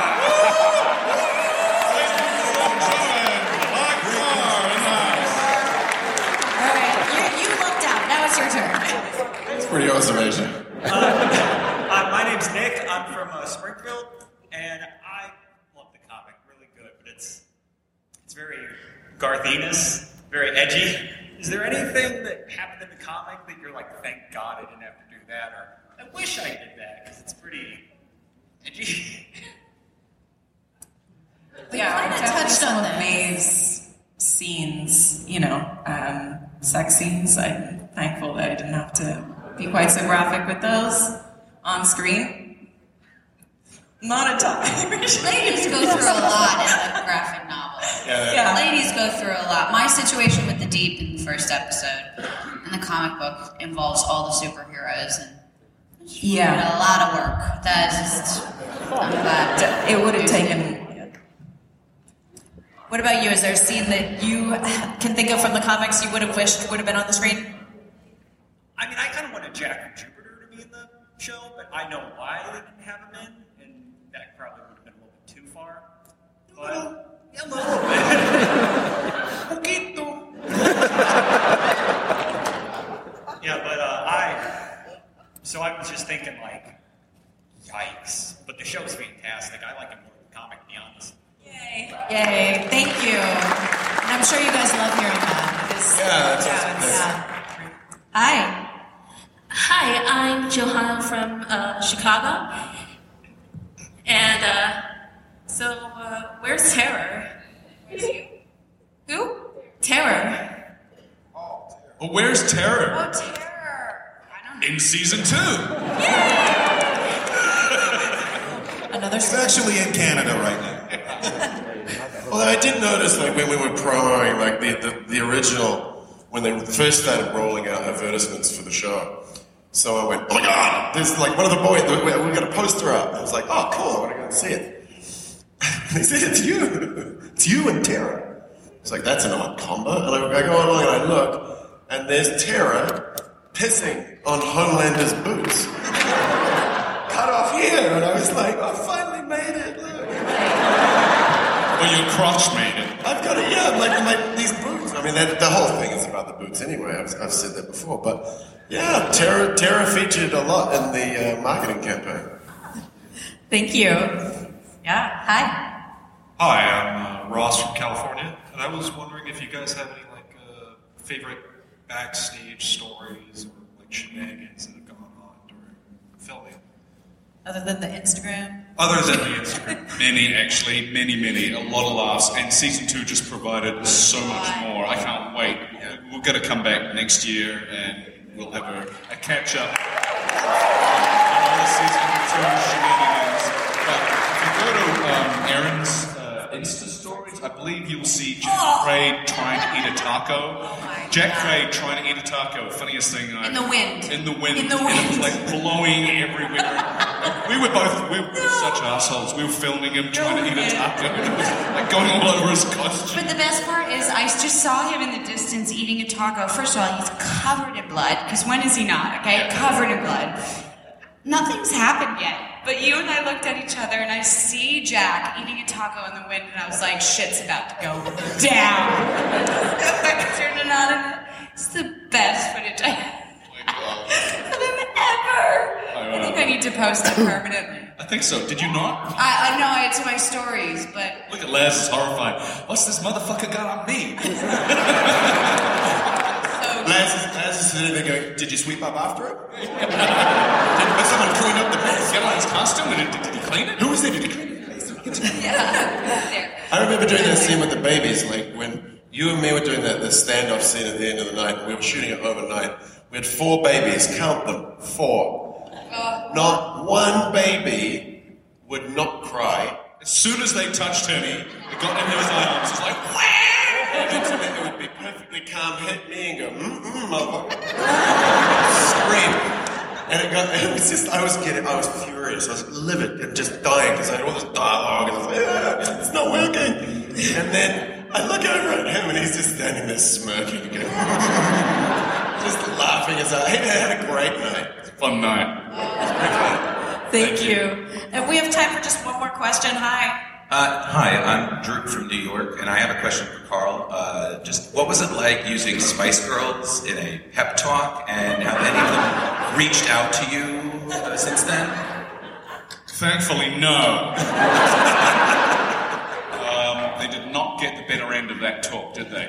Um, I, I, remember reading it, and uh, I, I, I and uh, and I liked what was on the page, but I called up Eric and Eric, there's two Spice Girls not in this that he doesn't reference. We've got to list them all. And, um, and so I, I said, I'm going to I'll send you something. And so I actually did a little bit of Google research about what Geri Halliwell, uh, was it named Geri Halliwell? Yeah, the red one, uh, or what she had been uh, uh, up to. And uh, and so I, I thought it was really fun to, for Butcher to actually specifically know the songs or the albums. That, uh, and, and so we, and, and Crookie was like, this is great. He folded it into the to the story. And um, so yeah, it's. Uh, but yes, no, I'm, I'm waiting for the phone call from from, from Spice Girls. Uh, I think they actually did. They they did have a reunion.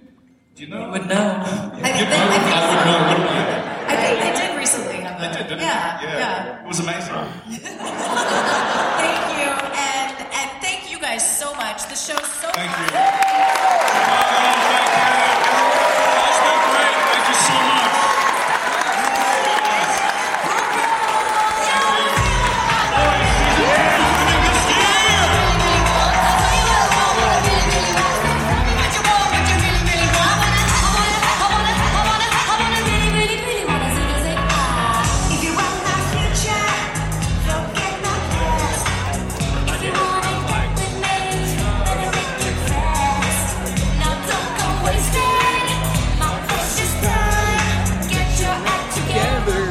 Kevin Shanks. Just fine.